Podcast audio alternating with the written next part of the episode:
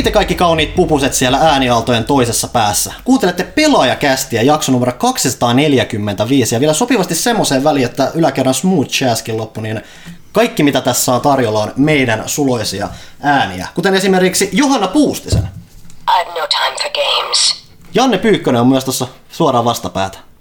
One shot, one kill. Eikä siinä nyt vielä edes kaikki, sillä mun käsikirjoitus sanoo, että pelaajan avustaja sekä jostain nelinpelistä myöskin tuttu tapaus Jason Ward. Mä itse asiassa kysyä, miten mainitaan nimi, mutta sanotaan, että nyt Jason Wardilla on täällä. Frostmourne hungers. Näin. Ja ihan vaan siltä varmuudelta, että ihmiset oikeasti luulee, että mä oon yksin täällä, niin ilmaskaa itse vielä jollain tavalla. Kaunista. Kyllä. Mun tosiaan piti ehkä ennakkoon kysyä, että onko se nyt Jason, onko se Jason, onko se Ward, onko se Ward? Joo, tota, kysytään hyvin usein ja, ja tota, vastaus on se, että mikä tulee naturaalista. Okei. Uh, ei nimi miestä pahene, jos ei mies nimeä, joten tota, yleensä se, se on hassu, mutta sen huomaa, että, että joko Jason tai Jason tulee tota, luontevammin omasta suusta. Mun se Joo. vaihtuu lauseen mukaan. Musta mu- Käytän molempia. Mulla siis mulla tuli se epäilys siitä, kun mun mielestä Johanna just käyttää enemmän jotain Jasonia tai mm. muuta, niin se... Joo, ja sitten on siis rakas, tai siis vähemmän rakas lapsi ja monta nimeä, sitten on myös Jathon. on yksi Jasonius, Okei. Okay. on semmonen, mitä tota, roomalaisittain on Eikö sä tykkä sanoa? Aina laulaa sisään tullessa, että Jasonius, Jasonius. Niin tota, anna mennä vaan ihan, ihan tota, kaikki Ei- käy. ei siinä mitään. Kiitos kysymästä. se on, mun piti, alun, kuten sanoin, piti alun perin varmistaa, koska mä olisin parempi isäntä, mutta mennään nyt tälleen suoraan kästissä, niin Hienosti ja se meni ja siis kuitenkin ammattilaisen otteella ykkösellä purkkia ei muuta kuin homma tästä jatkuu, että vaikka itsekin muutama podcastin voi. isännöinyt, niin kyllä oli on hienoa katsoa ammattilaista työssä. ehdottomasti. Kuten sanoitte, kuuntelette pelaajakästiä ja mainitaan nyt näin hienon 2020-luvun alkuun, että kyseessä on Pelaajalehden ja pelaaja.fin oma podcast, jossa ehkä joskus puhutaan myös peleistä. Onko meillä mitään muuta kuvaavaa sanottavaa siitä? Onko se joku jakso.fin äänestys vielä meneillään? On. Meitä voi edelleen äänestää Suomen parhaaksi pod- podcastiksi. Mutta kuka nyt sellaista ei Niin, varmaan, varmaan nelinpeliäkin saa äänestää, mutta me emme ole nelinpelissä, joten äänestäkää pelaajakästi. Kyllä. Äänestäkää- Äänestäkää molempia. Se, sekin Se on onnistuu. Ja ään, ennen kaikkea äänestäkää sydämellänne. Nimenomaan. Meillä oli, Erittäin siis puhuttu. pohjustin tätä, meillä oli todella tiukka kisa viime vuonna, Totta. joka, jonka me hävisimme. Joo, se oli siis tota, ää, erikoista. Mä en suoraan sanoen nykyään enää niin hirveästi seuraa noita, noita tota, lukuja, että sitä vaan toivon, että ihmiset tykkää siitä, siitä mitä tekee. Toi nelipeli, kun on meillekin semmoinen rakas harrastus, mutta oli siis ihan kiva, kun, kun tota, kahdeksannes sija näin niin kuin suomalaisittain saatiin. Kyllä. Ja tota, mutta yleensä noissa aikaisemmissa äänestyksissä, uh, kun niitä on ollut aikaisemmin, mä en tiedä yhtään mikä se, se on se tilanne nyt. Kyllä me, mekin ollaan sitä yritetty muistaa puffata ne äänestää, jotka, jotka haluaa ja, ja kokee sen asiaksi ja heille, heille suuri kiitos siitä sekä pelaajakästin että nelinpelin mm. puolesta. Tota, uh, kaikki sekä kaikkien muiden podcastien puolesta, joille annatte äänenne uh, ja äänestätte siis väärin, jos et- ette äänestä näitä kahta, niin tota, uh, mutta me ollaan mun mielestä aina oltu kyllä aika lähekkäin muut, siis pelaajakästi ja nelinpeli, että mm. siinä niin kun, siis hyvin, hyvin hilkulla. Se on kuitenkin sitä aika Suomessakin, kun nämä peliskene menee semmoiseen tiettyyn lohkoon, niin ehkä mm. se on just sen kautta sitten, varsinkin tuolla podcast-maailmassa, että sittenhän ne ykköset on just näitä sijoitusjuttuja ja muuta, mitä mm. kuuntelee kymmenet miljoonat suomalaiset. Joo, Kaksi- juurikin, juurikin ne kymmenet ja kymmenet miljoonat. 2017 me oltiin Tokia. Ja se oli vielä silleen, pystyi sanoa, että Suomen toisiksi rakastetuin podcast, se, oli, se kuulosti hyvältä, mutta sitten kun me oltiin Suomen yhdeksännes, ra, yhdeksänneksi rakastetuin, niin sitten se ei ollutkaan enää niin siisti. Olen eri mieltä. Ottaa huomioon, että mekin, siis mä käytin ainakin siis puoli tuntia fotarissa siihen kuvaan, kun me oltiin Suomen kahdeksanneksi suosituin podcasti. Et, kyllä me poikien kanssa käytiin torilla ja, ja tota, itkettiin sylikkäin. Pyykkäsellä tää sormi tuolla soundboardin napilla. Ja meidän pitää nyt ehkä pitää selittää Mitä- mitä tätä, että mikä- meiltä tuli postia just, just ennen pelaajakästin alkua Blizzardilta ja sieltä tuli Warcraft 3 kunniaksi tommonen komea soundboardi, mistä lähtee ääniä. Annas meille vähän mallia sieltä. You dare. Osuvaa. uh, mikäpäs tässä sen pari, vai onko Johannalla vielä Joo, jotain? jakso.fi, käykää äänestämässä Suomen parasta pelipodcastia, kuka se koskaan lieneekään. Mm. Mutta eikö se ole itse asiassa ihan vaan parasta pedi, tai no parasta podcastia, eikö Joo, siis kaikki siinä on kaikki Joo. podcastit. Se, mutta- nimenomaan, että siellä on just nämä Kyllä. sijoitukset ja pelaamiset ja mm. komediat ja muut Kyllä. kaikki yhdessä köntässä, koska nykyään niitä Suomessa piisaa monella. No todellakin, mä en tiedä, siis katsotte, siis viime vuonna esimerkiksi oli tämä joku urheilutoimittajan podcasti voitti. joka oli siis mulle niin täysin vieras mm. sattuneesta syystä. En, en ole mikään kauhean hyvä per, penkkiurheilija, mutta musta tuntuu, että sekin, siis Rahapodi oli semmoinen, mun mielestä se on pärjännyt aina tosi hyvin. Siitä ihmiset tykkää tosi paljon. Pakkotoisto. Ja sitten on ollut näitä, on ne kaksi mimmiä, jotka puhuu niistä vaikeista tämmöisistä niinku feminiineistä asioista, Joo. että saa niinku tästä pojat punastumaan. Uh, se on ollut mun mielestä sellaista, en vaan nyt muista nimeä, sama pääkesät, talvet. Hmm. Mutta tota, anyway, siis niitähän on monenlaisia. Mutta esimerkiksi sporttikästikin tuli ihan puskista. Mä oon ikinä kuullutkaan siitä niin kuin silleen, että ah, Suomen suosituin, cool. Nyt on Nyt tuli tullut- mieleen sama kuin oli ekaa kertaa Tubekonissa. Siellä me sitten oltiin tota, aikuiset karvaset äijät silleen, että ketä helskuta? Mä en muista, se- oliko teillä, mikä teillä Me, on? mennään tota- silleen omaan harkinnan mukaan, että Aivan hyvä. Eh, Hämmennyimme siis, että ketä ovat nämä pienet lapsoset täällä, joiden ympärillä on vielä pienempiä lapsosia ja mm. heiltä pääsee ääni nimeltä kaunista. Ja tosta kaunista ääniefektistä voidaan mennä niinkin kauniiseen asiaan kuin Pimpelipom. Kaupallisia tiedotteita seuraa tässä. Ja apua mä en ole koskaan ennen tehnyt tätä, joten kiitti Ville myös näistä hienoista sanoista. Annetaan palaa. Elikkä Pelaajakastin ystävät Elisalla haluavat jälleen tuoda jokaisen kästikuuntelijan tietoisuuteen elisa.fin laitekaupan ilosanomaa. Mikäli olet vailla äärimmäisen modernia teholäppäriä, jolla pilit kehräävät kuin suloiset kissan pennut, Elisa.fin laitekaupassa on runsain mitoin uutta rautaa tarjolla. Esimerkiksi Acer on tuonut saataville uudistetun Predator-mallistonsa, joiden hintojen selättämiseen ei tarvita raaka-araskan hauiksia tai palkkatuloja. Pieni hengenveto tähän. Esimerkiksi sulokkaasti kieleltävä, kieleltä soljuva Predator Triton 500 PPT 515 väliviiva 51 väliviiva 70 Z6 on energiatehokas peliläppäri, joka pystyy raskaaseenkin PC-pelaamiseen. Kiitos yhdeksännen sukupolven Intel Core i7 975H suorittimen ja Nvidia, anteeksi, suorittimen ja Nvidia GeForce RTX 2080 näytön ohjaimen oman... Mitä? Niin häkeltynyt näistä kaikista. Mukana on toki myös sitten vielä 8 gigaa muistia, joka on sitä ma- maanmainiota DDR6-luokkaa. Ulala. Mahtava 15,6 tuuman Full HD IPS-näyttö ja 300 Hz virkistystaajuus takaa pelaamisen aikana terävän kuvan ilman minkäänlaista repeilyä. Että tämän aikana myöskään tuolla minkäänlaista repeilyä. Hyvin asiassa. Tämä ja kaikki muutkin ostokset voi maksaa vaikka syvimmästäkin verkkoyhteydellä varustetusta viidakosta 12, 24 tai 30 osan muodossa ilman minkäänlaisia näkymättömästi puskasta piileskeleviä kuluja, kolme huutomerkkiä. Toimitusajaksikin luvataan tehokkaat 1-2 vuorokautta, neljä huutomerkkiä. Ää, ja mikä tämän suorastaan maaginen kauppapaikka jokaisen teknologiahankkeen Deus Ex Machina olikaan, se on kuulkaa tietenkin elisa.fi. Job's done. Paitsi että ei täysin, koska myös PlayStationilla on vielä asiaa. Ja luojan kiitos, on paljon lyhyempi setti. Eli myös PlayStation haluaa tiedottaa, että nyt on hyvä hetki olla PlayStation Plus-palvelu. Mitä? Osa PlayStation Plus-palvelua. Terveisiä pleikkarille. Helmikuun PlayStation Plus-jäsenten ilmaispelit ovat nyt nimittäin tiedossa ja ne voi lunastaa 4. helmikuuta alkaen. Ensi kuussa päästään tunnelmoimaan, tunnelmoimaan Rapturessa ja Columbiassa, Columbiassa Bioshock The Collectionissa ja elämään enemmän tai vähemmän idyllistä perheelämää The Sims 4. PSVR-bonuspelinäkin on luvassa Firefall Zero Hour. On Eli kova. Johanna, kun tässä nyt puhuttiin sitä Sims 4, niin kerro nyt noin Sims 4-pelaajan silmiin, että miksi jokaisen kannattaisi loikata nyt mukaan tähänkin kelkkaan. Sims 4 konsolikäännös on yllättävän hyvä. Se on ensimmäinen uskollinen Sims-konsolikäännös. Hmm. Yleensä ne on aina ollut sellaisia tarinapainotteisia ö, kevyt versioita noista pääpeleistä. Mä yllätyin, kun mä pelasin tätä, koska se oli oikeasti siis hyvä. Se on suora PC-käännös. Mm. Ja tietenkin siinä on ongelmansa, että kaikki ei ehkä toimi ihan täydellisesti aina, koska se on suunniteltu PClle, mutta kyllä se oli vaan tosi uskollinen, tosi hyvä. Jos sulla ei ole PCtä, niin miksi et pelaisi pleikkarilla? Ja mikä sen, jos olet plusjäsen, niin sehän on käytännössä melkein mm. ilmasta sulle, että siitä vaan latauksen. Ei muuta. Pimpeli pomp, kaupalliset tiedotteet päättyvät tähän.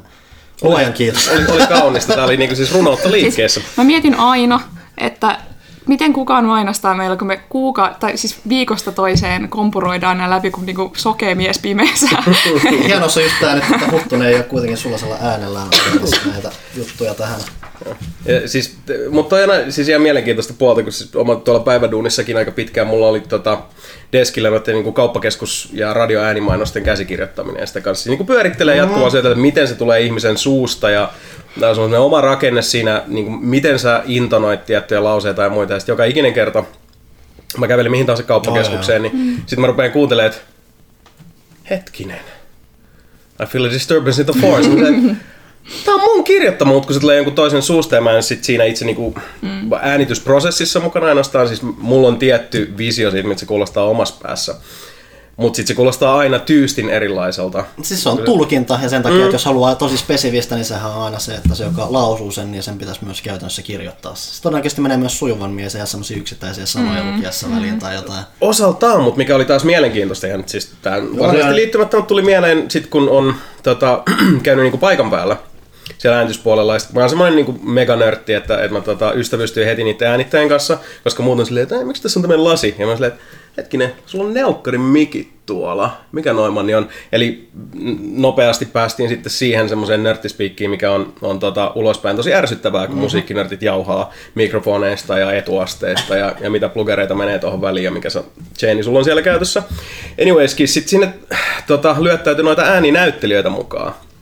Ja heidän kanssaan sitten keskustelu oli mun mielestä ihan siis loputtoman kiehtovaa, koska uh, se nyanssitason ymmärrys siitä, että kun siellä on siis ammattinäyttelijöitä, jotka lukee tekstin, sisäistää sen, mutta myös tavallaan käsikirjoittaa sen vaikka niin kuin kolmen lainin 15 sekunnin äänimainoksen sisään ne huiput ja suvannot. Että okei, tämä on se, missä mä niin kuin korotan, tässä lähtee pikkusen niin kuin volyymi kautta äänen korkeus nousemaan. Tää kohta tällä nopeudella, tää hitaammin.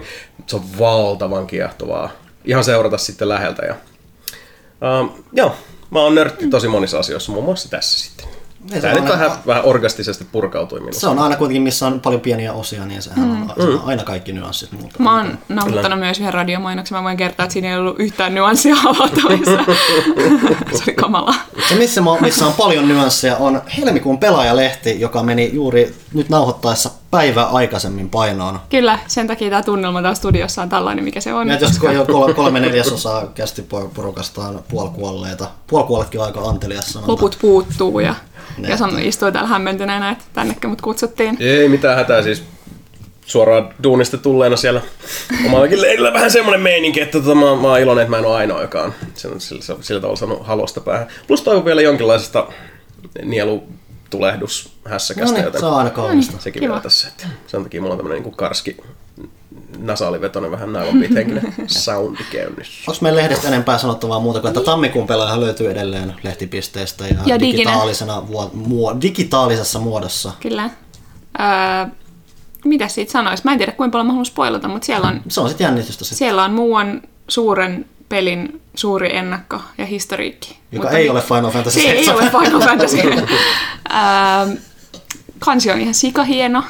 Se on kyllä tyylikäs, joo. Mies ja ase, mutta se on vähän erilainen kuitenkin kuin yleensä. Ainakin vähän pienellä twistillä. Joo, kyllä mä dikkaan. Öö, mitäs muuta? Siellähän niitä on. Ei nyt tosiaan hirveästi tietenkään spoilata. Mm. Välttämättä. Arvosteluja on edelleen. Jasonille taisi tulla mosaikista siellä. Joo, se oli aika jännä tapaus, mutta siitähän äh, vaikeinen kuin nekrofiili iltaseikkailuista, koska teidän täytyy raottaa lehteä ja kurkata sieltä. Kannattaa lukasta sieltä. Mutta Jasonikin on tässäkin lehdessä. Esillä nyt päästiin Jasonista puhumaan ja kuitenkin ollaan nyt pelaajakästissä eikä siellä nelinpelin puolella, niin en tiedä, haluatko sä jotenkin vaikka aluksi esitellä itsesi kuka? Mä ymmärrän, että sä oot ollut joskus vuosia sitten pelaajakästissä. Saanko mä kertoa tästä tarinan Anna. törkeästi tähän väliin? Joo, Johanna voi, voi uh, syyskuu 2013 mä olin juuri muuttanut Lontooseen, niin kuin ihan just äsken. Ää, kuuntelin pelaajakästiä silloin aktiivisesti, mutta olin hyvin yksinäinen, koska olin uudessa maassa, ei ollut kavereita ja kaikki oli kamalaa. Ää, sitten Jason ja Sebu ja Mika, muistaakseni, oli pelaajakästin vieraana. Kuuntelin sen, vakuutuin välittömästi. Ja sitten mä rupesin kuuntelemaan kaikkia nelinpelin jaksoja maratonina yksinäisyyteni tota, turviksi siellä. Ja kyllä se toimi. Si- siinä sai semmoista seuraa semmoisessa uudessa ympäristössä, kun oli jotain niin kuin, semmoinen konstantti siellä mm. kuulokkeissa aina. Ja vaikka sanoit, jos tota, käy katsomassa nelipelin paitakauppavalikoimaa, niin siellä on yhteen paitaan on painettu, ei, oliko se sun kämppis? Joo. Joo. Johanan Kämppiksen lainaus, joka meni jotakuinkin, mä en niin verbatimen muista, mutta I don't understand a word, but I get the feeling what they're saying is inc- incredibly offensive. Joo. Joka me sitten sosialisoitiin, muistaakseni ihan lupia kyselemättä paitadesigniin. Ja tota, Muistan tämän tilanteen, mä kuuntelin meidän keittiössä ja tiskasin ja te räkätitte siellä jollekin, ja siis laatu, jollekin laatuhuumorilla aina. jollekin siellä. Kyllä. Joo, se oli, liukkarina. joo, ja kämppis oli oikeassa, mutta et semmoinen oli mun alkutaival nelinpelin kanssa. Kiitos pelaajakästä. Niin, kiitos pelaajakästä. Kyllä, suuret kiitokset siitä. Se oli tota, uh, joo, ihan siis mä nopsakkaasti sen enempiä tässä tota, runoilematta, niin, uh, niin pelimediassa on ollut mukana ihan 90-luvun puolivälillä. Joo, mun, on pitänyt kysyä tästä, koska mulla on esimerkiksi jotain 2000-luvun alun pleikkarilehtiä tai muuta, Mm. missä on joskus aikoinaan tullut nimi vastaan ennen kuin niinku ollut mitään käsitystä jostain nelinpeleistä ja muista. Et se on vaan kummitellut mun takaraivossa koko ajan. Mun on joskus pitänyt aina kysyä asiasta, mutta joo. Joo, se lähti tosiaan, että silloin tota, teini-ikäisenä, eli olen jo niin sanotusti aikuisti, aikuisten oikeasti aikuinen, eli tota, nelikymppinen. Mä oon silloin 16 v 96 hankkinut ekan duunipaikan. Mä lähdin koulun penkiltä heti kun päästivät. Ja tota, uh, mikrobittiä kirjoittelin silloin 90-luvun puolesta välistin loppusuoralle. Uh, sitten tota, uh, sen jälkeen on kirjoittanut muun muassa Infernoon, uh, erinäisiin tota, enemmän ja vähemmän randomeihin peli- ja musiikkijulkaisuihin Suomessa ja ulkomailla. Ja tota, uh, sit ohessa tehnyt päiväduunia aika paljon, on tehnyt niinku media-alalle kaiken näköistä.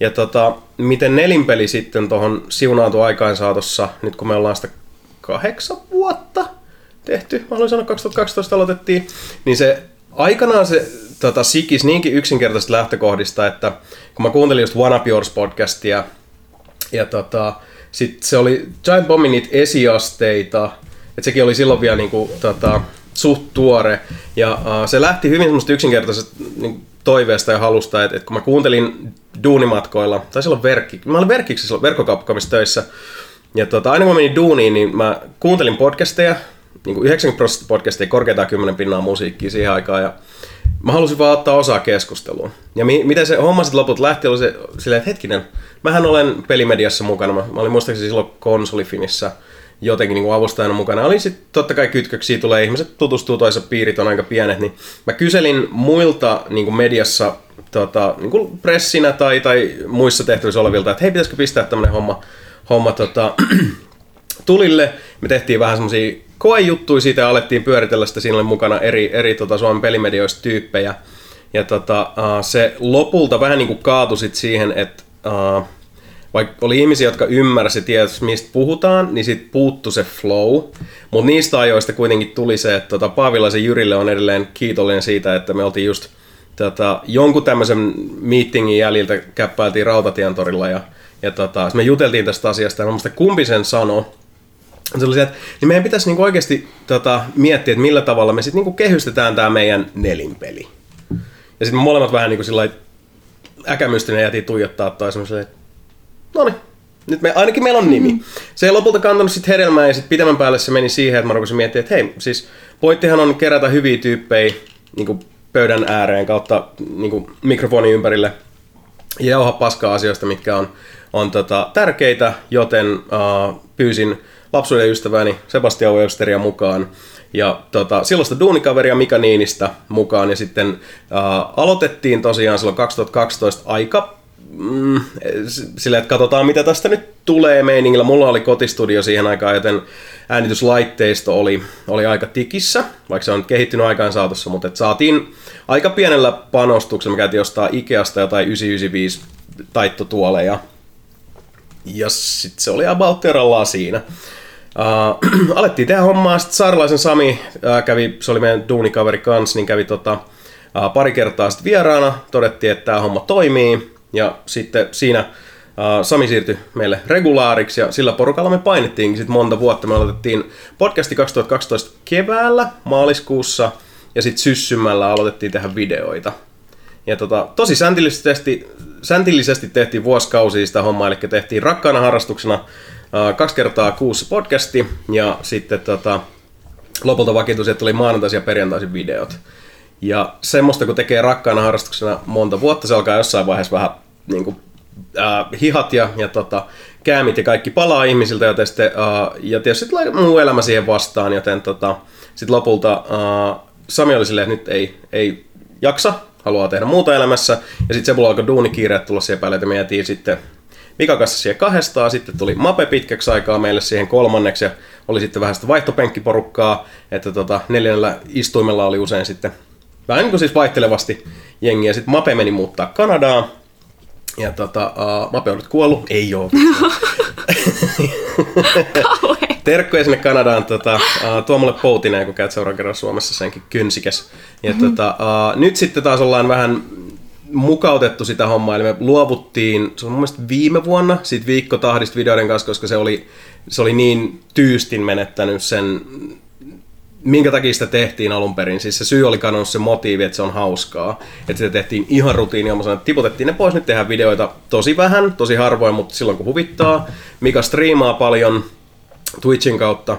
Ja nyt sitten palataan ää, 11. helmikuuta ääniaalloille, eli vuoden 2020 ensimmäinen nelinpelipodcasti tulee sitten. Se oli ylivoimaisesti kysytyin kysymys meillä nyt tähän jaksoon. Niin. Oliko tämä nyt yksin oikeus paljastus? kun Joo, nyt ei ole? tiedätte. Joo, ja kiitos jälleen kerran tota pelaajakästille, koska tosiaan niin kun näistä historiikäistä kun puhutaan, niin, niin tota, nelipelin uh, historiassa on kaksi mun mielestä semmoista aika keskeistä juttua, mitä on tapahtunut. Ensimmäinen oli se uh, mun hupina tota, säveltämä ja sanottama uh, biisi, josta tehtiin video nimeltä Pelaan täysin, joka sit oli semmoisen niinku yhden tulipunaisen sekunnin kaikkialla Suomen tässä pelikartastossa.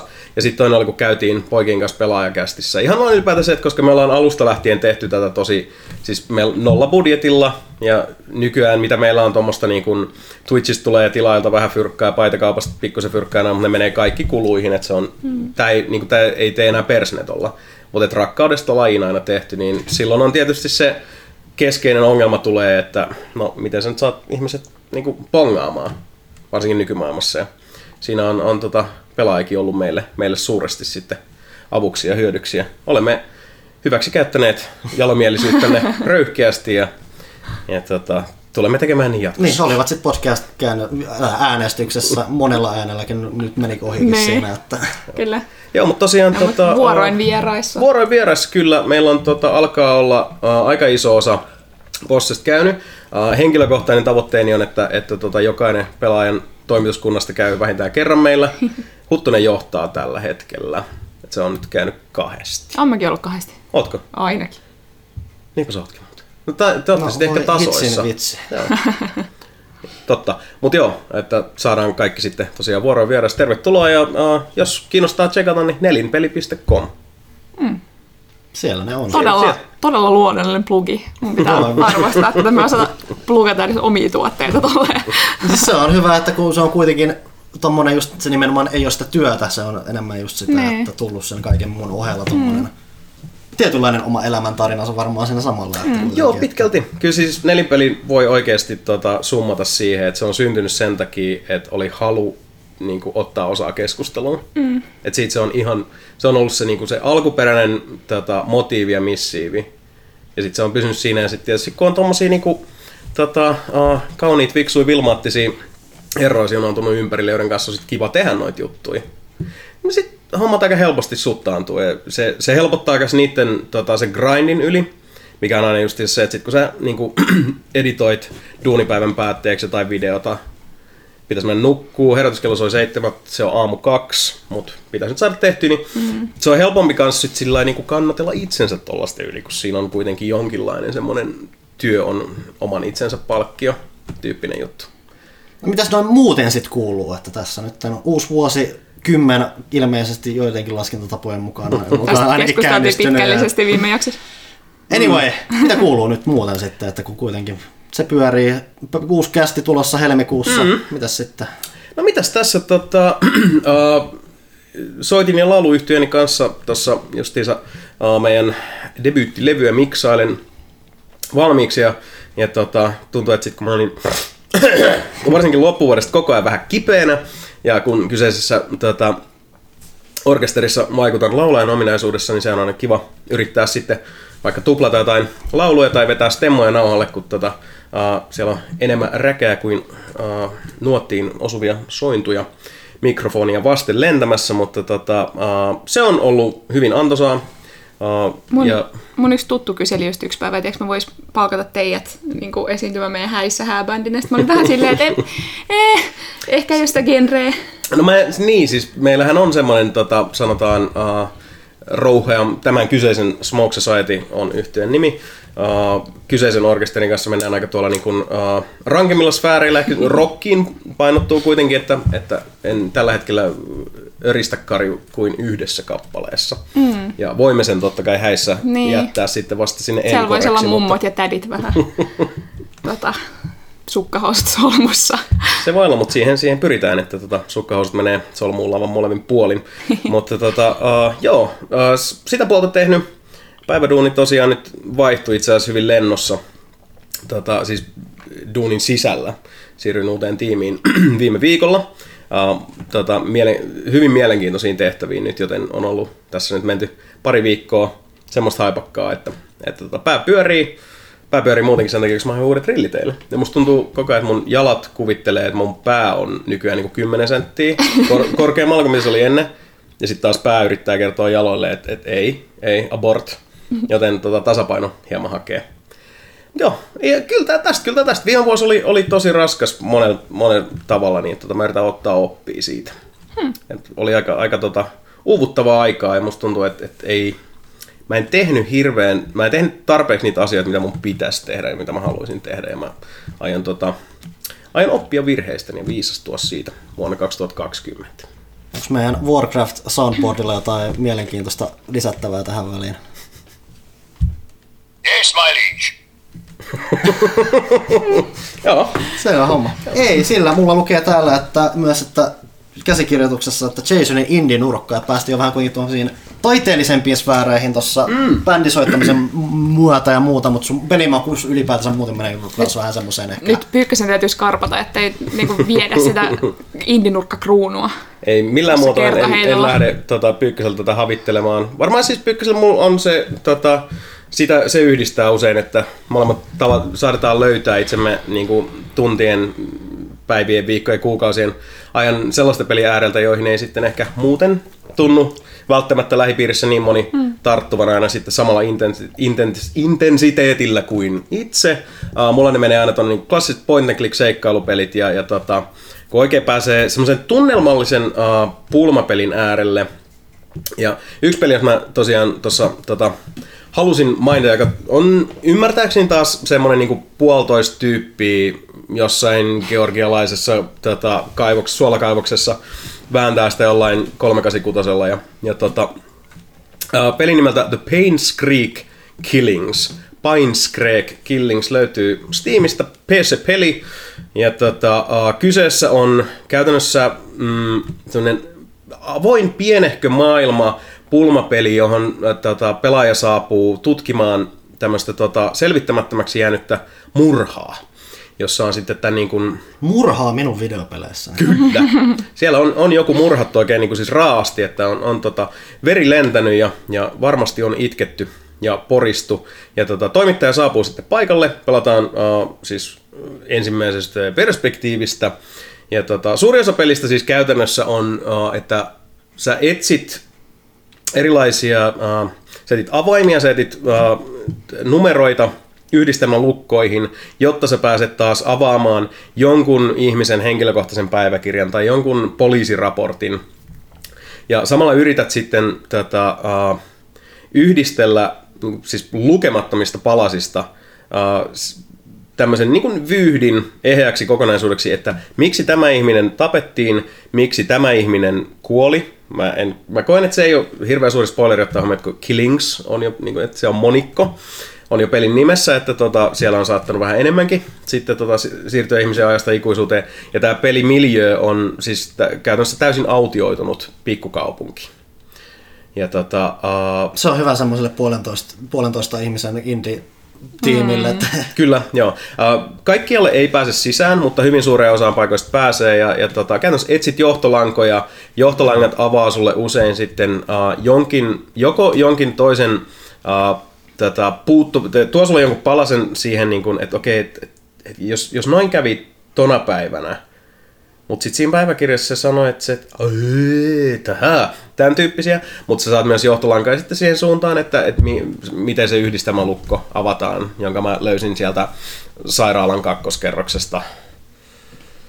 Ja uh, se on peli, joka, tota, jota mä en suosittele ihmisille, jotka eivät ole tutustuneet tähän genreen, koska tämä ei pitele kädestä yhtään. ja se mun ei, piti just kysellä, että sä, ennen kuin nauhoitettiin, sä vertaisit vähän tähän, mm. tähän, vähän tähän, tähän Return Obradinin, Obra Dinn, joo, että joo. mikä just on sitä, että sä nimenomaan päättelet jostain yksittäisistä pikseleistä välillä, että okei, miten, kuka tämä nyt on ja miten tämä kuoli, että just, että Kyllä, ja siihen on ehkä hyvä antaa tähän kanssa semmoinen niin kuin, tota, pohjustus kautta varoitus, että, että mulle henkilökohtaisesti siis on siis, jos mä voin yhden suosituksen antaa Return of the Obra Dinn nimisestä pelistä, on se, että mä niin toivoisin ihan vilpittömästi, että mulla olisi tyyliin se Men in Black jätkien mm. se, Uno- niin. että tota, aivot tyhjäksi. Mä haluaisin unohtaa kaiken Return of the Obra Dinnista ihan vaan sen takia, että mä voisin kokea se uudestaan, koska se on niin törkeän hyvä peli, mutta se ei sovi kaikille.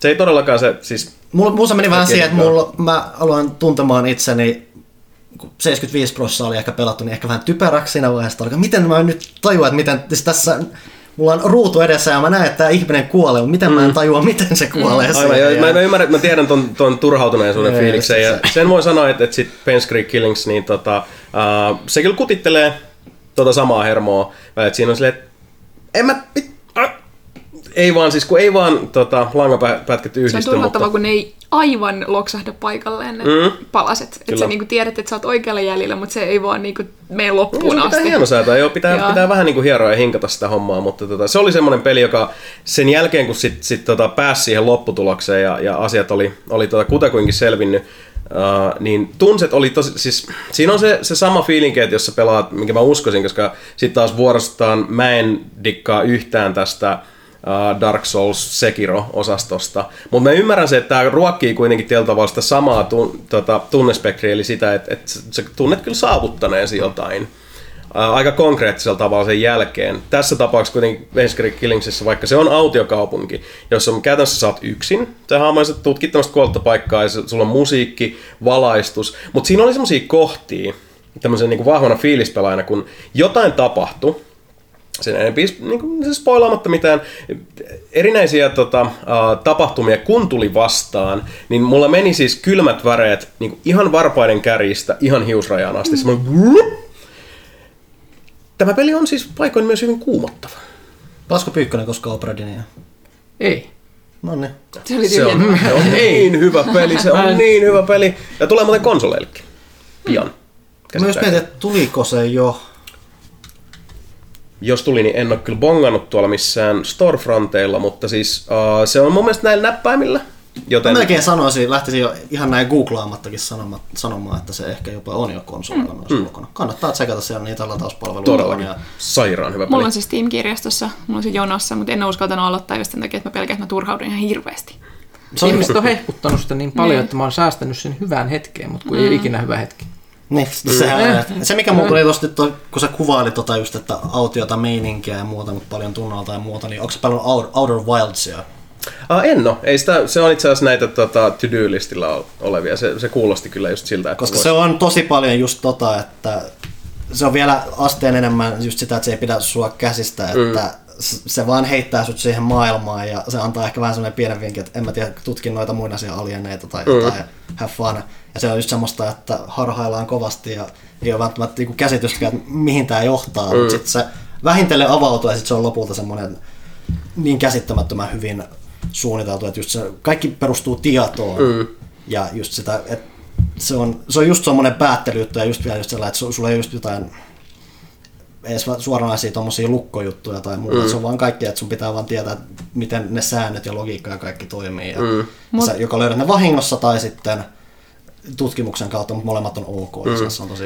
Joo, mä, uskoisin, että tuon pelisuunnittelun kannalta tota, hirvittävän haastavaa ja, ja siitä on pakko antaa kehittäjille paljon tota, uh, monet hatunnostot. Just sillä ajatuksella, että, että kaikki tieto on siellä, mutta sun pitää löytää se, mm. se tota, niin kuin oma tie sinne eteenpäin, mutta myös jättää sit pelaajalle se vastuu sen tiedon prosessoimisesta. Että okei, et, niin, tässä on nyt tämä niin kuin, siis informaatio, minkä vaikka kehittäjä tietää, että et, tätähän, tämän tämä kertoo, mutta se, että miten se pelaajalle sitten taas välittyy, miten se taas voi valjastaa se eteenpäin, niin voi vaan kuvitella, että kuinka paljon siellä tulee sitten niin sudenkuoppia mm. ja ja porsaanreikiä ja umpikuja vastaan, joten tota, joo, se Arwals kyllä kiinnostaa isosti. Mulle sitten taas tuli tästä mieleen se Vanishing of Ethan Carter.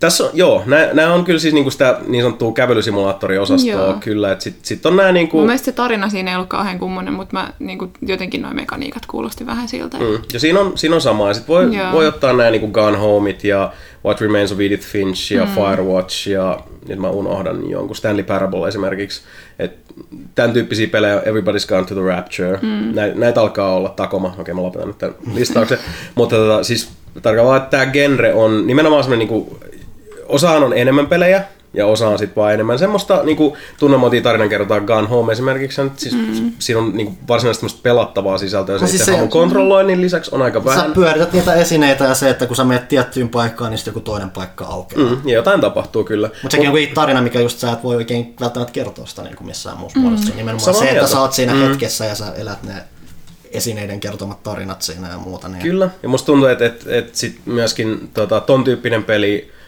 kun joku toinen kehittäjä näkee sen, ihan samalla voitaisiin poistaa tämä Dragon Cancer-pelistä, joka on siis hir- hirvittävän raskas aihe. Ja tota, todella niin kuin kaunis ja melankolinen toteutus. Vähän niin kuin voitaisiin puhua myös mosaikista, mutta ei nyt puhuta mosaikista, lukekaa pelaajalehdestä. Mutta tota, uh, tämän tyyppisissä peleissä on myös se, että koska sä pelaajana olet sitten sen, se, tota, joka kontrolloi sitä hahmoa, niin sun taktiili tunneside siihen hahmoon ja sitä myöten siihen tarinaan, niihin kokemuksiin, jotka tässä tapauksessa nyt Gun Home tapauksessa välillisesti on sitten tapahtunut niin tämän päähenkilön perheelle, niin tota, se iskuvoima on ihan erilainen. Se on kuitenkin, siinä se, on, se on paljon mun mielestä, tota, siellä on hirveän paljon niin kehitysvaraa, joka alkaa nyt mun mielestä näyttäytyy just siinä, että, että miten niin kehittäjät, indie varsinkin, alkaa ymmärtää se, että kerronnallisena välineenä ja kuinka paljon mahdollisuuksia on sitten siis peleillä yli kirjojen ja elokuvien. Kaiken sellaisen tätä tarinankerronnan, joka on tavallaan ulkoistettu siitä kokiasta. Siis EGMS oli just ihan pari päivää sitten semmoinen pitkä artikkeli tästä aiheesta, että miten tämä information games on niinku uusi genre mm. nykyään, missä just niinku sun tehtävä on hankkia informaatiota, mahdollisesti käyttää sitä jotenkin ratkaistaks joku, ratkaistaksesi joku asia. Mutta niinku, että et se pointti on se tiedon kerääminen, se oli just Her Story, oli nostettu ja se Outer Worlds ja kaikki, että se on niinku täysin uusi genre, mikä on viimeisen viiden vuoden aikana syntynyt. Joo, Her Story oli kanssa Joo. todella hieno. Mä en hirveästi tykännyt siitä Telling Lies Etkö? siitä uudesta. Lähinnä Se on- se on vähän jakanut jengin joo, se kelausmekaniikka oli, oli tota, se on mun mielestä liian työlääksi tehty siinä. Se on ylipäätänsä myös se, että se on selvästi isompi kuin se, tai siis mit, enemmän kamaa siellä sisällä kuin Her Storyssa, ja se mm. ehkä jo- jotkut kokee, että se on vähän paisunut sitten kanssa. Mulla on sekin meinaa pelaamatta, ehkä me jätänkin. Joo, siis se ei millään muotoa huono peli. Se, siinä on vain tiettyjä mekaanisia ratkaisuja tehty, jotka on mun mielestä tarpeettoman työläitä. Mm. Mutta tota, mä, niin kuin sanoit, se on laajempi kokonaisuus ja on niillä kuitenkin se alelaari Tom Hardy, joka on hyvä näyttelijä kyllä, mutta kun se näyttää ihan siis semmoiset discount Tom Hardilta, niin tota, saatu siihen, siihen sitten mukaan, että liekö sitä ollut budjettiakin vähän, mm. vähän reilummin. Ymmärtääkseni siinä on, on joku säätiö kautta, kun on näitä rahastoja, niin Varmasti. Luulisin, että kun sen verran spesifinen peli, niin varmaan ehkä tarviinkin tietysti mm. tukea sinne taustalla. Oliko jotain muuta, mitä sä oot pelannut tässä vai? Uh, joo, toinen itse asiassa semmoinen, mikä meni tähän samaan syssyyn, uh, mistä mä en itse asiassa alussa muistanutkaan mainita, mutta uh, nappasin, tosiaan Pace Creek Killingsikin on mun mielestä se on vuoden pari vanha peli. Ja samoin on, on semmoinen alun perin yhtenä episodina ja siitä sitten onko se viisi episodia tota, uh, paisunut, vi, viiden episodin mittaiseksi tai neljä episodin mittaiseksi paisunut peli, mitä Stories Untold. Oi, oi, oi. Mä, mä, se oli mun listalla tässä. Onko se sulla? Oletko pelannut sitä? Äh, Mä oon pelannut vasta ekan episodin, mutta mä olin todella vaikuttunut siitä. Mä voin sanoa, että se eka episodi ei ole mitään verrattuna siihen, mitä tulee. Mikä tässä siis kyseessä on? Alun perin, miten tämä peli alkaa, on se, että sinä hahmona istut tietokoneen ääressä ja tota, rupeat pelaamaan vanhaa tekstiseikkailua. Ihan siis niinku walk into room, look around, look left, look right, tämän tyyppisesti. Ja se on oikeastaan kaikki, mitä tavallaan mä haluaisin sanoa mm. Stories Untoldista. Mekaniikat on tosi old schoolit. Ainakin Mielestäni- alkuun. Joo, siitä ei voi sanoa mitään. Ei, ei siis se, mihin se menee sekä niin pelimekaanisesti, että miten se, tota, uh, ainoa se mitä mä sanon oikeastaan Stories Untoldista on se, että uh, antakaa sille mahdollisuus ensinnäkin. Mm. Mun mielestä se eka episodi saa ilmaiseksi. Jos se tuntuu yhtään sen perusteella, että tämä voisi olla hyvä, niin se tulee viemään tosi pahasti mennessään. Ja toinen juttu on se, että, että se tarina oli semmonen, että se osaltaan henkilökohtaisten kokemusten ja oman historian myötä, niin se oli mulla siis niinku päiväkausia mukana. Mm. Että tää oli semmoinen tyyli, että mä menen niinku nukkumaan illalla ja mä tuittelen katsoa ja mietin Stories Untoldin tarinaa. Enempää en sano. Joo, no mä haluan, mä haluan ehkä vähän kertoa siitä niinku genrestä tai siitä, siitä, niistä sävyistä, mitä siinä on. Et siinä on siis kauhua. Kauhua ainakin ensimmäisessä jaksossa on. Ja olin, Not confirm or deny. joo, no, olin, olin helvetin Sanotaan, kauhuissa. että kaikki nämä markkinointimateriaalit tuo kovin paljon semmoista lievää Stranger. Things-henkeä. Olin, Joo. olin kauhuissa, niin mä en uskonut, että tekstiseikkailu voisi saada mut niin, niin kuin silleen, että mä suljin kirjaimellisesti sälekaihtimet, koska ulkona oli pimeätä, mä pelkäsin, että ikkunan takana on joku. Se on yllättävän tehokas se, että miten vaan niinku staattisella ruudulla Joo. ja, ja tota, äänillä ja pikku valonvaihtelulla ja muulla. Joo, siis se on, se Joo. on, se on kuumottava. Mut Ja siis se You teki ain't sen seen nothing yet. todella hyvin jo, ja mä pelkään sen jatkamista. Mutta tota, Tämä on Joo. tosiaan samoilta kehittäjiltä, jotka teki viime vuonna Observationia. Mitä Pyykkönen on pelannut ymmärtääkseni? Mä tykkäsin No no, niin. itse tosi paljon. Mä, olisin, siis mä oon yrittänyt tässä välttää, niin kuin, tiedätkö, mulla on tää soundboardi. Sitä sen takia, että tiedän, että kun tämä keskustelu lähtee johonkin, niin sitten mä lähden jonnekin tangentille. Ja sitten mä yritän välttää sitä, kun meillä on vierassa kaikki. niin mä esimerkiksi äsken yritin just, että en, en sano mitään. Just kun puhuttiin näistä kävelysimuista ja sitten rupesin miettimään Observationia. Mistä se just- Observerista. Observation. Obser- Ei obs- obser- Observer Niin, Observer- Observer, Observer on Rutger Hauer. Joo, joo, siis se on se Rauhainen sielulla. kä- kävely. Observation on se, missä sä oot, Kyberpunkkimeininki. öö, sä oot tekoäly avaruusasemalla. Ei kun se on se, joo, joo aivan. Ja sitten sit, sit mä esimerkiksi tykkäsin sen takia, että se, siis se on semmoinen tiedonkeruupeli just, mm. mitä näitä puhuttiin, mutta se idea on, että se sun käyttis on sidottu siihen, mikä sä olet. Joo. Eli, eli se, se, mitä sä voit katsoa, on se, mihin kamerat kääntyy. Mm. Ja ö, on ongelmia, kun johot on katkennut, joten sun pitää reitittää itsesi mm. uudelleen. Ja ö, ka- kaikessa on sellainen jännä elektroninen tai mekaaninen tuntu, miten valikot, tai sinne ei oikeastaan valikoita, vaan sellainen juttu, mitkä te- tehdään semmoiselta, mm, jossain sä pyörit jotain piirilevyä tuijottamassa mm. tai muuta.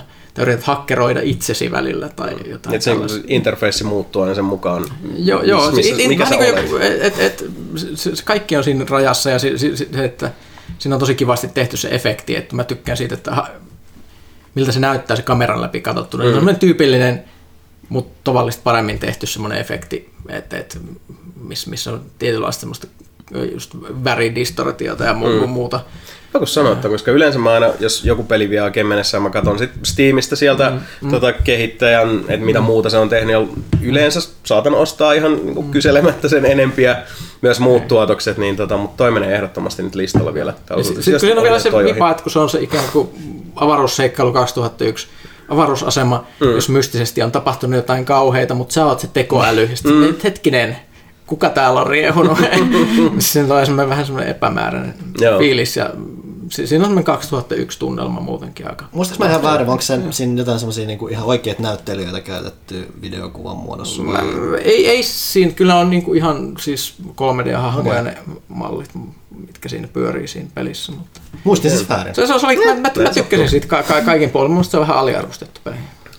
Se on aina silloin tällä jo. Se on just, että sitä ei puhuta niin paljon, mutta se nousi yppää aina silloin tällä just esille, että kannattaa ilmeisesti se, sekin. semmoinen hyvin mystinen fiilis. Mun- Mä tykkäsin siitä, että siinä ei ihan todellakaan väännetty rautalangasta kaikkea. Mm. Että et annettiin vähän tulkinnanvaraa lopussa. Joo, tässä sitä kissaääntä nyt nostellaan niin, Niin, niin, niin, sitten niin, niin. molempien tuotosten osalta. Joo, ja jännä, että mä en ole tässä pelannut Stories Untoldia. Mä oon asentanut sen, niin mä oon pelannut sitä viisi minuuttia. Mä katsoin, olipa mielenkiintoisen näköinen käyttis, mutta sitten se vaan jotenkin jäi. Jää. No, mutta tehdään kato silleen, että tota, pelaa sä Stories Untold, mä pelaan Observation, ja sitten kun mä oon taas vieraana kahdeksan vuoden päästä, niin tota, palataan sit asiaan. Pakko muuten sanoa, ihan tuli tosta tota, uh, videonäyttelijä kysymyksestä mieleen, että tota, mulla on aina ollut semmonen niinku, siis mulla on semmoinen heikko kohta sydämessä vanhoille FMV-seikkailupeleille, eli kun on, on tota, mä olen niinku Gabriel Knight 2 ja, ja tota, The Black Dahlia ja No, Ripper nyt oli aika hanurista, mutta kuitenkin. Ja tietysti kaikki Tex Murphy, seikkailut, Under Killing Moonit ja muut. Mä oon hirveän iloinen, että ne on tehnyt semmoisen semipaluun tässä. Että on just niinku Se on nyt kun voidaan, ja- voidaan laittaa videolaatua, mikä ei ole semmoista hirveätä pikselimössöä tai muuta, niin Eh, mä pelaan edelleenkin Toki, toki, toki. Niin vuosittain läpi. Ja niin kyllä se, ei se kestä aikaa. No, jos mä siis- sanoisin nimenomaan, että se kuitenkin, että sitä pystytään tekemään tie- tietyllä tapaa paremmin ja ylipäätänsä ymmärrys tuommoisesta interaktiivista seikkailusta, mikä yhdistää mm. videota, on ehkä vähän kehittynyt just siitä, mitä on aikoinaan tehty. Ja, Joo, ja varmaan Mut miksi kakkosen? Miksi kakkosen? Miksi se tykköstä? Mikä se on vaiva? No, koska kakkonen on mun mielestä tunnelmallisempi peli. Mm. Ykkösessä on puolensa, mä tykkäsin tota, myös siitä remakeista, vaikka siinä ole Tim Currya äänenä, mikä on kyllä siis niin kuin, that's your first mistake. Mutta tota, se oli mun mielestä hyvin tehty, rakkaudella tehty. Ja uh, oikeastaan siis koko Gabriel Knight-sarja, kaikki, vähän niin kuin kaikki mitä Jane Jensen on tehnyt, niin mä, mä tota, arvostan suuresti, että Mobius, vaikkakin on siis graafisesti ihan jäätävää mörönpaskaa suuremman osa aikaa, niin oli silti mun mielestä pelaamisen arvoinen. Ja sitten oli se Grey Matter siinä välissä. Ja se tykkäsin, mutta tota, joo. Jostain syystä vaan tällä kyseisellä, se, on on kans se kakkonen on se mm. special place. Niin, no se on Sitä tietysti, että milloin, sä- milloin sä laadullisesti sanoa. pelaat sen ja... Muistan, että pelasin ensimmäisen Cape Canatin jouluna joskus. Mm. joululomalla. Ja se, se, sen takia mä yhdistän sen tietyllä tavalla edelleen jouluun jostain mm. syystä ja semmoiseen nuoruuden iloon, kun sai olla, ö, mm. olla vapaa ja stressitön ja mm. muuta. Ja siinä oli se sarjakuva mukana. Mm. Missä oli, se, se oli semmoista pislityyliä se sarjis vielä, ihan s- söhrötyyliä piirretty. Ja sitten siinä oppi oleellisia ranskalaisia fraaseja, koska me, milloin ihminen ei tarvii fraasia pukki ilman sarvia. Sitä juuri. Mutta niinhän se on, että, että mitä enemmän aikaa kuluu sitten jonkun kokemuksen ja tota, niin kuin oman itse välillä, niin äh, sitä, suurem, sitä suuremmin osin niin kuin tunteet ottaa vallan ja sitä vähemmän on millään metriikalla väliä. Mm. Että mikä niin kuin, laadulliset määreet ja kriteerit on ihan yhtä tyhjän kanssa, kun sä mietit jotain asiaa 10 vuotta myöhemmin tai 20 vuotta myöhemmin. Silleen, että silloin se arvo on erilainen. On. Yes. Tuossa tuossa viime pelaajakästissä me annettiin jo tommosia omia viime vuoden pelisuosikkeja, niin nyt kun sä oot tässä sopivasti vielä alkuvuodesta, niin mm. käydään sunkin osalta läpi viime vuoden. Top 30. Ah, no, mulla on top 10 kyllä tossa, mutta... Sekin on melkein enemmän kuin mä olisin uskaltanut pyytää, että Joo, no siis äh, meillä on aina tosiaan äh, joka vuosi äh, lopetellaan toi äh, nelinpelin äh, tota, kästi vuosi aina sitten tota, äh, tämmöiseen niin joulukästi, jossa käydään sitten kaikkien top 10 läpi ja niistä sitten laskiskellaan yhteen, että Mä täytyy nyt sanoa, että jos ette ole kuunnellut nelinpeliä ennen, niin tämä on mahtava jakso aloittaa. Oikeasti mä en ole ikinä nauranut niin paljon kuin Sami ja Sebun listaille mun elämässä. Siis Joo, mä ne- luulin, että mä kuolen. siellä pojilta, pojilta lähti taas vähän, vähän hommat lapasesta, mutta tota, uh, joo, Tä- täällä on tota, uh, toi kymmenes sija oli mulle aika erikoinen, koska mä pyörittelin tosi pitkään, se otettiin myös niin nämä on nyt mietitty silleen, että järjestyksessä. Ja... Joo, joo, nämä on kymmenestä ykköseen. Tämä on, ihan, tämä on nyt se, se viimeinen. That, that's my story and I'm sticking to it. Ja kymppinä hämmästyttävää kyllä, kun mä mietin sitä, että mikä, mikä pelikas mulla oli vaan tosi hauskaa. Vaikka siinä jälleen kerran menee tähän niinku fiilispohjalle. Ei se niinku, metriikka ei kerro meille, että se on, on mikään niinku laadullisesti kummonen mestariteos, mutta Rage 2 oli kyllä tosi hauska peli. Mä pidin siitä. Siinä oli menoa ja meininkiä, mutta täytyy sanoa, että moneen kertaan viime vuonna puhuttiin esimerkiksi siitä, että mä en kauheasti välittänyt tota Star Wars Jedi Fallen Orderista. Siinä on niin paljon teknisiä ongelmia ja semmoista niinku, siis sellaista hiomattomuutta, mitä mä en olisi ke- kehittäjältä odottanut. Mutta se sai hirveän paljon anteeksi mun mielestä niinku yleisessä semmoisessa ruohonjuuritason keskustelussa, koska se oli pitkästä aikaa peli, joka ei ollut niinku yksikantaan ihan hanurista, kun puhutaan EAsta ja Star Wars-lisenssistä. Niin vastavuoroisesti musta tuntuu, että Rage 2 arvo mulle äh, näyttäytyi uudella tavalla sen jälkeen, kun alettiin tuossa Friendien kanssa pelaa Borderlands 3, ja se taas sitten näyttäytyi todella tylsänä ja tympeänä ja kulmikkaana ja suoraviivaisena pelinä, joka sitten lopulta vaan jäi kesken, koska se ei vaan napannut yhtään. Niin silloin jotenkin mä taas rupesin miettimään, koska niin paljon Rage 2 on otettu, lainattu Borderlands-sarjalta, tai on, on jollain tavalla iterointia sieltä. Sitten, Niin, mutta ne kyllä teki sen paremmin. Hmm. Rage 2 siis. Uh, Sitten itse asiassa tuohon, siellä yhdeksän, mä, sorry, mä, mä en halua tehdä tästä hirveät monologia, mä käytän vähän nopeammin, kun tämä on jo kertaalleen tehty. Nelinpelin Mä podcastissa. tätä tähän väliin, että mä unohdin avata mun juomapullon tai vissypullon tässä välissä, joten anteeksi, nyt tulee Noin. Korkki auki. No niin, jatka ihmeessä. Kiitos. Uh, Tuohon Johannan pointtiin tota, uh, vastatakseni tuossa aiemmin tuosta Simsistä, mm. nelosesta, että se on hyvä konsoliversio, mutta niin on myös Stellaris Console Edition, joka on siis yllättävän hyvä ja uskollinen iterointi ja käytännössä mun mielestä semmoinen niinku kursailematon ja, ja tota, ei ole tehty kompromisseja oikeastaan missään. Totta kai ohjaustapa on vähemmän intuitiivinen, joutuu enemmän säätää valikosta alavalikkoa ja takaisin, jotta saat asioita aikaan, mutta se on Stellaris. Ei siinä ole kiire kuitenkaan mihin. Siinä ei ole, ei. Siinä on enemmänkin siinä on semmoinen jatkuva, koko ajan raskaammaksi käyvä, hartioilla painava paine siitä, että tämä mun yhteiskunta maan laajenee, pelottaa, auttakaa, mitä mä teen, infrastruktuuri hajoaa, Jeesus pelasta. Miksi naapurit on niin ikäviä? Niin, tai miksi naapurit on niitä superkilttejä Killing with Kindness, tota, niinku, siis nallekarhu paskiaisia, jotka saa kaikki muut Liittymään niitä Niin. niin. federaatiin. Niin. Them motherfuckers. Mutta Stellaris Console Edition kannattaa tsekata loistopeli molemmilla alustoilla. Uh, pelaajan arvostelinkin tämän itse asiassa Whispers of a Machine. Uh, siinä on semmonen lafka, hävisi ihan rekisteristä, mutta he teki Cathy Rainista ennen. Ja tota, uh, sama Cathy Rainissa ja tota, Whispers of a Machineissa kaksi point and click peliä. Oikein nyt niinku vanhan liiton 2D naksuseikkailu. Ja molemmissa on se, että molemmissa on hirveän paljon hyvää. Ja sitten on semmoisia tiettyjä lapsuksia lähtökohtaisesti siellä kässäripuolella. Molemmista tarina jossain vaiheessa Cathy Rainissa, jossain vaiheessa lähtee aivan laukalle se meininki. Niin kuin siis, jos oli raiteet alla, niin nyt ei kuin tähti taivasta, kun se lähtee ihan överiksi, mikä ei sovi yhtään siihen, mitä aikaisemmin tuli. Whispers of a on taas sit se, että se on mielenkiintoinen, semmoinen niinku, tota, voisi sanoa niinku cyberpunk noir seikkailu mielenkiintoisessa tämmöisessä skandinaavisessa ympäristössä ja se on pelimekaanisesti ja teknisesti siinä on tosi mielenkiintoisia uudistuksia point click kaavaan.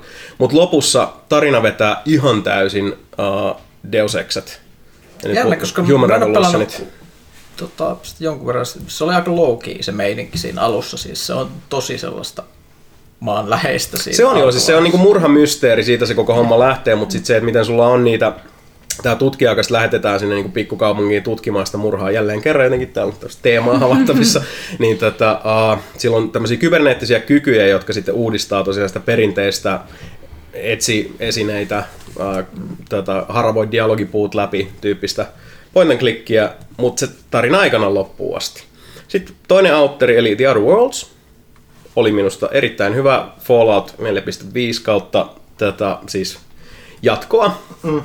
Sarjalle. Se on yksi niitä pelejä. Se oli joo. Mä nostin sen sinne, koska mä pidin sit tosi paljon siitäkin huolimatta, että se, tota, se ei kuitenkaan jollain tavalla, se ei ihan vienyt mennessään semmoisella tavalla, että, että, että vaikka mä tykkäsin tosi paljon Outer Worldsista, musta tuntuu, että, että viisi vuotta tästä eteenpäin, se on niitä pelejä, joita mä luen joskus jotain listaa, mä silleen, mä en muista tätä peliä enää. Se- se, ei, se ei niin kuin millään tavalla se, siihen pelin laatuun nähden, siis se on hienosti tehty peli, se on, se on todella hyvä peli, mutta musta tuntuu vaan, että se ei ole ikimuistoinen Siis peli. sehän, siis sehän, mikä siinä melkein on, on se, että se on tiiviisti rakennettu semmoinen pääasiallisesti tosi hyvin toimiva mm.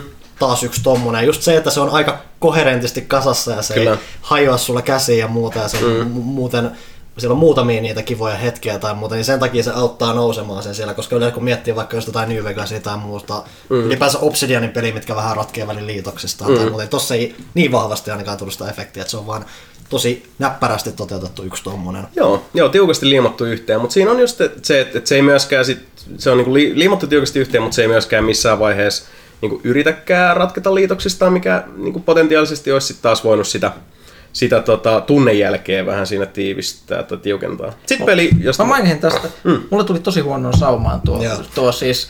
Pelasin tota, tuota samaan aikaan vähän niin kuin ristiin Disco Elysiumin kanssa. Mm. Ja sitten mä totesin, että tämä, tämä peli on niin blandi, että mä en voi jatkaa sen pelaamista. Se, vertailussa se näyttäytyi niin Joo. kar- karulta, se, se oli ihan täydellinen. Niin kuin, että ei olisi pitänyt pelata niitä samaan aikaan, se mm. meni pilalle se kokemus. Ihan varmasti joo. Mä en ole Disco pelannut itse, mutta mitä mä tiedän siitä tarinasta, niin tota, joo. Et se on vähän niin kuin hyppäisi jostain tota, David Fincherin seitsemästä ja, ja tota, alkaisi sitten katsoa vaikka jotain perus uh, niin kuin tunnin serial poliisisarjaa. Joo, ja just, Et- just että kun ne molemmat kuitenkin silleen, että esimerkiksi se, miten politiikkaa käsitellään, niin niissä, mm. niin, niin olisi vaan pitänyt pelata kuukauden välillä tai jotain. Joo, joo. Niin, niin sit, mä vähän harmittaa nyt sen takia, just se Outer Worlds sen takia. Mm. Ehkä siinä pitää palata myöhemmin. No niin, ehkä se näyttäytyy sitten eri valossa. Tai sitten ei, mistä se tietää. Mulla olisi se, että mä, mä en pelannut Outroadsia loppuun asti koskaan. Mulla oli just se, että mä pelasin se aika reilusti ennen Disco Elysiumia, niin mä just tykkäsin siitä, että siinä periaatteessa näkyy koko ajan nää, että okei, että sulla on koko ajan jotain, että tämä päätös perustuu tähän kykyyn, mikä sulla on, ja siellä koko ajan nousee vähän semmoisia, että siitä tulee semmoinen fiilis, että okei, että nämä mun treenausjutut, mitkä mä oon tehnyt, niin ne nyt vaikuttaa vähän tähän suuntaan, mihin mä menen. Siinä tulee kivasti silleen, ne, koska se on niin tiivis rakenteessa, että tulee mulle kivalla tavalla esiin ne tietyt osat, mit, mm. mitkä ruksuttaa tai muuta. Mä tykkäsin siitä. Tosin sitten kun pelaa Disco Elysiumia, niin sekin tuo kyllä ne osat aika hyvin ja jopa paremmin. Niin kuin vertailee esimerkiksi minkälaisia perkkejä niissä Niin, peleissä niin, molemmissa. Toisissa niin. on se, että sä kannat 5 prosenttia enemmän tavaraa. ja- no ei mennä niihin toisiin nyt, Toissa saat plus kaksi empaattisempi. Ja, joo. Vaikeeta. On se. Mutta joo, uh, sitten siellä on listalla, mennään sitten vähän nopeammin, päästään muihinkin aiheisiin, että mä vaan tässä höylätä mikkiin, mutta tota, uh, tämänkin pelin mä arvostin itse asiassa pelaajaan Black Sad Under the Skin.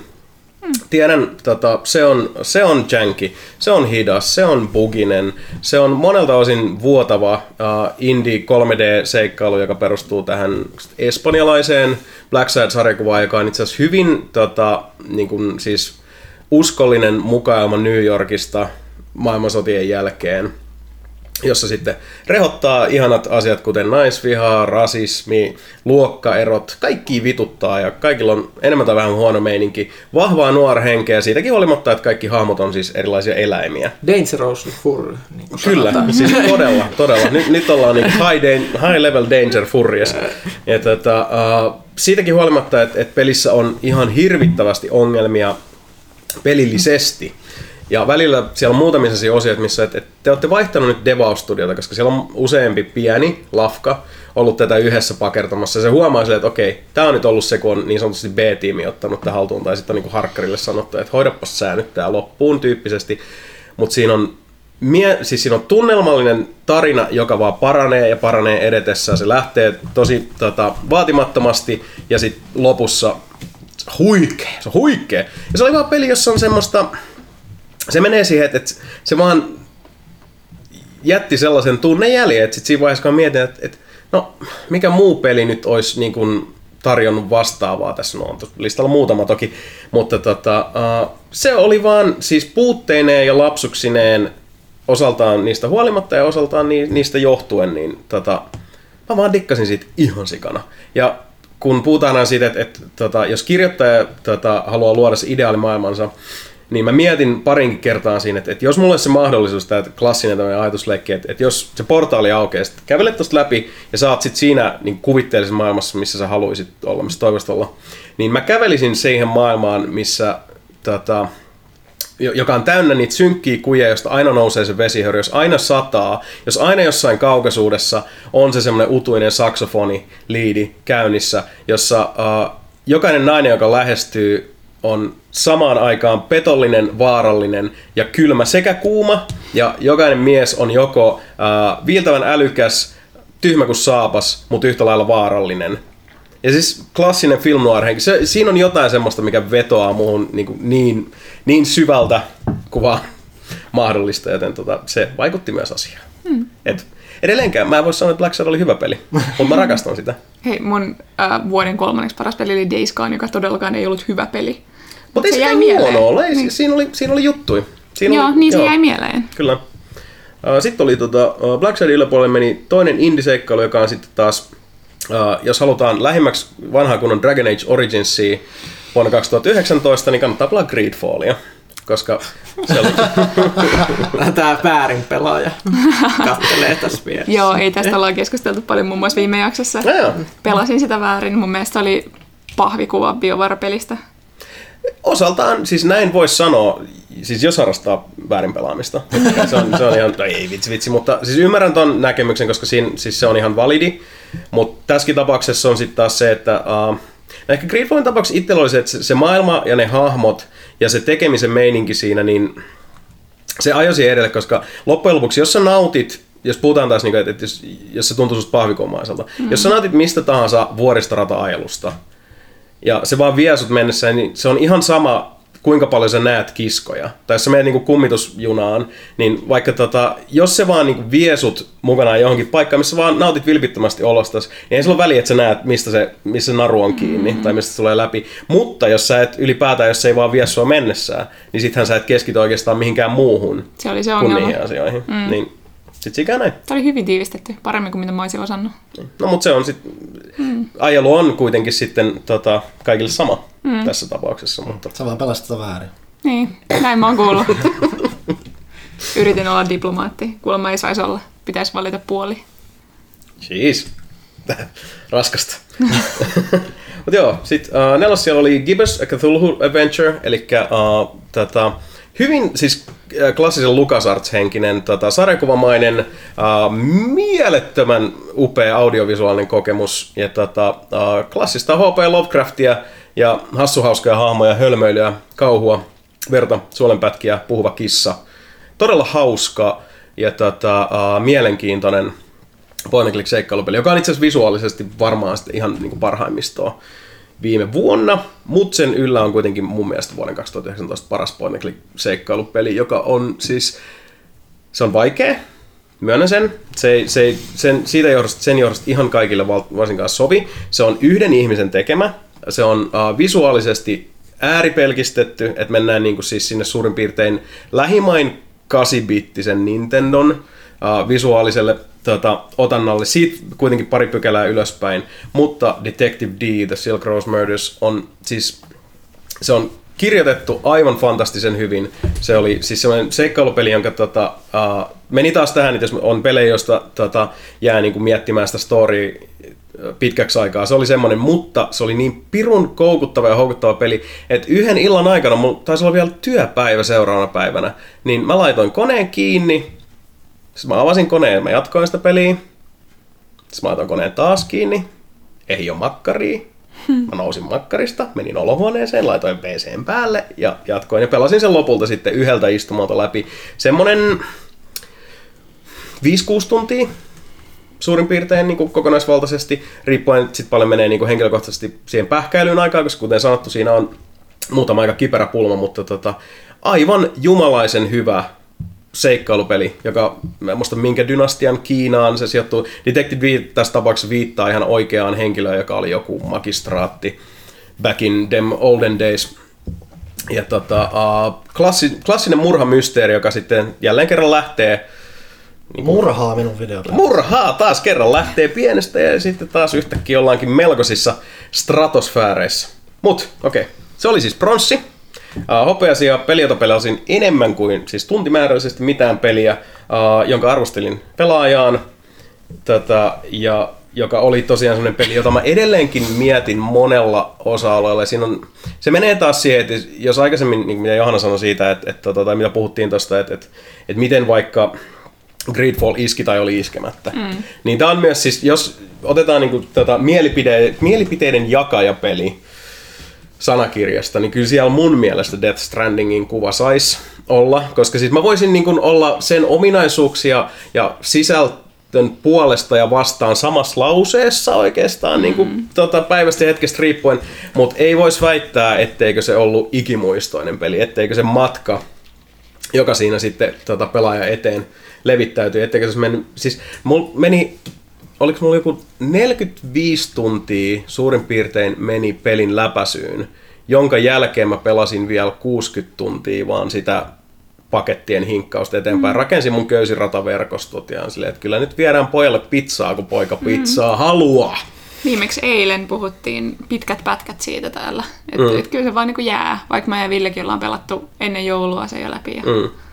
et kyllä, se, kyllä se jää mieleen. Se jää. Ja Kyllä. Panu hymyilee penseästi, koska meitä on siis kahta leiriä. Se oli mun Mm. vuoden peli, ja sitten Panun mielestä se ei kuulunut meidän listalle ollenkaan. niin tota, Ja Se, mulle- en, mä, en mä sano, etteikö se kuulu meidän listalle. Mulla, mulla se ei pääse lähellekään top 10. Mm. Ja siis Ja mulla on siis se, että mä en vihaa sitä, mulla on vaan se, että mä, se ei vaan napannut mua yhtään. Mm. Jos ihan totta puhutaan, mä olisin, mä, vaikka mä tiedostankin, että toi selvästi on tehty esimerkiksi vähän pienemmällä budjetilla kuin joku Metal Gear Solid 5 pienemmässä ajassa ja jade, mm. ja silti ne asiat, mitä se tekee, mun mielestä Kojima on ajan saatossa vaan tehnyt paremmin ja mielenkiintoisemmin. Mm. Ja se vaan, jot, mä en, pääse, siitä- mä en päässyt siitä yli. Joo, Ja mä pelasin, täysin ymmärrettävää. ja mä en tosiaan läpässyt sitä, että mä kuulin suurin piirtein, että okei, että miten se loppui, mutta sitten okei, että mun ei tarvitse pelata tätä loppuun asti, mm. että tää nyt ei vaan ole mulle. Mm. Mikä osittain harmitti mua kanssa tosi paljon, koska mulla, mä oon kuitenkin niitä ihmisiä, jotka vaikka jossain Zelda Breath of the Wildissa tykkää siitä, että hei nyt on tää hirveä kallio, mistä pitää lähteä kiipeämään. Nyt mm. suunnitellaan, että mä menen tosta, mä pystyn lepäämään tossa, sitten mä kaaran tosta, toivon niin mä oon perkeleesti, että mä pääsen tohon asti, hoppu tosin, no pitää viittiä mm. uudelleen ja muuta. Tykkään siitä tosi paljon, mä toivoisin vähän vastaavaa Death Stranding, mutta mulle se ei, mä en löytänyt sitä samaa mm. semmoista iloa siitä suunnitelmallisuudesta tai muusta, mulle se vaan se rämpiminen ja mm. ajoneuvojen kanssa kikkailu ja muu, niin se ei vaan Mä koen nyt Death Strandingin ongelma tuossa oli se, että su, su, ne niinku riskit on niin suuret siinä. Jos sä tiput Zeldassa, niin sit sä, sä oot vaan menettänyt aikaa. Mm. Ehkä Niin jossain Death määrin- Strandingissa sä joudut niinku kirjaimellisesti lataa pelin uudestaan, koska sulla on kaikki eväät niin levällä, että sitä ei voi enää pelastaa sitä tilannetta.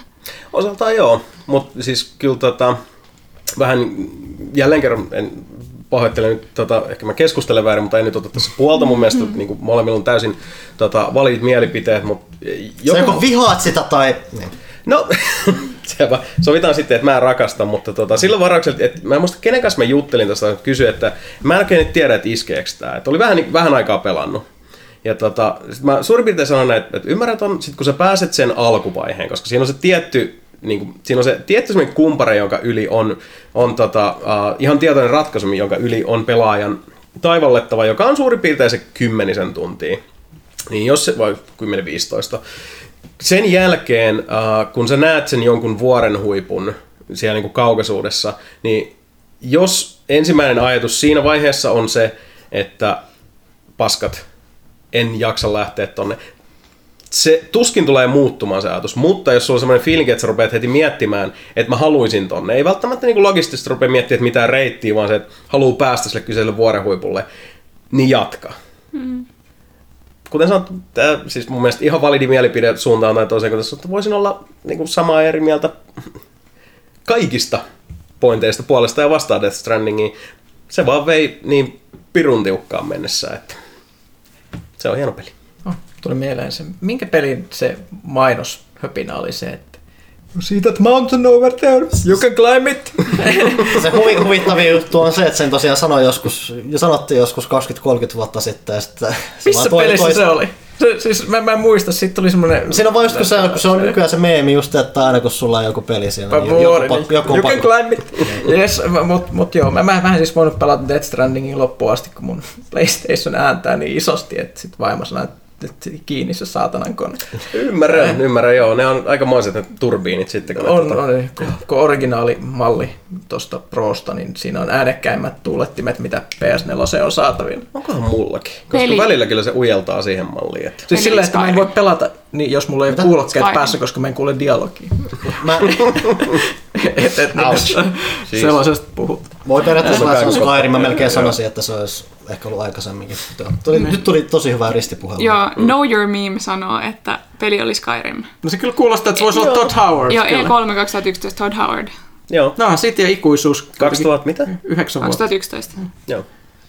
Tosta itse asiassa tuli 11, mieleen se yksi, ver... 11. Tosta itse tuli mieleen yksi vertaus, mikä mulle tuli mieleen, että mulla se, että kun mä puhuin siitä Zeldasta ja mitä mä tykkäsin siitä, kun taas sitten Death Stranding ja se ka- kaikki liikkuminen ja muu, niin mulla tuli mieleen sama fiilis kuin just Skyrimissä, kun sä lähdet siihen vuorikiipeille, eli sä hyppäät sen sun hevosen selkään ja sitten menet sitä pysty suoraan seinään ylöspäin. Death Strandingin pelaaminen tuntui siltä mulle. Mm.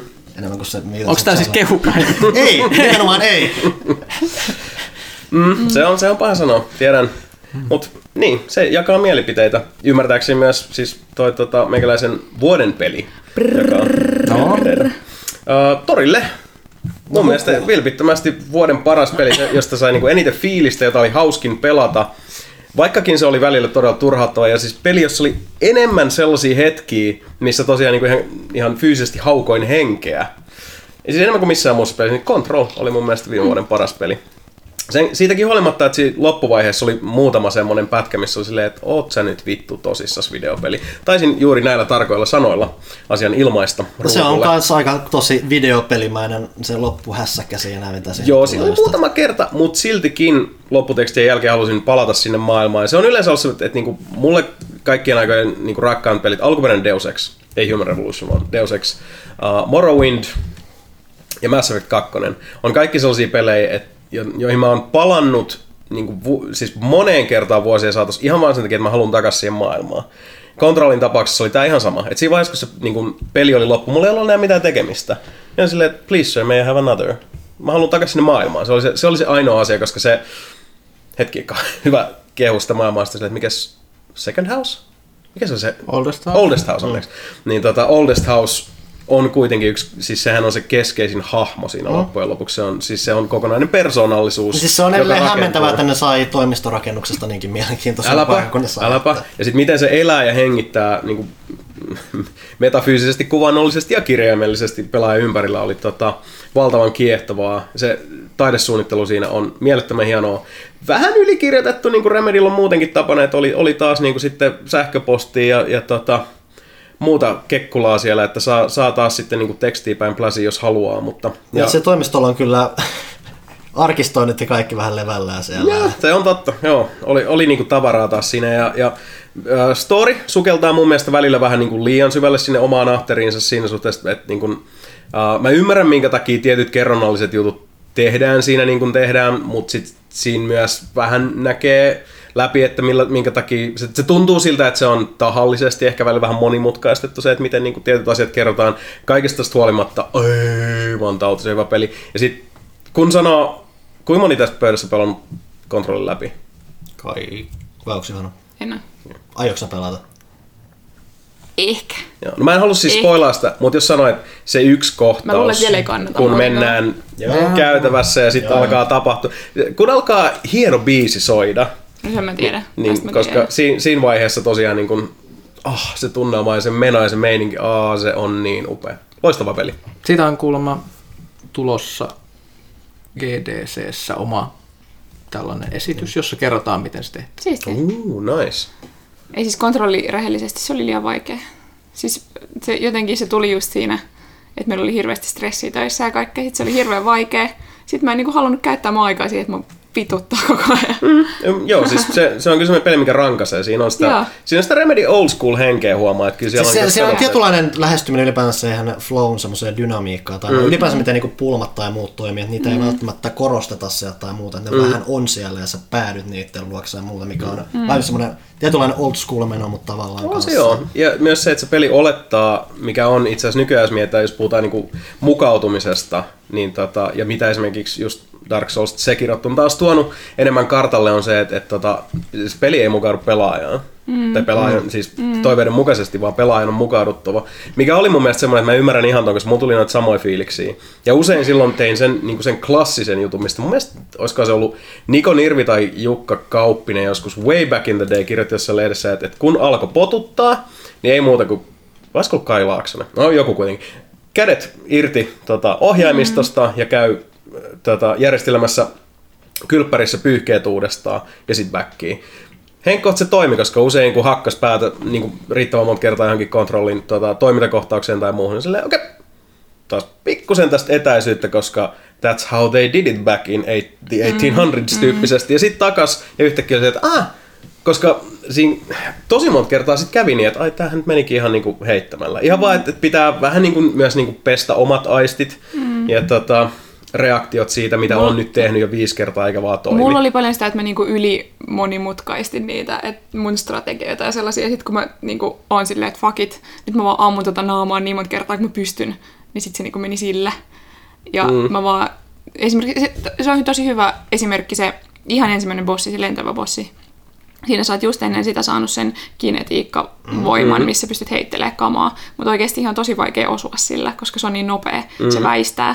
Öö, sun ei kannata käyttää sitä ollenkaan. Se kuolee helpoiten, jos sitä vaan ampuu ihan hirveästi. Se juuhan siinä on se, että sillä on niitä kätyreitä, jotka sä heität matalaksi, sä Niin. niiltä ne heltit. Ja se, mistä tykkään, mitä, mi, mi- mistä jengi ei välttämättä ja ihan täysin mun mielipide. Mä mm. tykkään siitä, miten toteuttaa sen health koska sun on pakko liikkua mm. siinä ympäristössä. Mm. Ei ole vaan, siinähän ei ole edes mitään varsinaista suoriutumisjärjestelmää tai muuta, mikä just varsinkin jonkun Quantum Breakin jälkeen mm. on ihan periaatteessa ihan virkistäväkin asia. Jaa. Joo, se on ihan totta. Voit mennä jemmaan sinne, mutta joo, toi pitää liikkeessä. Mm. Ja toi on ihan totta. Siinä useinhan se on loppujen lopuksi siis se onnistumisen ja onnen avain kontrollissa, että ammu päähän, kunnes tipahtaa. Niin, niinpä. tai niin kuin ammu, ammu siihen hohtavaan kohtaan, niin jossain vaiheessa tapahtuu jotain. Mutta tota, sitten taas se, että miten niin se sun hahmon niin siis murhan työkalupakki laajenee ja monipuolistuu sitten, kun sä niin jatkokehität jokaista skilliä ja saat niihin sitten niitä lisäkilkkejä tai muuta, niin se on vaan hauskaa, koska mm. sitten lopussa sä oot vain niin siis superwoman. Mm. Ja siis kaikki, kaikki se tota, tuho-sinfonia, jota sä voit siinä sitten säveltää samalla kun ammut vaan päähän. Mm.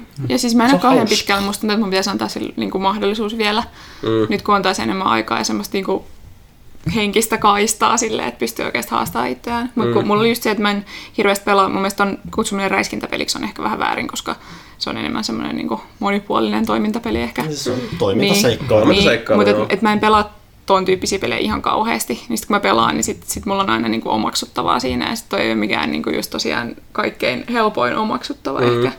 Näin, toi just, niin. Niin. mun mielestä siis on tosi kumma kuunnella, että ihmiset sanoo, että se oli vaikea, kun mä pelannut niin paljon mm. niitä Soulsia, ja sitten kun mä pelannut hirveät mm. määrät Warframea, joka on nopeasti liikkuva räiskintä, jossa se on myös pidettävä liikkeessä, niin mun ei oikeastaan tarvinnut mm. niinku omaksua mitään, vaan se tuntui siltä, niinku, että hei, mä oon pelannut tätä niinku tosi paljon mm. sille ennestään, että mun mielestä siinä on oikeastaan vain kaksi tosi pahaa kohtaa, mitkä on molemmat optionaalisia bosseja. Mutta se on just se, että mitä on tottunut pelaamaan Niin, oikeasti. niin, niin, Joo, niin, se mutta mut se myös, kyllä. niin että et siitä näkee, että jos sit heti välittömästi kun tarttuu siihen, niin se mitä mä oon pelannut, niin vaikutti ihan hulluna siihen, miten mä koen eri tavalla sen, miten Niinpä.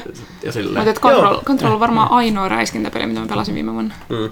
No se vaikuttaa, mutta myös sitten toi, mitä sanoit, koska mm, niinku, siis loppuvuodesta itselläkin, minkä takia just pois tai Pence Creekistä ja niinku Stories on Told, minkä takia nämä itsellekin etsiytyi pelattavaksi oli se, että mä en halua mitään reaktioräiskintää, koska oli aika mm. niinku finaalissa. Ja niistä usein on, on itselläkin mennyt, että sit ei kaipaa sitä, pelataan edelleenkin siis viikoittain Uh, tota, tutulla porukalla Rainbow Six Siegea netissä. Mm. jatko mikä ei todellakaan ole. Siis se on nallia vainaa tyyppinen peli, missä tota, uh, pitää skarpata tosi, tosi paljon, mutta se on toisaalta me pelataan myös sitten niin aina pääsääntöisesti tutulla porukalla. Ja tota, siinä samalla sitten lentää laatuläppejä. Mutta siinä on kuitenkin se, siinä on tietynlainen virittäytyminen, jonka sä teet. Ja sitten välillä, varsinkin jos on niinku kiireisempää, stressaavampaa aikaa, niin silleen, että eh, mä en vaan niinku kaipaa, että mikään hyppää kimppuun. Jos, jos on vaikka niinku point and click seikkailupeli, niin sit mulla on kaikki aika maailmassa miettiä mm. tätä ratkaisua. Ja se on jollain tavalla myös sit se semmoinen niinku, on se mahdollisuus niinku löytää semmoinen turvapaikka pelien ääreltä, niin mm. semmoinen on, on toisinaan, se on oikeasti tosi tarpeen. Niin ymmärrän täysin, että ei se välttämättä ole siitä, että se olisi varsinaisesti niinkään vaikea, mutta toisinaan sitten se, se että et kun peleissä kuitenkin sut laitetaan haasteiden äärelle. Jokin niin kun on sinua vastaan tavalla tai toisella, tai jo, jostain sun pitää päästä läpi. Ja missä muodossa se esitellään, se voi tosiaan jo toisinaan olla vaan silleen, että ei tos muodossa. Niinpä. Niin plus se, se Niinpä. että vaikeus on tosi erilainen käsite genrestä riippuen silleen, Mm. että Niin. et, et jos Joo, miettii, että minkälainen normaali skillsetti sulla on, jos vertaa mm. niin kuin point and, just point and clickia mm. esimerkiksi, se on sellainen genre, että miten sä luulet, että jos niin kuin joku ihan ummikko esimerkiksi tarttuisi noihin point and clickeihin, mitä sä oot mm. suositellut, niin olisiko niistä joku semmoinen, joka tuntuisi ihan täysin mahdottomalta, mutta mikä menee sun logiikalla ihan täysin, koska sä oot koko elämässä treenannut point clickia Mm, logiikkaa, niin, mikä sepä, voi olla sepä. tätä Gabriel Knightin rakenna tekoviikset mm. kissan selkäkarvasta. Perustuu tosi tapahtumiin. tämä. Toi on kyllä kolmosessa. Mutta Mm, joo, oot ihan oikeassa. Ja sitten siinä on usein se, että et, et, niinku, mit- miten se tota, niinku itselle välittyy. Monethan just, niinku, mitä paljon puhui aikaisemmin, että et iskee se turhautuminen. Mm. Ja se on taas sitten semmoinen, mikä point click peleissä tulee tosi helposti. Sitten on silleen, että en mä tajuu. Mitä mun pitäisi tehdä? Ja sitten ei, sit ei pääse mihinkään. Niin. Tai sitten tulee se, mistä aina puhun silleen, että, että ei, mulla ei ole nyt antaa itsestäni, niin kuin tää, Niin. tää, tää käy nyt vaan, siis tää seinä nousee sillä tavalla pystyyn, että ei ole hauskaa. Mm. Game. Henkiset Ehkä resurssit siihen, täytyy mutta- ladata ensin. Se on just Niin. näin, se on just näin.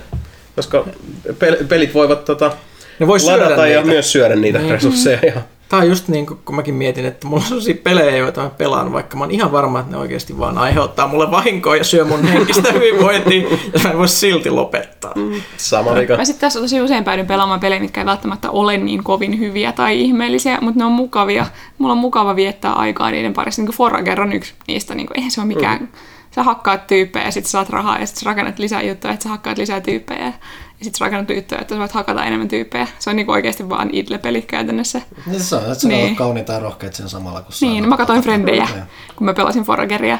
Ja mäkin aloin katsoa taas Frennejä pitkästä Joo. aikaa. Mutta on aina hyvä semmoinen niin vertaus tähän, että tota, kun jollain tavalla tämän tyyppistä keskustelut, oli se sitten, jos puhutaan vaikka puhutaan peleistä, kirjoista, mm. TV-sarjoista, musiikista, niin tota, me arvotetaan yleensä aina se sisältö jonkin ulkopuolisen metriikan mukaan. Tai me pyritään löytää se, että, että no okei, ei tämä nyt tää ei ole nyt niinku Beethovenia. Mm. Että okei, että ei tämä nyt ole niinku tää, tää tota A-luokan kylkipaisti, mm. mutta se on hyvää. Mä nautin siitä.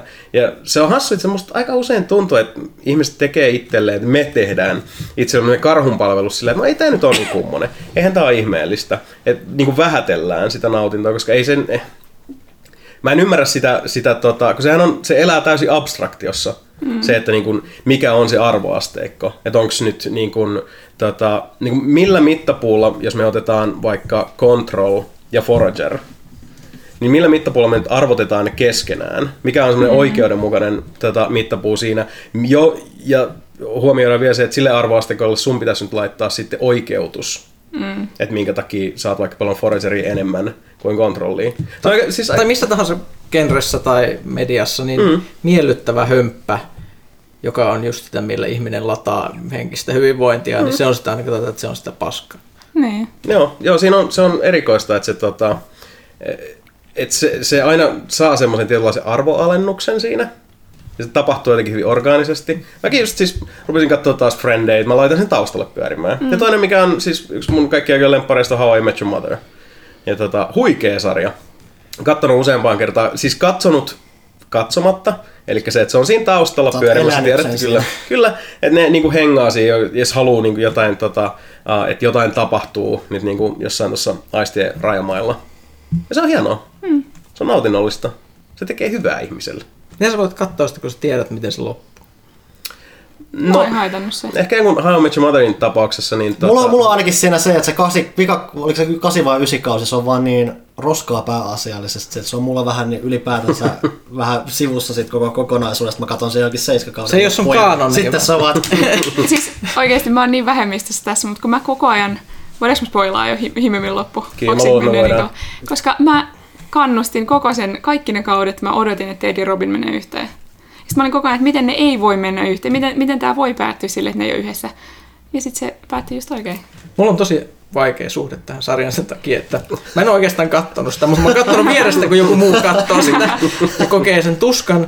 Ja mä- mun ongelma sen sarjan kanssa, se, että, että mun mielestä Ted on maailman paskin ihminen. ja sen pitäisi ihana. kuolla ensimmäisessä jaksossa, jos maailmassa olisi mitään oikein. Tediä. Se on hirveä ihminen, kammottava ihminen. se, on, se on ihminen, joka rakastuu siihen niin kuin naisten jahtaamiseen enemmän kuin sit niihin naisiin itseensä. Mutta vastaavasti sitten, jos katsot Friendei, mikä on varmaan mulla kaikki, jotka on mä en katsonut useamman kerran. Mä en ole melkein just uskaltanut melkein mennä Frendejä katsomaan. No Se- Friendeissä on sitten taas se, että, että siinä käy vähän toi sama juttu, mutta kaikkien hahmojen osalta. Että kun sä rupeat katsoa Friendei, niin kun on aikaa vähän tota, kulunut, sä silleen, että nämä on kaikki ihan rojaali mulkkuja. Nämä on siis ihan hirveitä Mm. ihmisiä. Ja, siis itsekkäitä ja, ja tota, siis seksuaalisesti turhautuneita ja, ja tota, takakireitä. Vähän semmoisia sosiopaatteja. Mutta hei, tiedättekö kaikki valehtelee kilpaa toisille, ei ikinä uskalla sanoa suoraan. Olisi silleen, onko Joel paskat housussa? On. Ei sanota mitään. Se on hirveän noloa. Ja sitten Joy menee paskat housussa hakemaan. Ja sitten se and hilarity ensues. Mutta siis siitähän se pitkälti lähtee, että, että ne on niinku ystäviä, jotka ei uskalla sanoa toisilleen mistään Siis, siis mitään. mä haluan mennä tangentille. Mä haluan mennä Anna tangentille. palaa. Go Siis, for it. mä- Nyt, mä, nyt on siis kerrankin ihmisiä tässä paljon, jotka siis nauttii frendeistä selkeästi. Mm.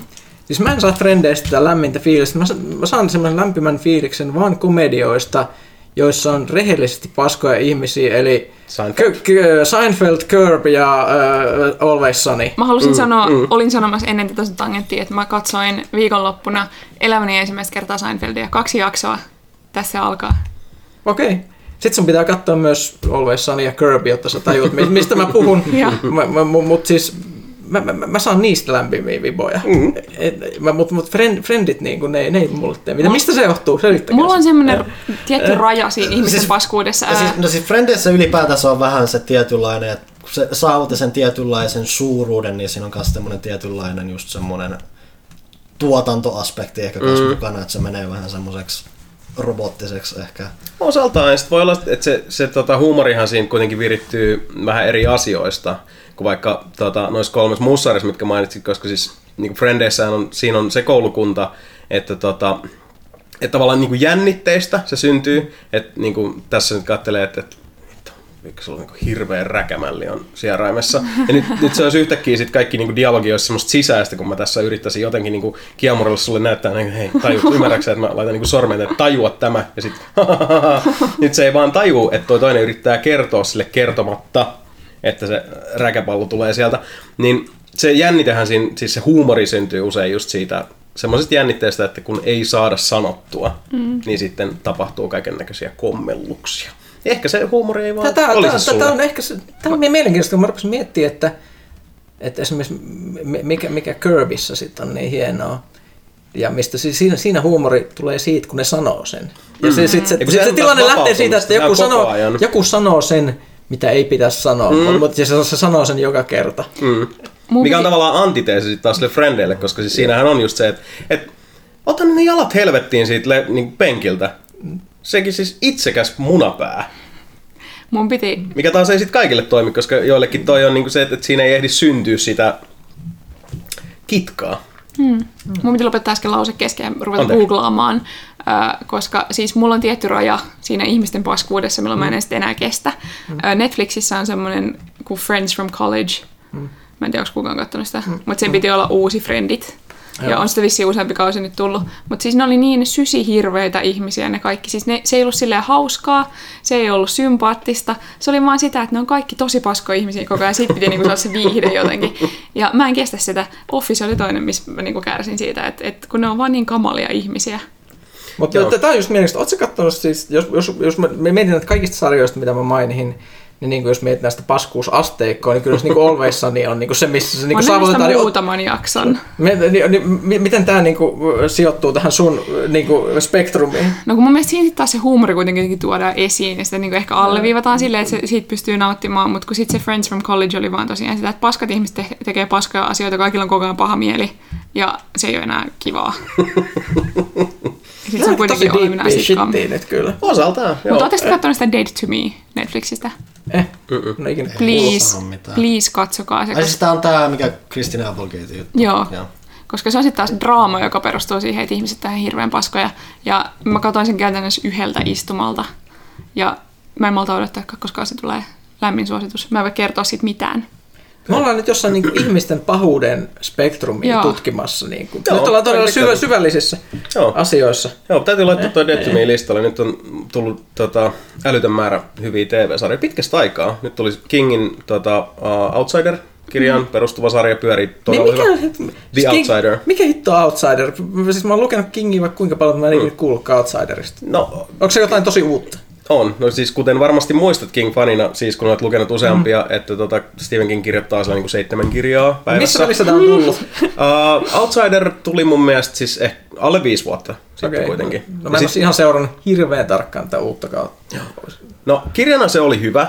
Tota, mä tykkäsin. Se menee vähän sinne jonnekin niin kuin Bill Hodges trilogian ja sen välimaasta. Voisi melkein sanoa, että, jos otettaisiin ne kaksi silleen now kiss, niin oltaisiin oltais, tota, lähellä lopputulosta. TV-sarja tähän mennessä on kolme jaksoa mun mielestä tullut. Mennään siis niin kuin vanhanaikaisella siis, niin kuin mummovainaan TV-aikataululla, että joutuu aina viikon odottaa seuraava jakso. Hyi, yök, ptui. Mutta tota, hyvä sarja. Olen tykännyt kovasti. Alettiin katsoa sitä Castle Rockia, mikä on kans itse asiassa uh, tähän niin Kingin maailmaan perustuva, Mun missä... pitäisi, mun pitäisi katsoa, koska siinä kakkoskaudella on pääosassa mun lempinäyttelijä. joka on... Lizzie Kaplan. Joka esittää sitä Misery. Aivan, joo, niin niin. Annie Wilksia, joo, Joo. totta. Joo, joo, ihan siellä, siellä asti ei ollut vielä. Sitten kohta tulee Altered Carbonista, tulee toka kausi, sitä odotan suuresti. Picardin eka jakso oli tosi lupaava, olen myyty. Ja sitten mä rupesin katsoa Otsia, eli kylmää rinkiä uudestaan, joka on edelleenkin kova. Suihkuraiskauksia ja, ja No niin, se on Se positiivista. on se oikeastaan se sarja, mikä niin kuin loi nykyisen television semmoisena, kun me tunnemme nykyisen laatutelevision, Kyllä. koska kaikki on tehty sen pohjalta. Mm, joo, se Jos sä et, jos sä et niin kuin taju sitä, että miten Beecher voi katkaista miehen kurkun tiukassa tilanteessa jättämällä kyntensä leikkaamatta, niin sä et tunne TV-historiaa. Kyllä. Se Se on, ihan- se on kuule just näin. Joo, siis se oli Kylmä rinki ja Sopranos ja HBO. Sitten tuli Angels in America ja muuta, mutta joo, siitä se kaikki lähti. Nyt ollaan tässä. Nyt ollaan. Pitäisikö me puhua vielä peleistä? Mä just, se on ihan mä, mä just menisin sanoa, että ollaan nyt ollut niin hilpeissä aiheessa, että mun täytyy tarkastaa, että mikä on ihmisten henkinen jaksaminen tällä hetkellä. Henkinen jaksaminen. Öö, Siis siinä tapauksessa pysytään, palataan peliasiaan ainakin vielä pikaisesti. Ja kun tuossa nyt puhuttiin vuodesta 2019, mm. niin meiltä on nyt ylipäätänsä monissa kysy pelaajakysymyksissä, kyllä, kysy pelaajalta kysymyksessäkin uudelta, että no niin, mikä nyt se on se seuraava peli, mitä te odotatte ja vuoden 2020 mm. tommonen kiva, mitä te katselette ja ette malta odottaa ja se nyt tuli odotuksia todella muutamassa erittäin kokevassa muodossa. Anyway, uusi vuosi, mm. uusia pelejä. Käydään pikaisesti nyt läpi. Me Joo, ollaan siis- vähän nyt yritetty Joo, miettiä jotain meidän ongelma vastausta. tähän asti on ollut se, että aina kun tämä kysytään, niin me ei olla mietitty tätä yhtään. Mm. Ää, ja me ollaan tosi kapeakatseisia aina niin kuin tämän yhden lehden kanssa silleen, että me keskitytään seuraavan kuukauteen. Meillä ei ole mitään hajua, mitä tapahtuu sen jälkeen. Niin mä tiedän vaan, että Duumi tulee, mm. Duumi tulee, Duumi Niin. tulee, ehkä Duumi Me ollaan tulee. unohdettu kaikki, mitä tapahtui sitä ennen. Ää, et nyt, nyt me ollaan oikeasti mietitty. Nyt me ollaan kykeneviä vastaamaan Ihan tähän. easy. Kuka kymmen, kä- minä, minä. Ihan, Okei. koska mä muistan vielä nyt, No niin, ennen kuin mä unohdan, mulla, mulla on vielä kirjattu täällä ylös, jos sattuu Joo. unohtumaan. Öö, kaikki on tietysti lykätty. Se on öö, Vampire 2, Bloodlines. Se lykättiin, mutta se on hyvä, koska se, en halua fanipäätsä tästä seuraavaa viittä vuotta välttämättä. Öö, Kyberpunkki, Delayed, hyvä myös, koska en mm. halua fanipatsata sitäkään. Mm. Öö, Se molemmat on kuitenkin 20 vielä. ne on tossa syksyllä sitten joo. Ja, tota, Toisella on konkreettinen päivä, toisella ei ihan ei, niinkään. mutta Mm, tehkää, tehkää rauhassa. Mm. Jos ei ehdi tälle vuodelle, niin ei sitten. Ei Kunhan, kunhan kehittäjätkään Kuhan, kuole niin, siellä no ei, kunhan eivät samalla. kuole ja kunhan se sitten onnistuu niin hyvin kuin onnistuu. Ja sitten ilmeisesti myös pitäisi tulla se kuuluisa Crusader Kings 3 kai sitten. Kyllä se Steamissa lukee Coming 2020, että. Niin, että et, haluan tehdä pahuuksia. Ymmärrän. sitä se maailma Siitä kruunun perillisen ja Tappaa sen, jos tarvis on. niin. Kaikki. Mm. Se on, se, mä, mä, mä, ei, ei mun hyväksi. tarvi sanoa mitään muuta. Mä myy ihan itse itsensä nämä pelit ilman mitään hehkutteluja. Menkää eteenpäin. Seuraava. Johanna, mitä sulla oli? Mä tarvitsen nämä muistiinpanoja. Mulla on Animal Crossing, joka tulee Doomin kanssa samana päivänä, mikä on ikuisesti hauskaa. Joo, siinä on nättiä taidetta ja moneen suuntaan. Joo, siis mä dikkaan, kaikki tietää, että mä tykkään elämäsimuista, joten tykkään myös Animal Crossingista. Ikinä en ole mennyt ihan hirveän syvälle siihen, että mä pelaan sitä kuukauden ja sitten mä en enää ikinä koske siihen. Et sinänsä mä en ehkä pelaa sitä ihan oikein, koska siellä pitäisi palata aina sinne. Ja... Mutta kun sitten mulla tulee viikkotaukoa ja sitten kaikki mun tyypit on muuttanut poiskin sieltä mun kylästä. Ja sitten sit, sit siellä on... rikkaruhat Joo. kaikkialla ja ötökät valloillaan. Ja... Joo, torakoit talo täynnä ja se on jotenkin tosi julmaa. Niin yleensä mä pelaan kuukauden ja sit mä oon tyytyväinen siihen ja sit mä en tosiaan enää ikinä ajattele sitä. Ja varmaan käy tässäkin niin, mutta mä jotenkin odotan sitä. Siinä on niitä kaikki uusia rakentelumekaniikkoja ja, ja semmosia. Mä tykkäsin periaatteessa siitä mobiilipelistä. Sitä ei ollut kiva pelata, mutta mä tykkäsin niistä uusista asioista, mitä se toi siihen. Siinä oli ideoita. Niin, ja mä toivon, että ne ammentaa niitä nyt tähän uuteenkin. Sen lisäksi on kiva, että se tulee Switchille, koska sit sitä voi periaatteessa kantaa mukana. Mä pelasin enemmän. Toisin kuin jotain 3DS. Ei, kun mä olin just sanomassa, että mä pelasin enemmän 3DS Animal Crossingia, koska se pystyy olemaan just mukana. Sille on mulla hyvin muistoja, kun mä uutena vuotena istunut Animal Crossingissa. Sen sijaan, että mä olisin katsonut oikeita ilotulituksiä. Et, joo. Quite sad. Oliko Sitten, KK Slider silloin vieraana? en muista, koska olin kymmenen. Mutta, Tuskin oli sitten ilmeisesti, kun muista. Öö, sitten seuraava, mitä mä en, sanotaan näin, että ei mun odotetuin, mutta piti puhua monipuolisista peleistä. Näin. Tätä, öö, olen siis pelannut Watch Dogs Legionia aikaisemmin jo, kirjoitin ennakonkin pelaajafihin. M- mulla jäi se silleen mieleen.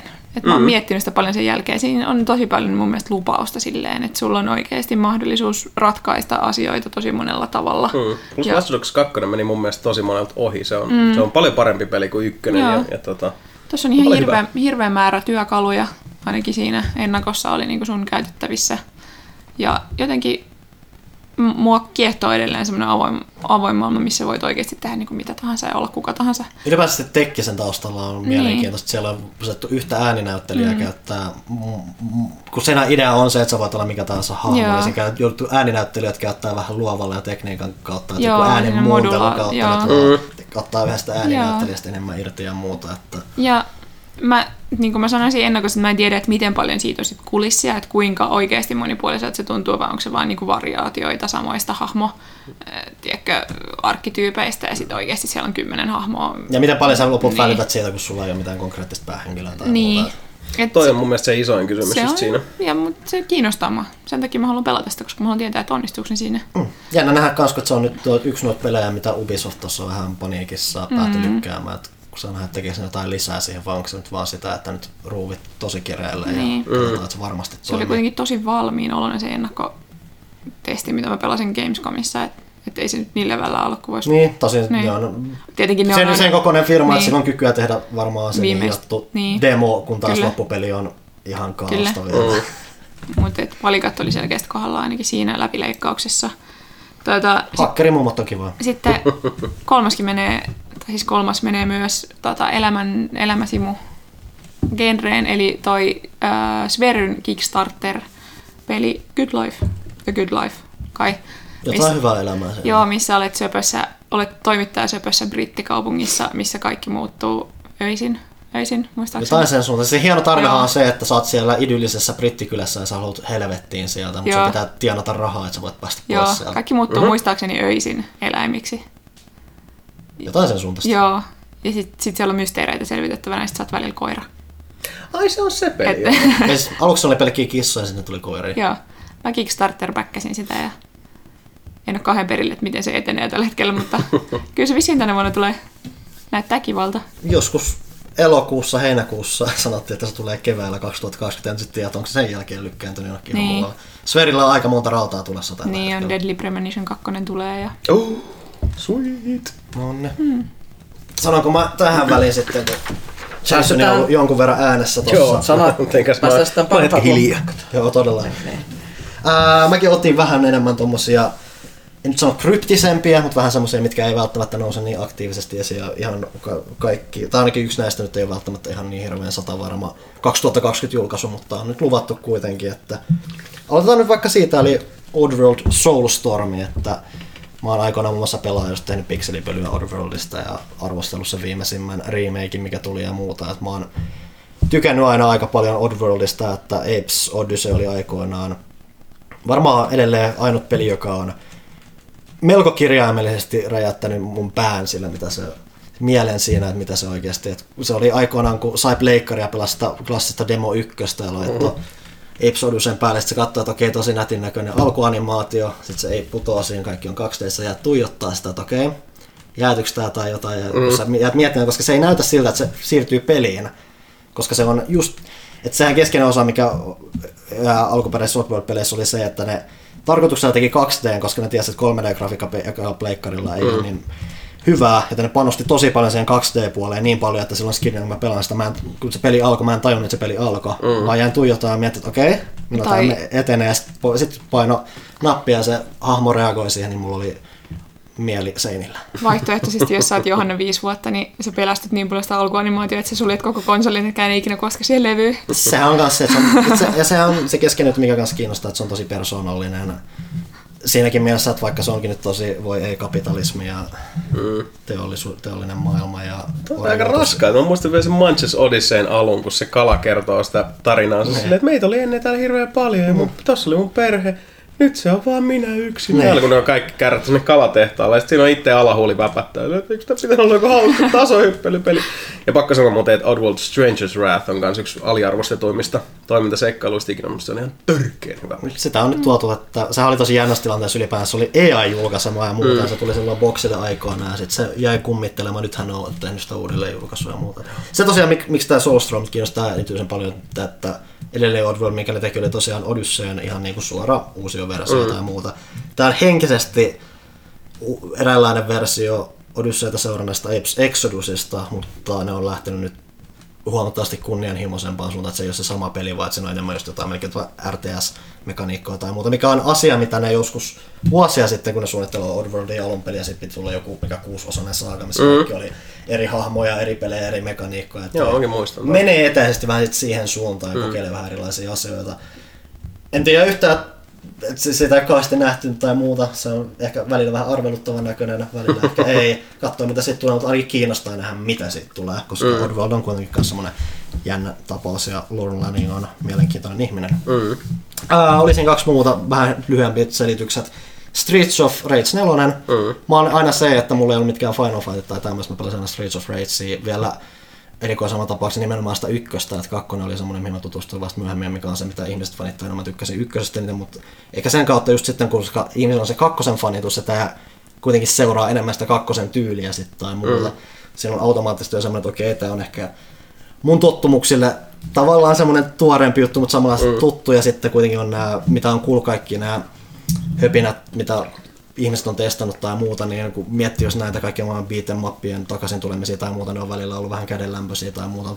Se, mitä jengi on sanonut tosta, että se on ollut todella, todella positiivinen yllättäjä siinä, että se ilmeisesti toimii tosi hyvin, miten se hoitaa tuon vanhan klassisen beat'em jutun. Se näyttää myös toki aika hyvältä ja mm. siellä on aika monen liuta japanilaisia säveltäjiä monen lähtö, jotka on tehnyt aika paljon klassista kamaa. Muun muassa alkuperäisen Street of Ragein säveltäjä, toi Yoko Shimomura ja näitä, että vai mikä, oliko se, no kuitenkin vanha Street Fighterin säveltäjä, Final Fantasy säveltäjä ja tämmöistä, että siellä on lupaavaa kamaa ja toivottavasti se nyt toimii, ainakin vaikuttaa siltä. Mm. Ää, kolmas sitten oli vielä tämä Super Giant Gamesin viimeisin, joka itse asiassa on teidän periaatteessa ulkona.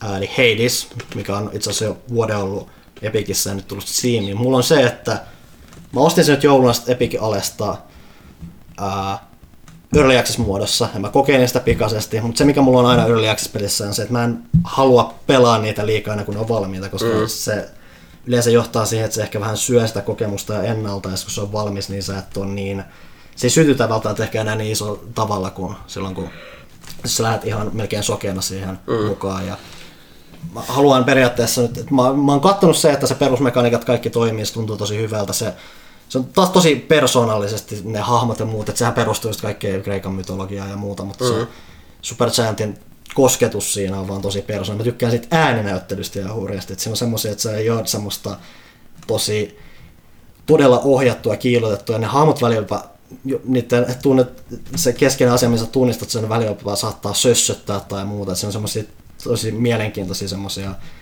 asioita, mitä ne tekee äänellään, mm. kun ne puhuu tai muuta. Se on tosi persoonallinen oloinen ja hyvin kirjoitettu ja muuta, että se on todella lupaava oloinen, että se on myös nyt vielä tota, ää, enemmän vähän suorempaa toimintaa. Transistor toki oli yksi, mistä mä tykkäsin ehkä jopa enemmän kuin jostain Bastionista, mm. mutta sit, tässä on nämä roguelike tai muut, niin ehkä sitten löytyy muuta mielenkiintoista, mitä ne voi tarjota. Nyt on jotain tulossa. Job's done. Sehän se oli, siinä oli se mun lista.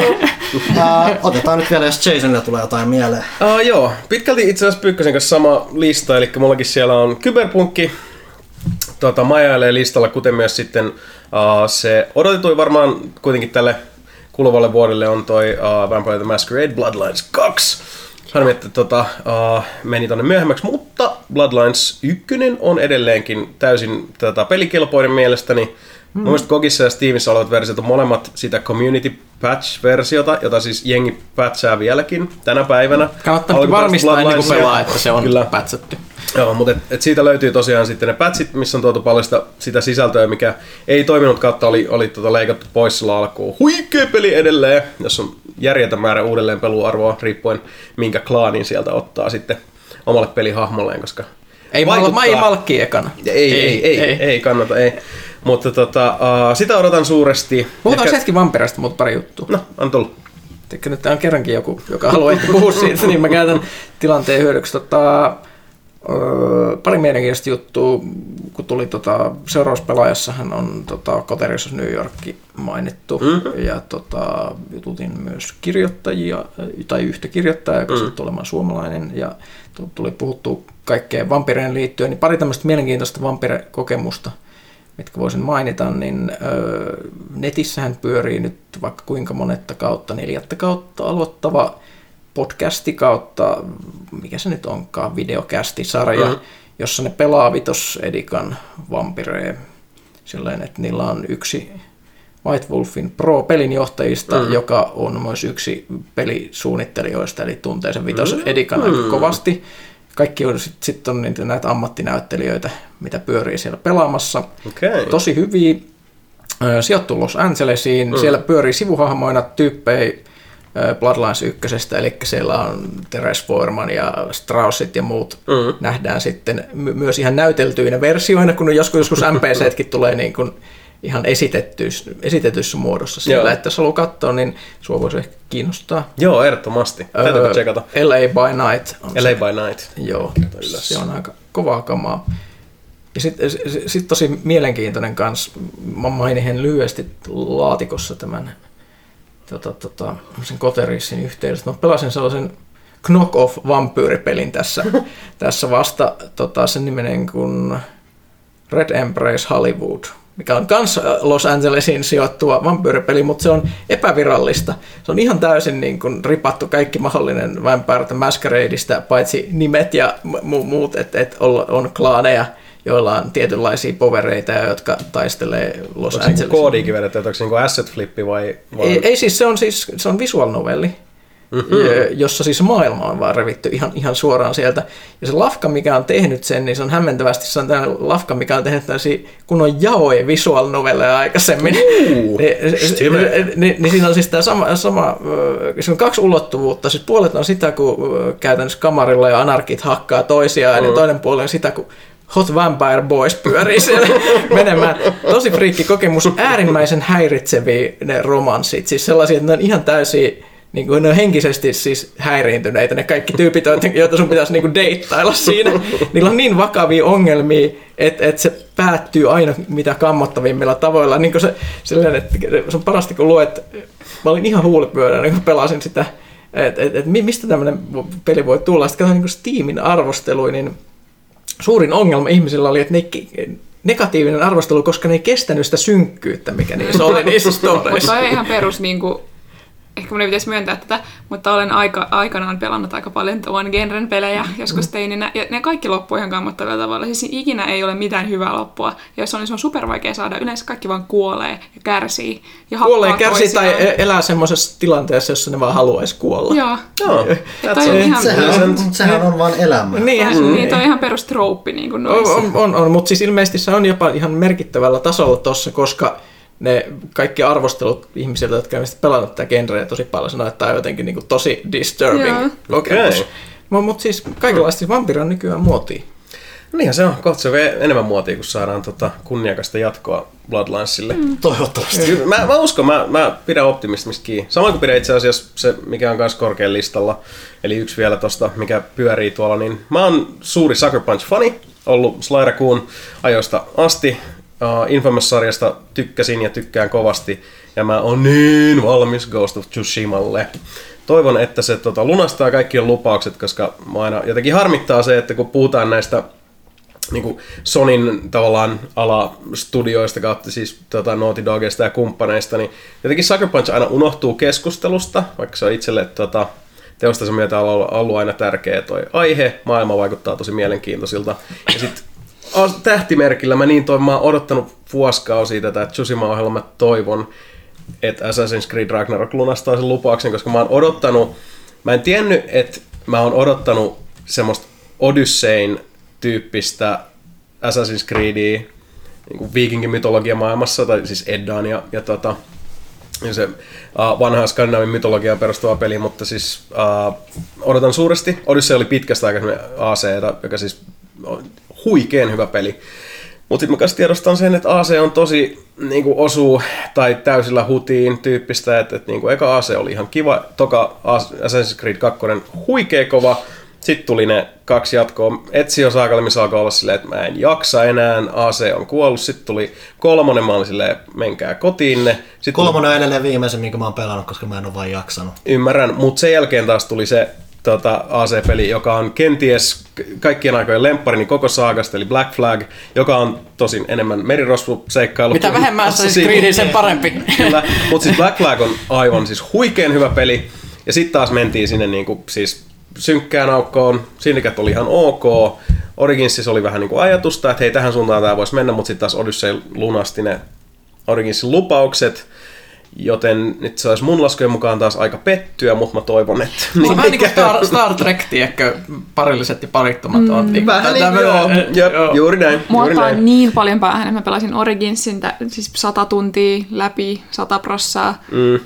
Ja sitten mä yritin aloittaa Odysseita, eihän se silloin lähde enää. Ei todellakaan ei lähde. Se on just se Joo. paha kanssa siinä, että sitten ja kun sulla on... sit, kun se on kuulemma paljon parempi kuin On, Origins, on. niin nyt mua harmittaa.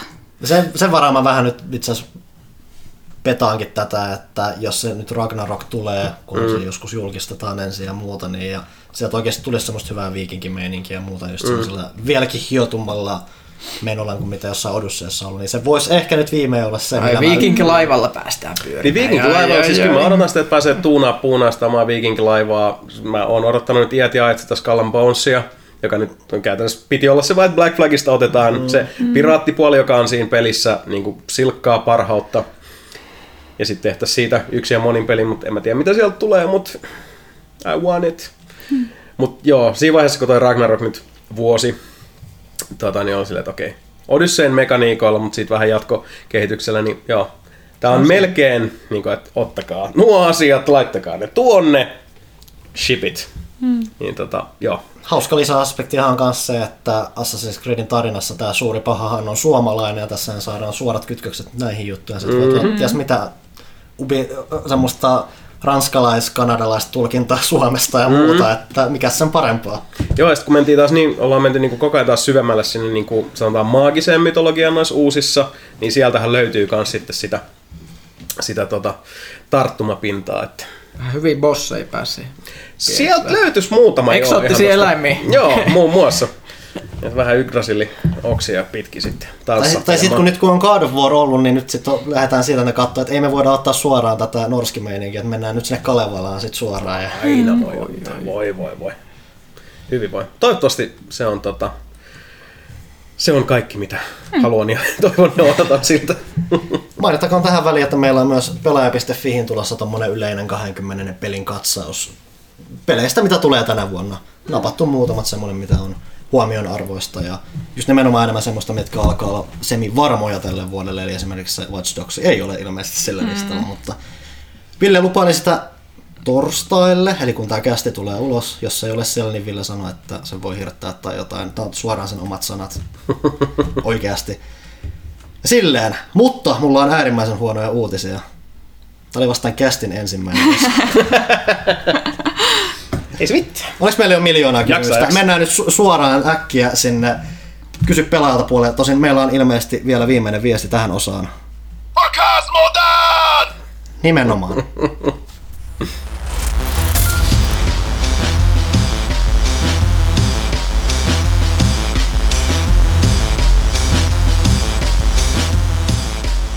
I am the war chief. Eli kyllä, pelaajakästä 245 jatkuu. Tänne kun mennään, päästään kunnolla vauhtiin, niin sitä ennen. Pimpeli pom. Lisää kaupallisia tiedotteita. Nyt skarppaat. Tää on niin pitkä. Elisan väki on vinkannut meille, että jokaisen kodin elektroniikan hankkimista suunnittelevan on syytä pitää silmällä elisa.fin viikoittaisia tarjouksia. Ja niistä puheen ollen, mikäli ette sattunut tietämään, mulla lukee tässä dramaattinen tauko, niin Kuva ilman ääntä on kuin suihku ilman saippua. Joten varmista, että vuonna 2020 sinun peli- ja leffakokemukset soundaavat loistavalta. Onko soundaava sana? Ville. Se on nyt. Eli.fi, Elisa.fin, tota ei saa butcheroida. Elisa.fin laitekaupasta löytyvät kaikki laudakkaat, laadukkaat soundbarit niin Yamahalta, Philipsiltä, Sonilta, LGltä ja Samsungilta. Eli aivan kaikilta ja muiltakin. Näihin lukeutuu muun muassa Samsungin, ja nyt tulee taas tämä hieno vai, HW väliviiva MS660 kautta XE soundbar, eli Samsungin all-in-one soundbar, joka kaiu, jonka kaiutin, Ville täällä on typo, jonka kaiutin tuottaa vaikuttavaa ja täyteläistä kotiteatteriääntä ilman erillisen subwooferin tarvetta. Oh. Sen mullistava äänentoiston häirikky, häiriöiden korjaustekniikka, jaa, Sen mullistava äänentoiston häiriöinen korjaustekniikka ennakoi ja eliminoi matalien bassoäänten vääristymiä. Tuloksena on täyteläisempi ja vivahteikkaampi passotoisto. Kyllä tällä kelpaa. Ja nyt otetaan ne ranskalaiset viivat vielä käyttöön. Ensimmäinen viiva. Elisa.fin verkkokaupasta kaikki tuotteet voi ostaa myös aina 12, 24 tai 36 osassa. Eikä siitä rokoteta mitään ekstra kuluja. Toinen viiva. Elisan verkkokaupasta ostaminen on helppoa ja nopeaa. Voit tehdä ostokset vaikka litkeästi kotisohvalta tai työpaikan lounastauolla. Toimitusaika 1-2 vuorokautta ja esim. telkkarit toimitetaan aina kotiin asti. Sitten kolmas viiva. Mikäli pääsi unohtumaan, kaikki tämä ja enemmänkin Elisa.fin verkkokaupasta, tuosta viide-elektroniikan Shangri-Laasta. Neljäs viiva Elisa.fi. Nice. Näin kaunista Ähm. sanottavaa. Elisan päämiehille tiedoksi että me arvostetaan teidän kumppanuutta ja Huttunen on studiossa ensi jaksossa. Mutta eli se, tota, setit on kyllä hyvin. Mullakin on puhelin, tabletti, aika monikin asia nimenomaan sillä, kun saa korottamalla ja kun on edellisen kautta toi liittymä, niin saa sitä samaan laskuun aina ne erät, mikä on erittäin miellyttävää. Juuri Kaunis lisä. Mutta sitten meillä on vielä PlayStationin oma tiedote. Sillä jos PlayStation haluaa vielä muistuttaa, että helmikuun PlayStation Plus-jäsenten ilmaispelit ovat nyt tiedossa. Ja nehän siis ovat Bioshock The Collection, The Sims 4 ja PSVRn Firewall Zero Hour. Pelit ovat Plus-jäsenten saatavilla neljäs päivä helmikuuta alkaen, mitä ennen Matti Myöhäisten kannattaa, Matti Myöhäisten kannattaa käydä nappaamassa tammikuun tarjontaa, eli Uncharted The Nathan Drake Collection ja Goat Simulator. Kyllä on nyt kokoelmia. Pyykkönen! Kerro vähän tunnelmoitia Bioshock-peleistä. Oh, No. Puhutaanko Bioshock-peleistä? Kuten kaikki tiedämme, rajoittamaton kapitalismi johtaa siihen, että ihmiset voivat toteuttaa itseään parhaiten ilman, että turhat parasiitit estävät heidän nousuaan loistaviksi kotkiksi. Kyllä, mies valitsee. Men, men, men, menkää, menkää tänne, nauttikaa. Kyllä, menkää raptureen, Kyllä. koska ensimmäinen Bioshock on, on tota, yksi kaikkien aikojen klassikoita. Uh, toinen peli jatkaa tarinaa hyvässä ja pahassa ja sitten taas... Tota, Teki vai- mielenkiintoisia juttuja. Teki, joo, useitakin. Ja sitten Bioshock Infinite on tota... Uh, siinäkin on puolensa ja puolensa, mutta se, se maailma on siinäkin on todella kiehtova ja hieno paikka. Ja tarina on mielenkiintoisesti kerrottu usein. Mutta Bioshock 1 kuitenkin on... Niin kun, siinä on, Se on siinä on se- jotain ainutlaatuista ja ennen kokematonta. Eli tämä kaikki PlayStation Plusasta helmikuussa. Ja Pimpeli Pom, kaupallinen tiedote päättyy, luojan kiitos. Paitsi että kiitos tietysti myös, että olette mukana mainostamassa. Me arvostetaan sitä ja pyydän anteeksi. Kysy pelaajalta, nyt kysytään. Ää, Johanna halusi aloittaa somesta, mennään Joo. someen. Tänään mä ainakin muistelin sen. Aloitamme Discordista. Öö, Lantti kysyy, kuinka paljon pelaaja tekee somemainontaa ja kuinka helppoa kautta vaikeaa se on. Huttunen joskus aikoinaan mainitsi kästissä, että pelaaja ei mainosta somessa, mutta eihän se varmaan voi pitää enää paikkaansa. Tuskin pelaaja Hesarin etusivullakaan mainostaa. Tota, meillä oli tänään markkinointipalaveri tällä vuodelle. Eli Hesarin etusivu täältä tulee. Joo, Hesarin etusivu täältä tullaan. Liikesalaisuuksia paljastamatta me ei mainosteta yhtään niin paljon kuin meidän pitäisi. Mainostetaan uskomattoman paljon liian vähän. Mm. Tämä muuttui tänä vuonna. Hyvä. 2020 uudet tuulet, uusi päätoimittaja, joka on viestintähenkilö koulutukseltaan. Joo, ja voin sanoa pitkään tota, digitaalista markkinointia tehneenä, että se tämän kokoisessa maassa niin se on verrattain ihan siis niin kuin nappikauppaa se tota, fyrkkamäärä, mitä tarvitaan siihen, että sä tavoitat niin moninkertaisesti mm. sen määrän ihmisiä, mitä sitten joku se yksi Hesarin etusivu Kyllä. siihen tarko- tota, tartuttaa. Sitten jos haluatte sen ottaa niin kuin haltuun, niin se menee taas ulkoiseen bannerimainontaan. Mutta Siinä olisi kuitenkin Ja sama maksaa. henki, että kuitenkin VTCn iskut oli kanssa aikoinaan Hesarin etusivulla, sitten sen mainosut jatkumuksena. Mä näytin tänään noille tuolla ää, neukkarissa mun vanhan duunin ää, Google Ads flowchartteja Excelistä ja he, heidän kaikkien päänsä räjähtivät, koska se on aika monimutkaista hommaa. Mutta mä luulen, että mä rupean tekemään sitä, vaikka mä vihaan sitä, mä rupean tekemään sitä, koska No. se, se on sen vaivan arvosta. Taulukot on kauniita. Kuten meidän Joo, toi- mutta sitten taas jos mietitään niin nykyään, että mitä niin Facebook Ads Manager tota, pitää sisällään, kun helposti niin vaikka Snapchattiin ja Mm, muihin saa mainokset pyörimään, niin ei se loppujen lopuksi, ellei haluta mennä sit niinku kunnon dynaamiseen retaan, mikä vaatii sitten jo niinku ihan eri tavalla sitä hinkkausta, niin mm. kyllä se on, siis on tosi on mahdollista tavoittaa jengiä. Hyvinkin niinku, helpolla ja hyvin helpolla. rahalla. Vaan tutustuu niihin työkaluihin, niin kyllä se, Joo, ei se kuten, ole mikään mahdoton juttu. kuten meidän toimari laittoi tämän, oli, hän sanoi tänään, että Johanna lupasi rakentaa meille rahantekokoneen ja katsotaan, katsotaan miten lähtee käyntiin. Cool. Joo. Mutta et, joo. Kevyt. Ei Ää, sit- paineita. Sitten oli pitkästi keskustelua siitä, että pitäisikö meidän vastata kaikkiin pelaajakysymyksiin. Öö, meidän mielestä pitkälti kyllä. Lähdetään siihen, Niin, koitetaan se on- ottaa, että jos siellä on huumorikysymys, otetaan ne huumorilla, ja jos mm. se tulee jotain viskevämpää puheenaihetta siinä samalla, niin eikö se ole kaikkien Joo. Ja jos voitto. tulee, jos tulee hirveästi toistoa, niin silloin me ollaan yleensä edetty väliin. vähän yritetty yhdessä siinä jo. Um, missä se on seuraava kysymys? Täällä. Mikä on teidän kanta pelien myöhäst- myöhästymisiin? Kiva, että ei kiirehditä. Toki aina sit voi vähän miettiä kanssa, että miten ylipäänsä tämä kommunikointi tai muu tuntuu, että jokainen peli myöhästyy ainakin sen kerran ainakin isompi tapaus. Ja mm. Mm. Tähän se vähän jännä Mä asia seurata. mä kirjoitin tästä pääkkäriin, jota mä en halua puhua mitään.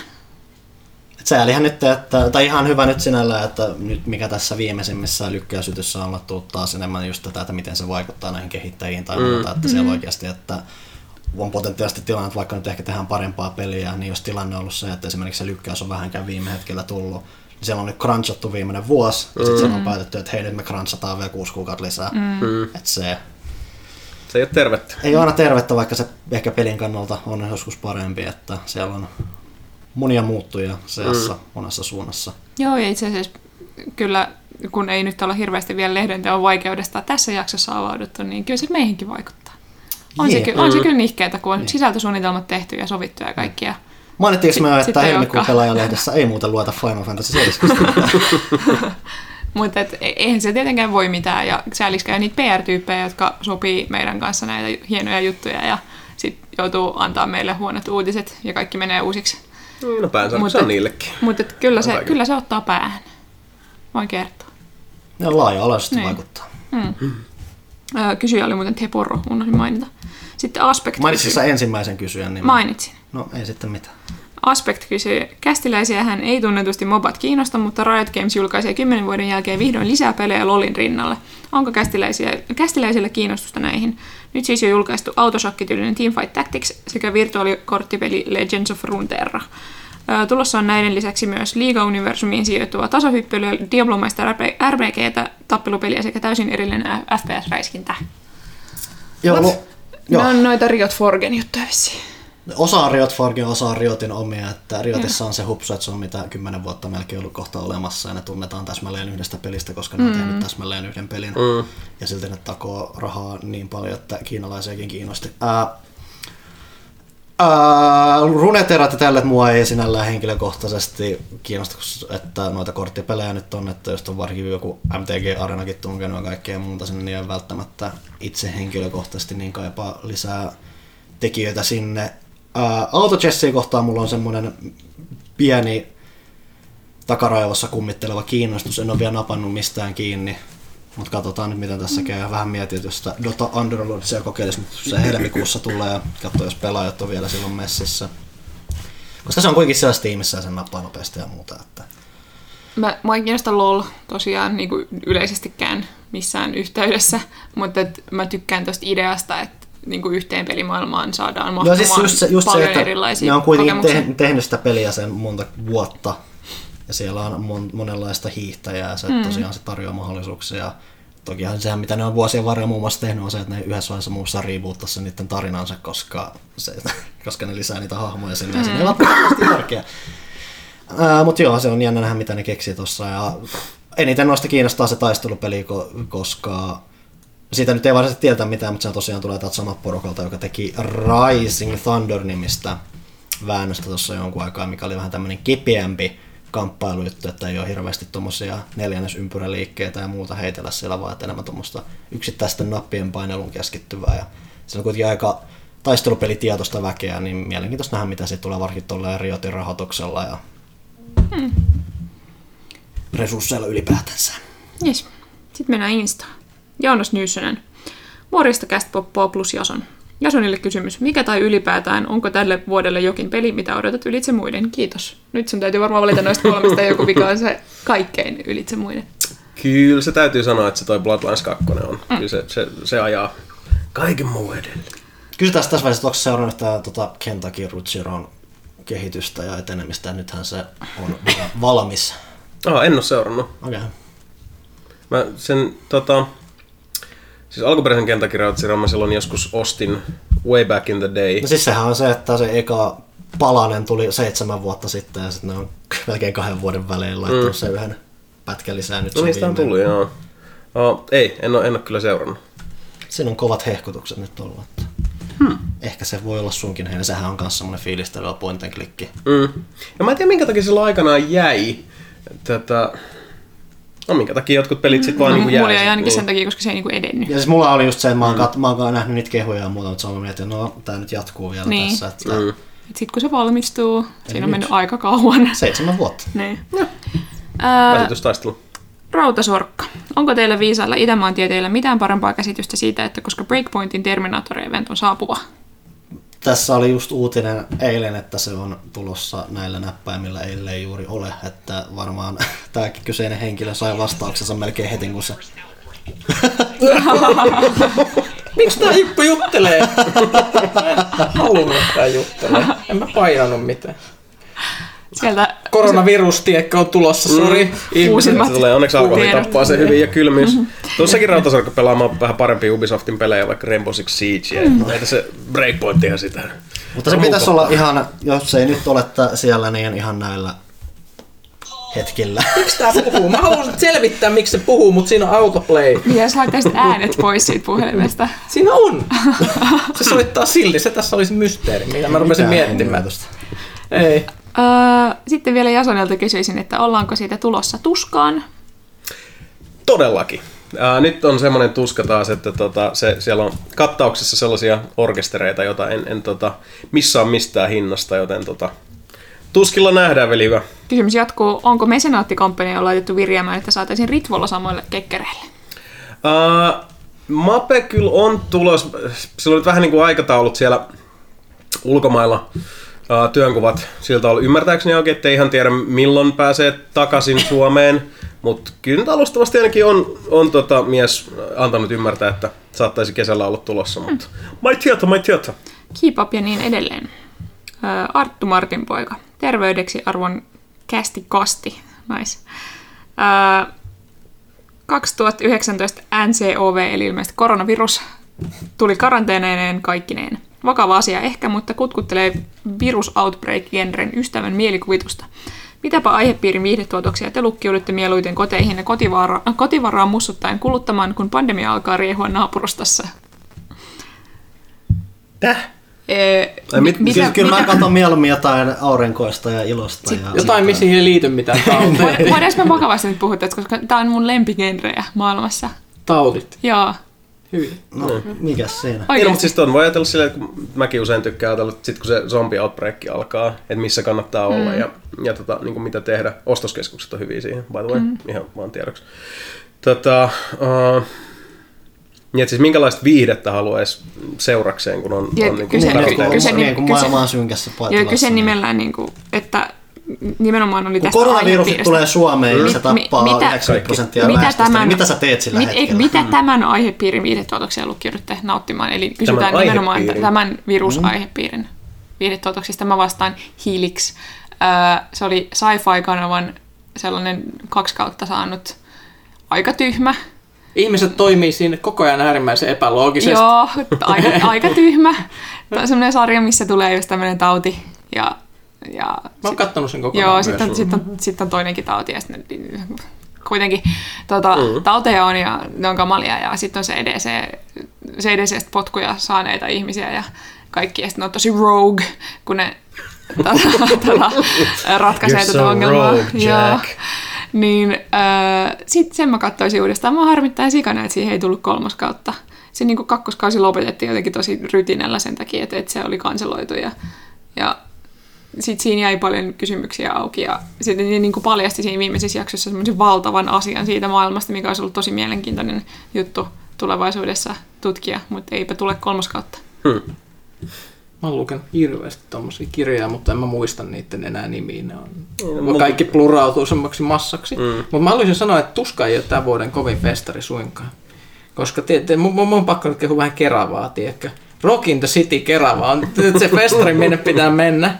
Haluatko avata vähän, Siellä on kova, mä luettelen tästä niinku vaan kahden päivän meiningistä niinku tällaisia niinku Chosen Artist, niin Mm. täällä olisi tota, kotiteollisuus, Mokoma, Vöy, Amorphis, CMX, Turmion kätilöt, Viikate ja helmikuussa julkistettava pääesiintyy. Ja tässä oli vaan mun pikit näistä. Kyllä tuo on mun mielestä niin Rock in the City Kerava alkaa kuulostaa aika uskottavalta niin tuollaisella listalla. No siis tällä hetkellä tuskalliseksi tota, John Smith festarille, joka tuli ihan puskista, on myös menossa. Lähinnä sen takia, että siellä on The Night Flight Orchestra, joka on sitten taas huikea yhteen, johon suosittelen kaikkien tutustuvan, koska se on tota, uh, vanhan liiton ruotsalaisten death metal jätkien perustama AOR, eli Adult Oriented Rock yhtye, joka, siis aivan huikeit, tota, siis semmosia niinku, ra, niinku 70-80-luvun radiorokki biisejä, eikä siis radiorock, vaan siis radiossa soideinen rockibiisien iterointeja, siis törkeen hyvä ora. Ketä siinä sitten on? Uh, Soilworkia, At the Gatesia, uh, olisiko In Flamesia, sitä, sitä tota, sakkia. Ne pisti tämmöisen bändin pystyyn ja ne on, ne on, mun mielestä ne on voittanut sen Ruotsin Grammy vastaava, mikä se on joku UNATH-palkinnon tai joku sinne päin. Ei, ollut, ei varmasti olekaan sinne päin. Tämmöisestä mutta ei, ei päästä oikein puhumaan myöskään usein kästissä. Tiedätkö, ketkä olisi hienoa, mit, ketkä pitäisi tulla takaisin ihan yhtäkkiä? No, Tiedätkö, Dan Svano ja Matias Lödmal. Onko nämä tuttuja? Joo, on totta kai Svanen tiedän. Uh, joo, no itse asiassa justiinsa tuossa kuuntelin taas pitkästä aikaa tota vanhan liiton Dissection, uh, mikäs Black and Death, mulla itse asiassa Dissection paitakin no. Päällä, kun Mikä tässä miettimään. niin, tota, joo, joo, kyllä se on, se on toi vanhan liiton underground metalli on kyllä siis se, se jolle se sydän tuppaa sykkiä niin kuin suurimmiten, mutta ehkä noista orkestereista, mitä mainitsit, niin ehkä niin kuin, siis CMX on, on itselle lähin, ja tota, muuten kotiteollisuudet ja muut ei, ei ole koskaan ollut niin, kuin, niin Mä- kauhean Mä suuria näin joskus itselle. silloin aikanaan, kun Hynynä oli kalju. Ne oli ihan eri kuulosia silloin. Mm. Sitä aika kauan aikaa. Muistan siinä vaiheessa, kun se kotiteollisuus meni siihen, että kerään bonuksia, se kannattaa kyllä. Tiedätkö, niillä on semmoinen Iron Niin, Maiden nyt, nyt menee, menee myös, myös, että ne kuulostaa aika monesti silleen niin kuin seuraa aika samaa kaavaa. Pitkälti joo, joo. Siinä on muit, muitakin kieliä kuin ne kolme ylintä siinä kitarassa, mutta Mut, mut, mut, joo, ihan, ihan ei, mielenkiintoista katsoa. Kuitenkin kerava. Kerava, kyllä, Kerava on, on mut paikka siis- maailmassa. Niin kun metallista ruvettiin puhua, niin tiedätkö Edge of Sanity, Purgatory Afterglow. Onko sun tuttu levy? Age of Sanity ei ole koskaan ollut mulle semmoinen niinku suunnattoman lähellä sydäntä. Älä nyt on järky. Mä luulin, että se on hyvä musiikkimaku, mutta se meni nyt sit siinä. Väärin. Nyt tulee mielipide. satunnainen kommentti. Job's done. No niin. Ei. Mä jatkan mun virusaiheesta. Ai. Taste my spear. Niin on, totta. meillähän oli ihan kysymys ja kaikki tässä. Joo. Lähtiin tangentille. Koska mulla jäi kesken. Mä haluan antaa antisuosituksen virusgenrestä. Öö, apua, mulla on se Genre, jossa ei saa tauteja. Joo, ei. Öö, Richard Preston, kirjailija. Kirjanimi Hot Zone. Öö, Tämä varmaan genren niin kuin tunnetuin kirja. Kertoo Ebolasta muun muassa. Olevinaan true story. Mutta se on kirjaimellisesti tyhmintä, mitä mä oon ikinä lukenut. Eikä silleen niin kuin hyvällä tavalla.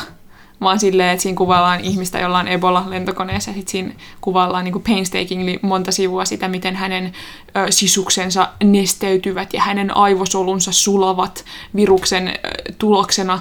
Ja hän on pelkkä pussi verta ja sisälmyksiä, jonka ainoa syy elää on levittää Ebola-virusta mahdollisimman ö, räjähtävästi. Hän on aikapommi, joka voi koska tahansa Niin räjähtää. mitäs tää death metalli? Niin oliko tää, oliko tää nyt siis niinku jonkunlainen fanitus vai ei? Mä en ole niinku tästä. ei siis, se oli niin tyhmää. Ja siinä puhutaan Ebolasta, kun se olisi joku niinku, ö, sentientti olento, joka niin kuin, siis se, se on vain uskomatonta semmoista ö, Mut kun viruksethan kauhun- sitä, että ne on sekä hengissä että Joo, ei hengissä. uskomatonta niin kauhun lietsontaa. Tämä on siis 94 julkaistu bestseller, joka lähti ihan uskomattomaan nousuun nyt tämän uuden Ebola-epidemian takia.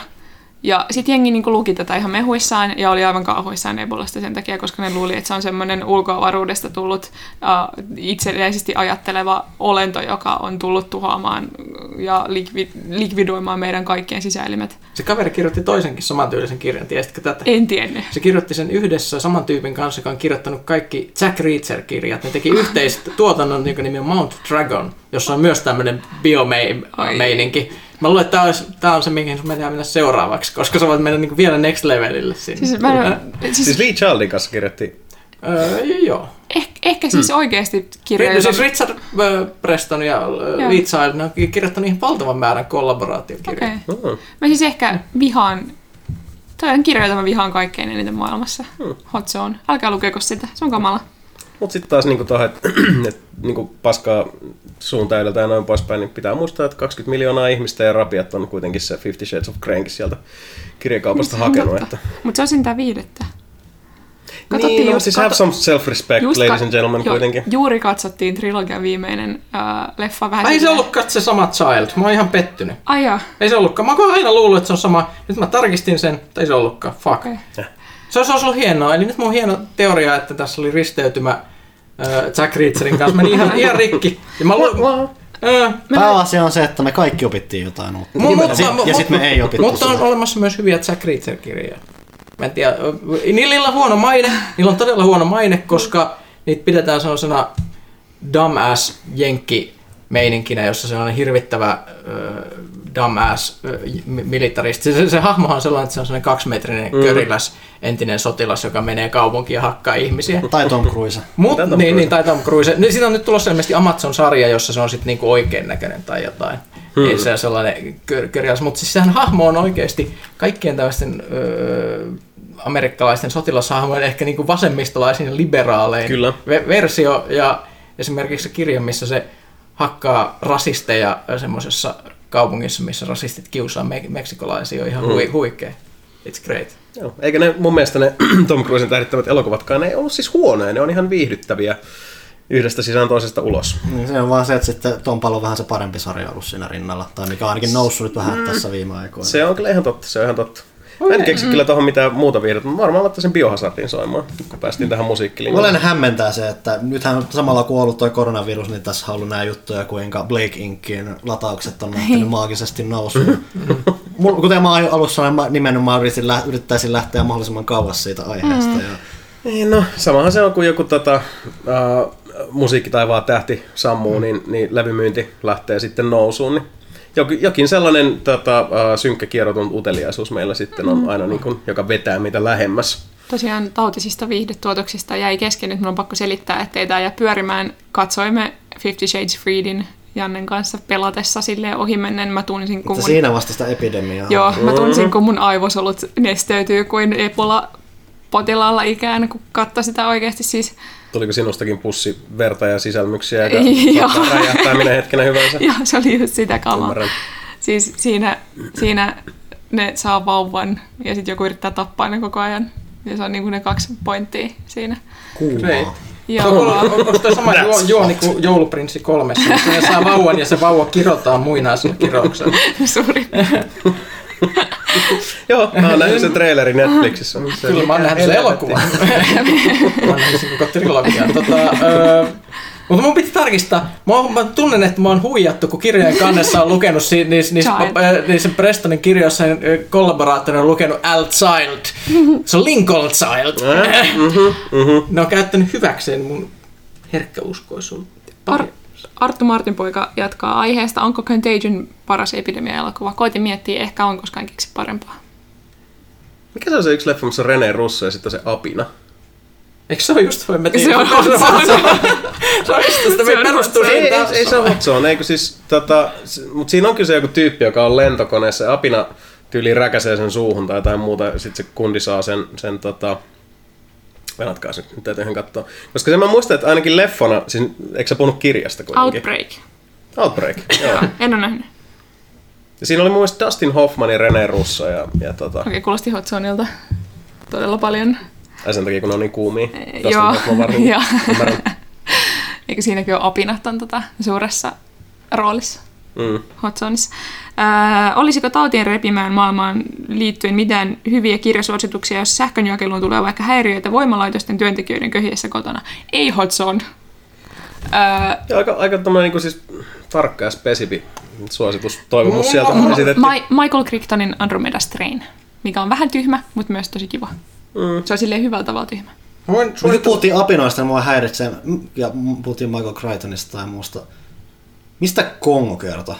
Siitä kun Siellä on apinat... timantit ja sitten ne menee etsiä sitä kaivosta ja sitten siellä on niitä valkoisia Gorilloja. gorilloja. Joo. Ja sitten siellä on se puhuva gorilla ja sitten siinä on niinku 84 eri genreä siinä leffassa ja sitten välillä rikotaan neljättä seinää, että joku hahmo puhuu tyylin kameralle.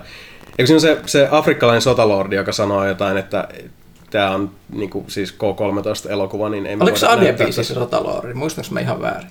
Kuka? Oliko Adebiisi osi, osista siinä mukana? Ei, mutta mun mielestä Adebisi oli, niinku, olisiko se ollut tyyli joku second in command siinä no. ehkä.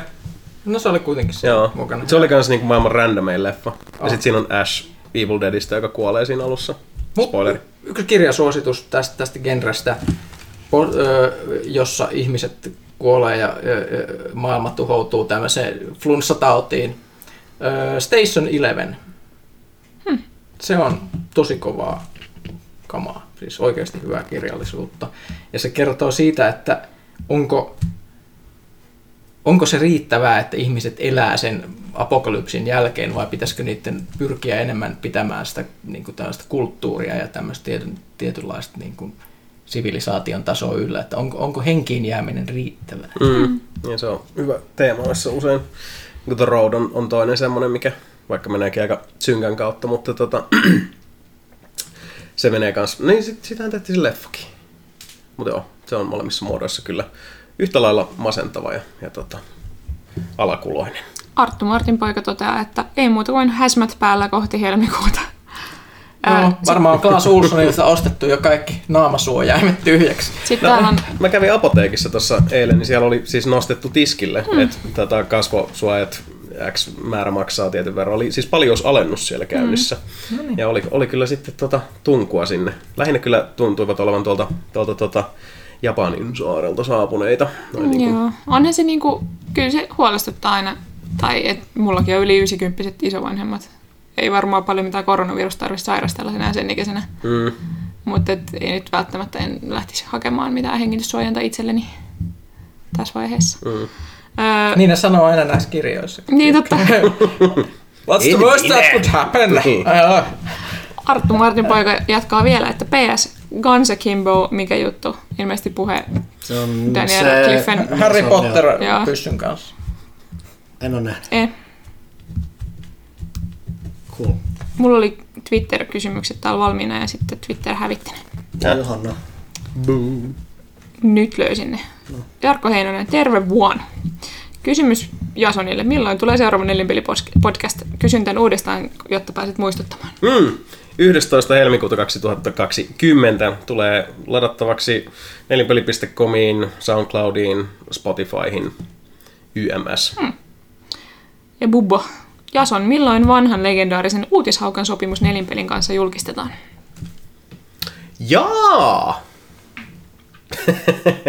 Vanhan legendaarisen uutishaukan. Jaa, sitä varmaan kannattaa kysyä uutishaukalta itseltään, mutta tota, uh, joo, kyllähän tässä tota, routa porsaat kotiin ajalla ei vain, mutta on siis uh, vanha, vanhan liiton nelinpelikööri on, on kanssa sitten tota, uh, ollut, ollut nyt enemmän messissä, mutta myös sitten meillä on tätä niin kuin sanotaan nelipeli suurperhettä siunaantunut tässä aikaan saatossa, joten tota, uh, ajatushan on, että tehdään noin jaksot nyt ainakin siis jatkossa niin, että ei, ei yritetäkään suunnitella liiaksi, että ne, jotka pääsee paikalle, pääsee paikalle ja tota, sitten ei muuta kuin kela pyörii.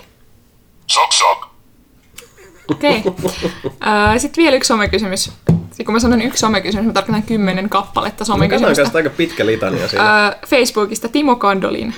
Ka- kan- Kandolin? Mahdollisesti. No morjesta. Pakko lähettää pitkästä aikaa viestiä ja palautetta teidän mahtavalle tiimille. Kiitos. Ymmärrän, että luette tätä kokonaan kästissä. Tärkeintä, että palaute tulee perille ja toivottavasti saatte tästä iloa ja virtaa synkkään talveen. Luen tämän pelkästään ton takia kokonaan. Mm, En ole uusi lempi-ihmisenne, mutta toivottavasti vanha sellainen, koska kestotilaus on ollut päällä katkeamatta lehdestä numero 57. Se on aika suoritus. Se on ja kyllä sitä kova. arvostetaan. Podcastia olen seurannut myös alusta asti. Nice. Parin vuoden tauon jälkeen olen työpaikan vaihdon myötä... Myö, vää, valta alusta. Parin, vu- Onko se lukee nämä mainokset kerran? Parin vuoden tauon jälkeen olen työpaikan vaihdon myötä palannut kuuntelemaan podcastia ennen bussimatkoilla siitä, mihin olin jäänyt.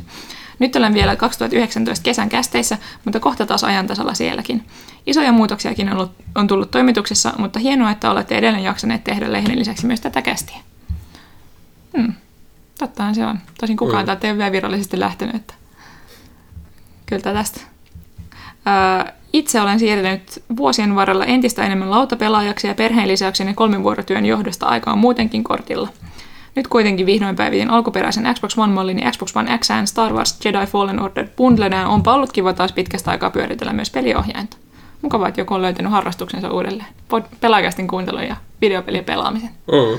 Mä ostin just Fajalle joululahjaksi NES Mini ja se oli ihan innoissaan siitä, että se, oli just se, että se ei ole, sillä ei ole aikoihin ollut mitään pelattavaa, kun taas silloin kun mä olin skidi, niin se nimenomaan pelasi aika paljon, että yli ensimmäinen kerta kun mä näin, että Mario 3 pelattaa läpi, niin itsehän en sitä tehnyt, mä mun faija teki sen. Okei, okay, nice. Kiitoksia kästin vinkkeistä, joiden ansiosta löysin muun muassa Orville-sarjan. Kiitos Pyykkönen. Skeptinen olin, mutta olipa se lopulta huippua kamaa kolmatta kautta odotellessa. Onko Pyykköselle heittää muuta Skifi-sarjasuositusta? Trek, B5, BSG, Stargate ainakin kat- kaikki katsottu. Expanssihan me on hehkutettu jo. Expressi on törkeä hyvä. Mä oon nyt katsonut joku kolme jaksoa sitä, että pitäisi vielä. Eli se kohta lähtee Siis mä just olin, että se ei ole vielä... Se, se, eka kausi puoleen väliin suurin piirtein, niin sitten sit alkaa se lähtee. pärisee.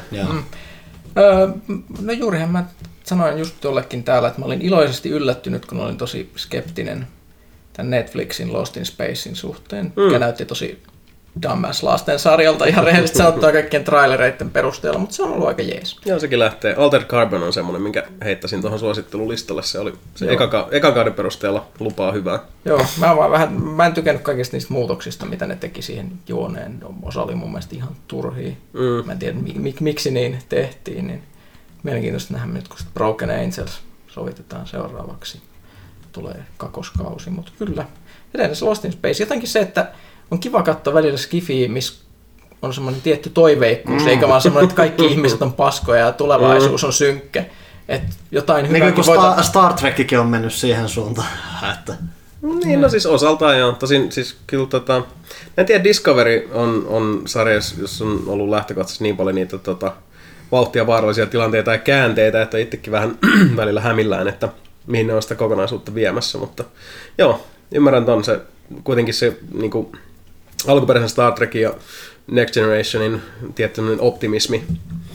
Sitä ei niin hirveästi ole nykyään, se on, kertoo varmasti tästä sielunmaisemasta, jossa myös sitten tarinan kertojat ovat. Sanotaankin tähän väliin suositus, että Sex Educationin toinen kausi on Netflixissä. Se on taas ihan hupaisaa menoa. Mm. Me käytiin pari jaksoa, ei ole päästy pidemmälle jostain syystä, mutta vaikutti ihan hyvältä.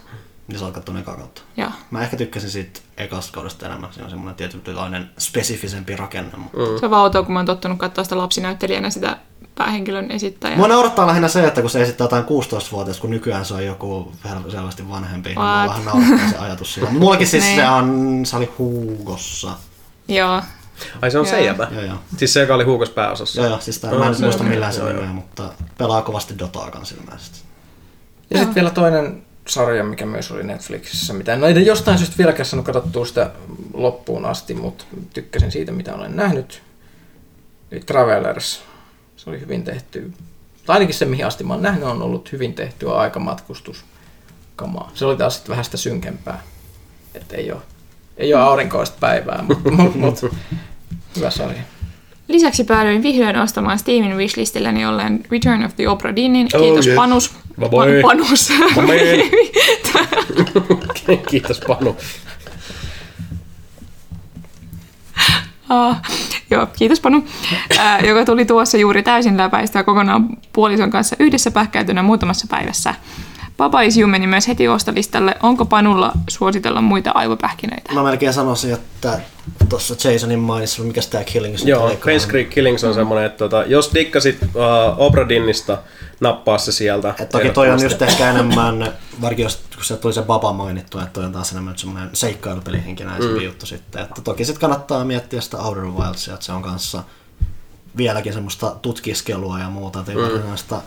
Se ei tavallaan pulmapeli, mutta tavallaan se kans on. Mites Joo. Talos Principle?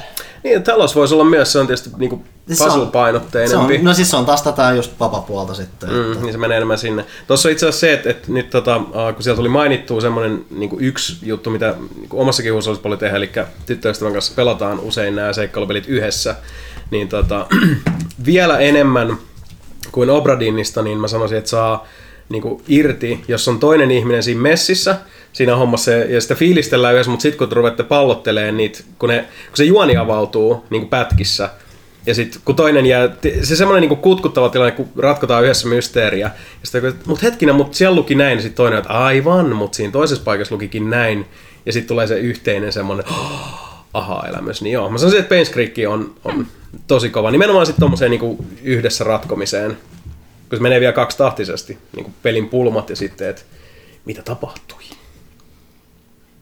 Onks soundboardin aika? Oli, I shall be your eyes. Okei. Ajattelin, että tämä oli tällainen niin kommentti siitä, miten me suositellaan pelejä. Mm. kyllä, kyllä. Me, me, metakommentti. Täytyy sanoa, että kyllä oli Blizzardilta hyvä po- hyvin ajoitettu podcast, tulee ilmasta Tää, tää on sitä Ilmasta kunnon mainostaa. Niin. Vielä jatkuu. Näitä kiitoksia olisi vuosien varrelta lukematon määrä.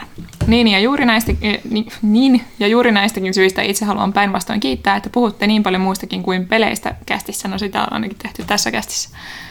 Meillä on ollut sellainen hyvä peli alku ja sitten sieltä tuli se mm. synkkä ihmiskunta friendit tilanne. Sitten päästiin tähän edes vähän takaisin. Että Itselleni varsinkin trekkimuistelut YMS on ollut timanttia ja os- ovat osasyy siihen, miksi tykkään myös käsistänne niin paljon. Ymmärrän kyllä, että jotain voi ärsyttää, kun pelikästissä puhutaan muuta, mutta itselle iso plussa balansoimaan kästiä. Näin mekin ollaan varmaan ajateltu. No siis tämä nyt on edelleen tätä hengailua tai muuta mm. ja se on sitten kun tehdään, niin sitten tehdään ja sieltä tulee tavaraa, mm. mitä sieltä tulee. Mm, Mitä sylki suuhun tuo?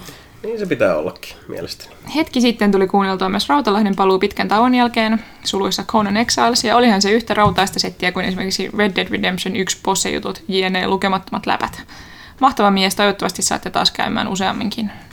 Ei luvata mitään, mutta aina voi yrittää. Öö, yksi kysymys, vihdoin.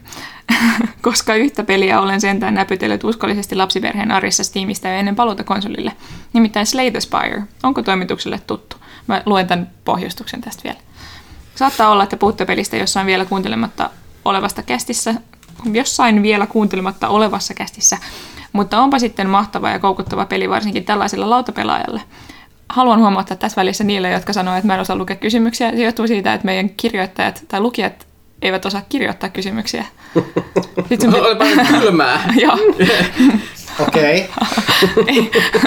Suurin, suurimman osa ajasta johtuu, si- mainosten takia johtuu siitä, että Ville ei osannut kirjoittaa mainoksia ja me ei kyetä korjaamaan kirjoitusvirheitä lennossa.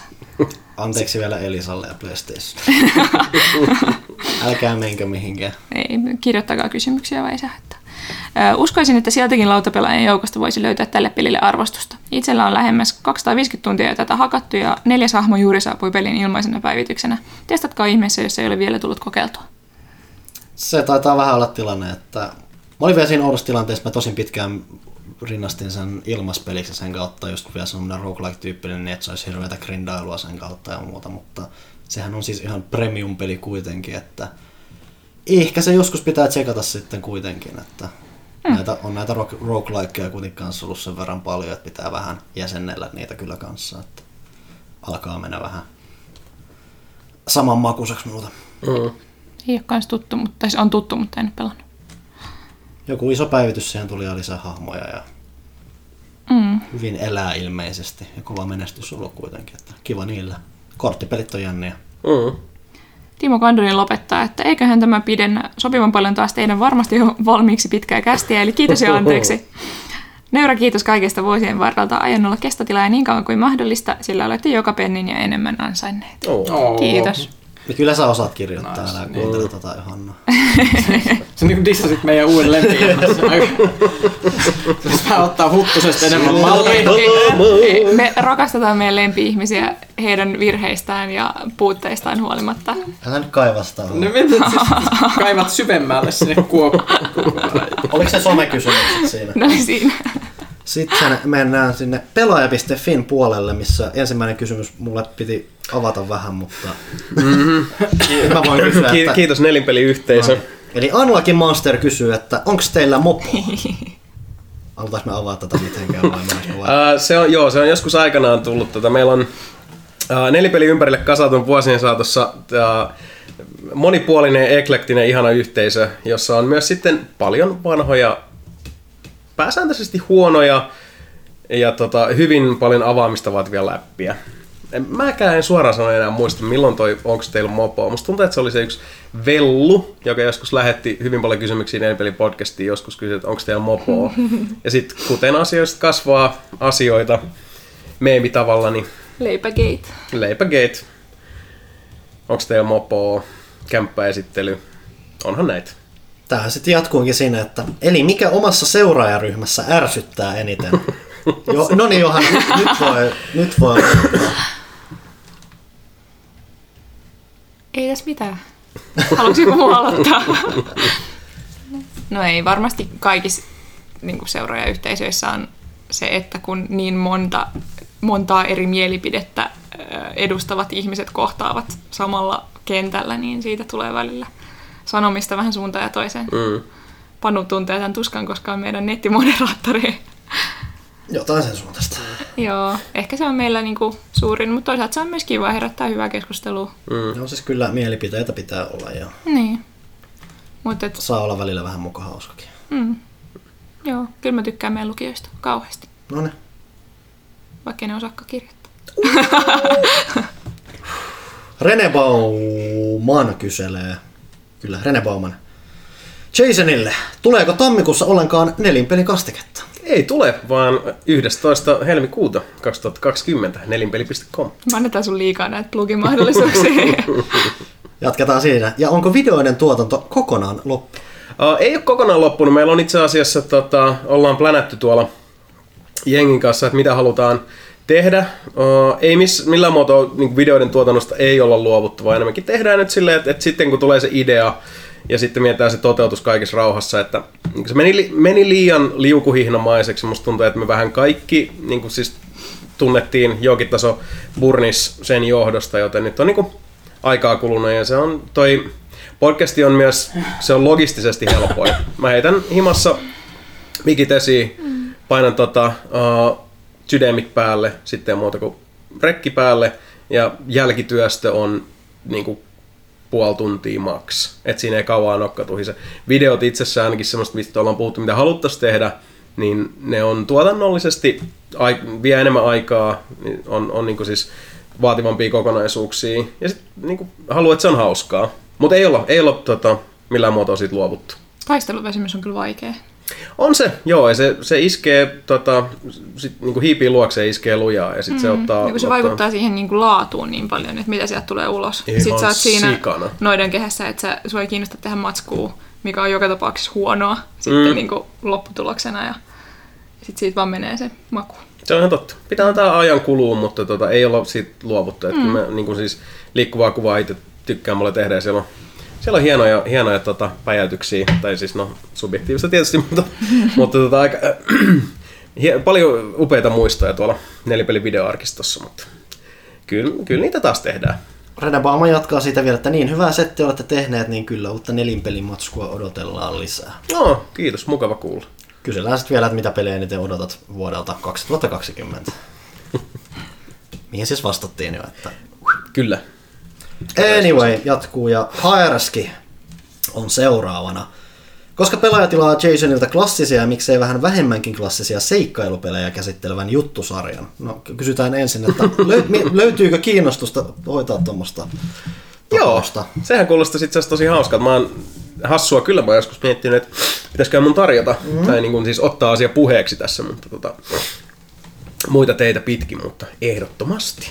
Laitetaan korvan ja ehkä mm. Sitten jatkuu vielä, että Jason, miltä tuntui kokea omaa identiteettiään hakevien ylilautalaisten miehen alkujen testosteropöydäinen nettiraivo? Joko yksisuuntainen matka uuteen Seelantiin soijahobittien kotikonnuille on varattu? Lähteekö Marko mukaan? Joo, jälleen kerran vähän tommonen tota, avausta vaativa juttu, mutta yksi ää, ää, Miele, siis mulle ei erityisen entuudestaan tuttu, mutta siis suomalainen iteraatio tunnetusta pelisaitista ja siellä sitten uh, semmoinen ilmeisesti vähän, vähän tota, uh, mm, tietyllä semmoisella ummikkomaisella näkemyksellä varustettu ihminen oli kirjoittanut arvostelun uudesta The Witcher TV-sarjasta. Uh, semmoisella näkemyksellä, mihin tota, uh, tartuin Twitterissä sitten, että tämä oli siis, et, niinku, siis tähtää korkeammalle. Että tämä oli niinku niin noloa paskaa, että ihan hävettää.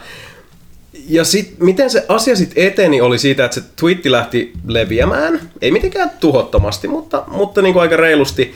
Ja se päätyi sitten siihen, että mä olin saanut tota, Mä olisin vissiin kerran nähnyt sen kokonaisuuden. Mutta siis Threadin ylilaudalla, missä tota, olin jo päässyt sitten tämmöiseen niin kun olen äärivasemmistolainen soijahobitti, estrogeeni, viikinki, miksi ne aina näyttää tuolta. Se on musta hassua, koska mulla ei ole poliittista suuntausta oikeastaan suuntaa tai tosiaan muuta kuin se, että älkää olko ääliöitä.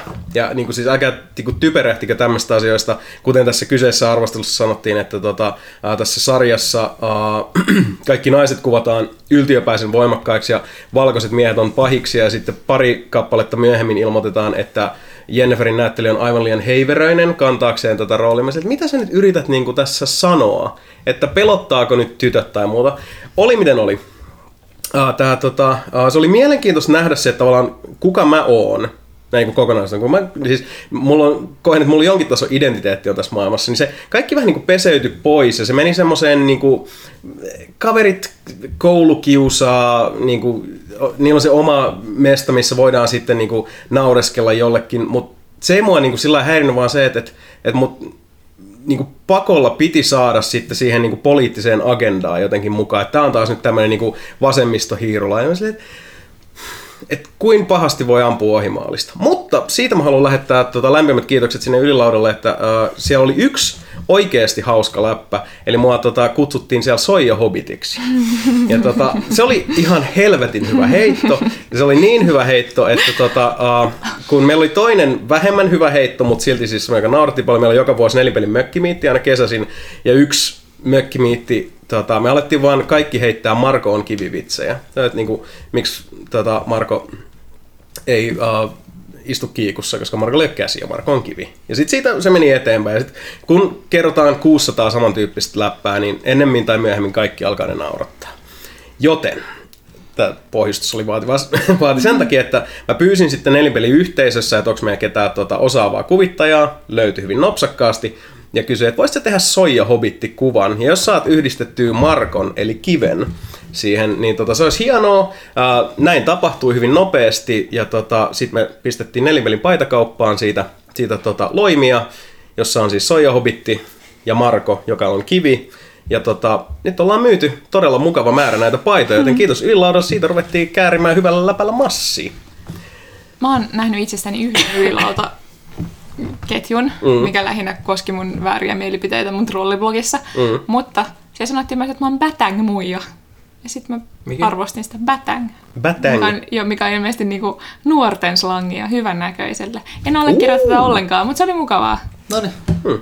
Mutta joo, ei, ei toi siis niinku, tota, uh, toi oli erikoinen kokemus, koska mulla ei aikaisemmin niinku tollasta tota, tapahtunut. Se on jännä, kun nykyään seuraa, että mihin toi niinku, siis poliittinen polarisoiva keskustelu menee, niin vähän niin kuin tavallaan, että vedettiin siihen mukaan ja sitten sit se tuntui, että, että että siihen ei voida ottaa kantaa ilman, että vedetään niin kuin sille ihmiselle, joka tässä tapauksessa sattuu olemaan minä, niin vedetään se leima otsaa, että okei, tämä kuuluu nyt tähän leiriin. Ja se on tosi mielenkiintoista, kun se tulee omalle kohdalle. Meni jotenkin semmoiseksi niin antropologiseksi hämmästelyksi vähän ulkopuolelta. Se on helppo olla jotain mieltä, kun voi kuvitella, että kaikki muut ihmiset on jotain tämmöisiä strawmaneja, jotka mm. on kehitetty tuolle mielikuvituksesta. Sehän se, sehän se että, että kunhan, niin kuin siis, jos, jos pystyy niin kuin sillä tavalla supistaa se katso, katsomukseen, että se on niin kuin me ja he, niin kyllähän se siis yksinkertaistaa asioita hirveän paljon. Ja se ei vaan tee keskustelusta kauhean mielenkiintoista. Mutta joo, kiitti hyvästä läpästä no ja masseista.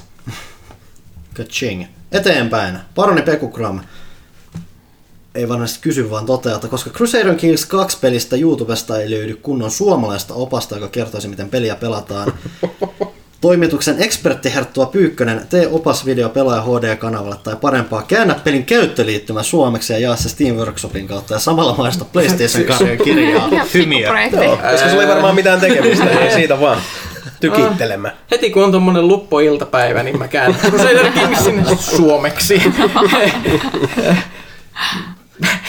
Joo. Aivan hyvä.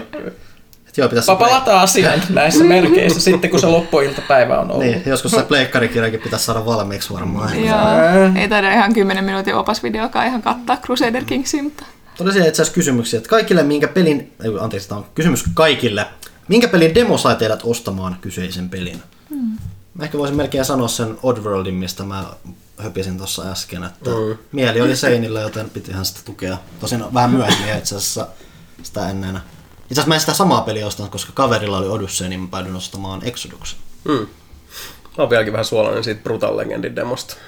Silloin back in the day, koska se on ihan erilainen se demo-osuus. Ja heti kun se demo-osuus päättyy, mm. ja sitten kun se itse peli alkaa, niin se muuttui tuntuvasti huonommaksi. Brutal Legendin demo kyllä myi itsensä silloin, tai se koko peli mulla. Siinä on vähän just, siis ylipäätään se, miten se markkinoitiin, tai muuta, että se meni tosi etupainoisesti. Ja sitten, Se meni joo. Tosin taisi olla enemmän vähän EAN vedos kanssa siinä, että me halutaan painottaa tätä tiettyä asiaa enemmän kuin tätä toista. Ne ei luottanut siihen genreen ja, ja tota, sitten aika monelle tuli semmoinen olo, että hetkinen, eihän tämä nyt tota, tämä ei ollut se mitä luvattiin. Mm. Vaikka ei nyt ollut niin kuin, varsinaisesti tota, valheelliseksi mennyt, mutta siis oli, kokonaisuudesta oli poimittu osia pois. Tuleeko muuta mieleen? muistan paljon niin ikimuistoisia demoja lapsuudesta, mutta en mä ikinä saanut niitä pelejä. Siis mullahan on myös se, että mä olin sitä sukupolvea, joka osti hirveillä ja virallisia PlayStation-lehtiä ihan vaan sen takia, että sieltä tuli Niinpä. demo mukaan. Mä Mm. pelasin siis Klonoa ja Tombia ihan sikana. Tombi oli kyllä, Joo. ihan, ja se oli vielä tosi varsinkin aikaan, oli hyvä ja ihan hemmetin iso demo kanssa, Joo. että se pääsi aika pitkälle menemään. Joo. Että, Joo, ja sitten toi, toi, toi Sega Saturnilla pelasin Knightsin demo ihan hulluna. Ja Baku Baku Animalin. Mutta edelleen, no itse asiassa Knightsin ostin sitten myöhemmin. Joo, no, Knights. no niin. Kyllä.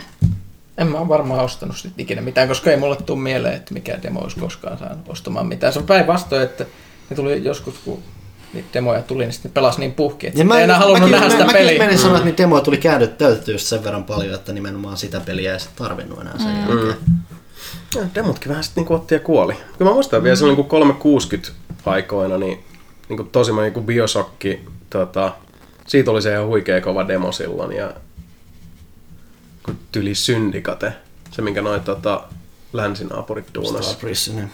teki. Ja siis kyllä niitä niin kuin, hiton paljon tuli silloinkin vielä niin kuin, demoja ladattua ja testattua mm. niin kuin liven kautta. Mutta mulla on semmoinen olo, että nykyään toi niinku pelien ennakkomatskun näyttäminen ja semmoinen niinku yleinen Ja nykyään enemmän se Let's trendi, Play-kulttuuri, niin sä et tarvitse sitä demoa. Niin ja sehän mitä enemmän tehdään on melkein, että se peli tulee ulos ja sitten kaksi kuukautta myöhemmin se tulee demo, kun halutaan vähän semmoista nostetta Niin. sinne, että hei, että nyt jengi voisi ostaa ehkä vähän lisääkin tätä. Mm. Se on totta, joo. Muoto vähintään muuttunut.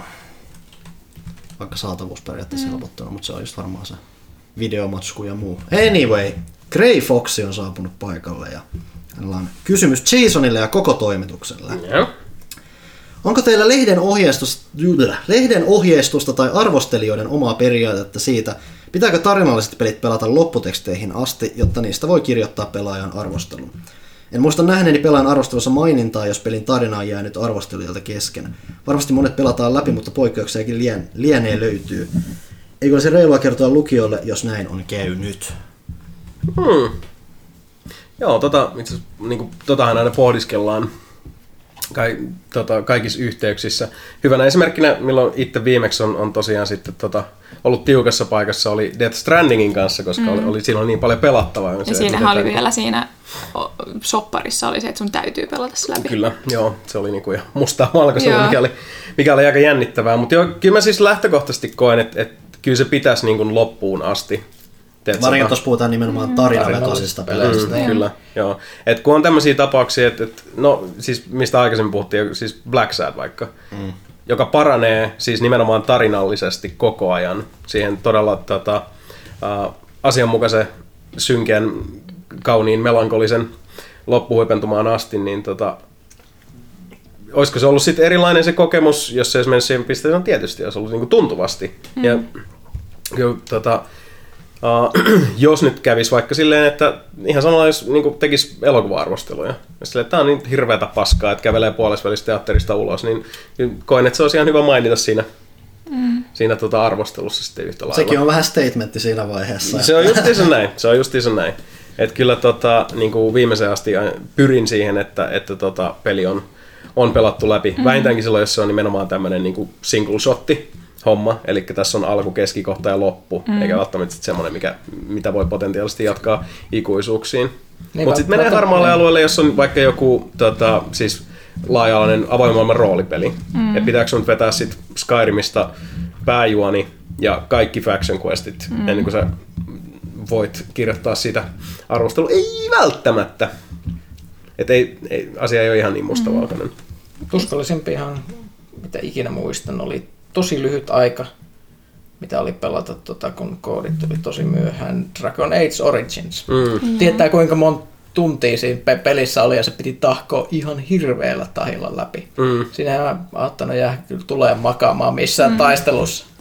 Mä, mä myönnän, mä en ehkä kerro pelin nimeä, mä myönnän, että mä oon kerran tiukassa paikassa tehnyt silleen, että se oli julkaistu Japanissa jo aikaa sitten. Ja mä pelasin sitä kymmeniä ja kymmeniä tunteja, kunnes oli niin kuin viimeinen deadline, että nyt sen pitää olla jo. En ollut vieläkään saanut sitä loppuun, koska se tuli myös se koodi tosi myöhään, joten mä katsoin tekstitettynä kaikki sen cutsceneit YouTubesta. Se oli jotain neljän tunnin projekti sekin, mutta se, oli, se olisi ollut 40 tuntia niin kuin lisää pelaamista, jos mä olisin saanut sen aikaiseksi. Mä niin, kuin, niin paljon käytin siihen taustatutkimusaikaa silleen, että mä varmistin, että siihen ei tullut enää mitään niin kuin mm. oleellisia mekaniikkoja tai mitään – ja sitten se vaan oli se tilanne se. Et mulla oli niin kuin, hyvä käsitys siitä, että miten se peli on. Mä tiesin täsmälleen, miten sen tarina menee, mutta mulla mm. ei vaan ollut aikaa pelata sitä läpi. No tuossa on ehkä toi niinku, vähän, että mikä tuossa kysymyksen ydin on se, että mitä niinku, itsekin miettii. Tässä on kuitenkin tota, lähemmäs neljännes vuosisadan kirjoittanut ammatikseen peleistä tavalla tai toisella.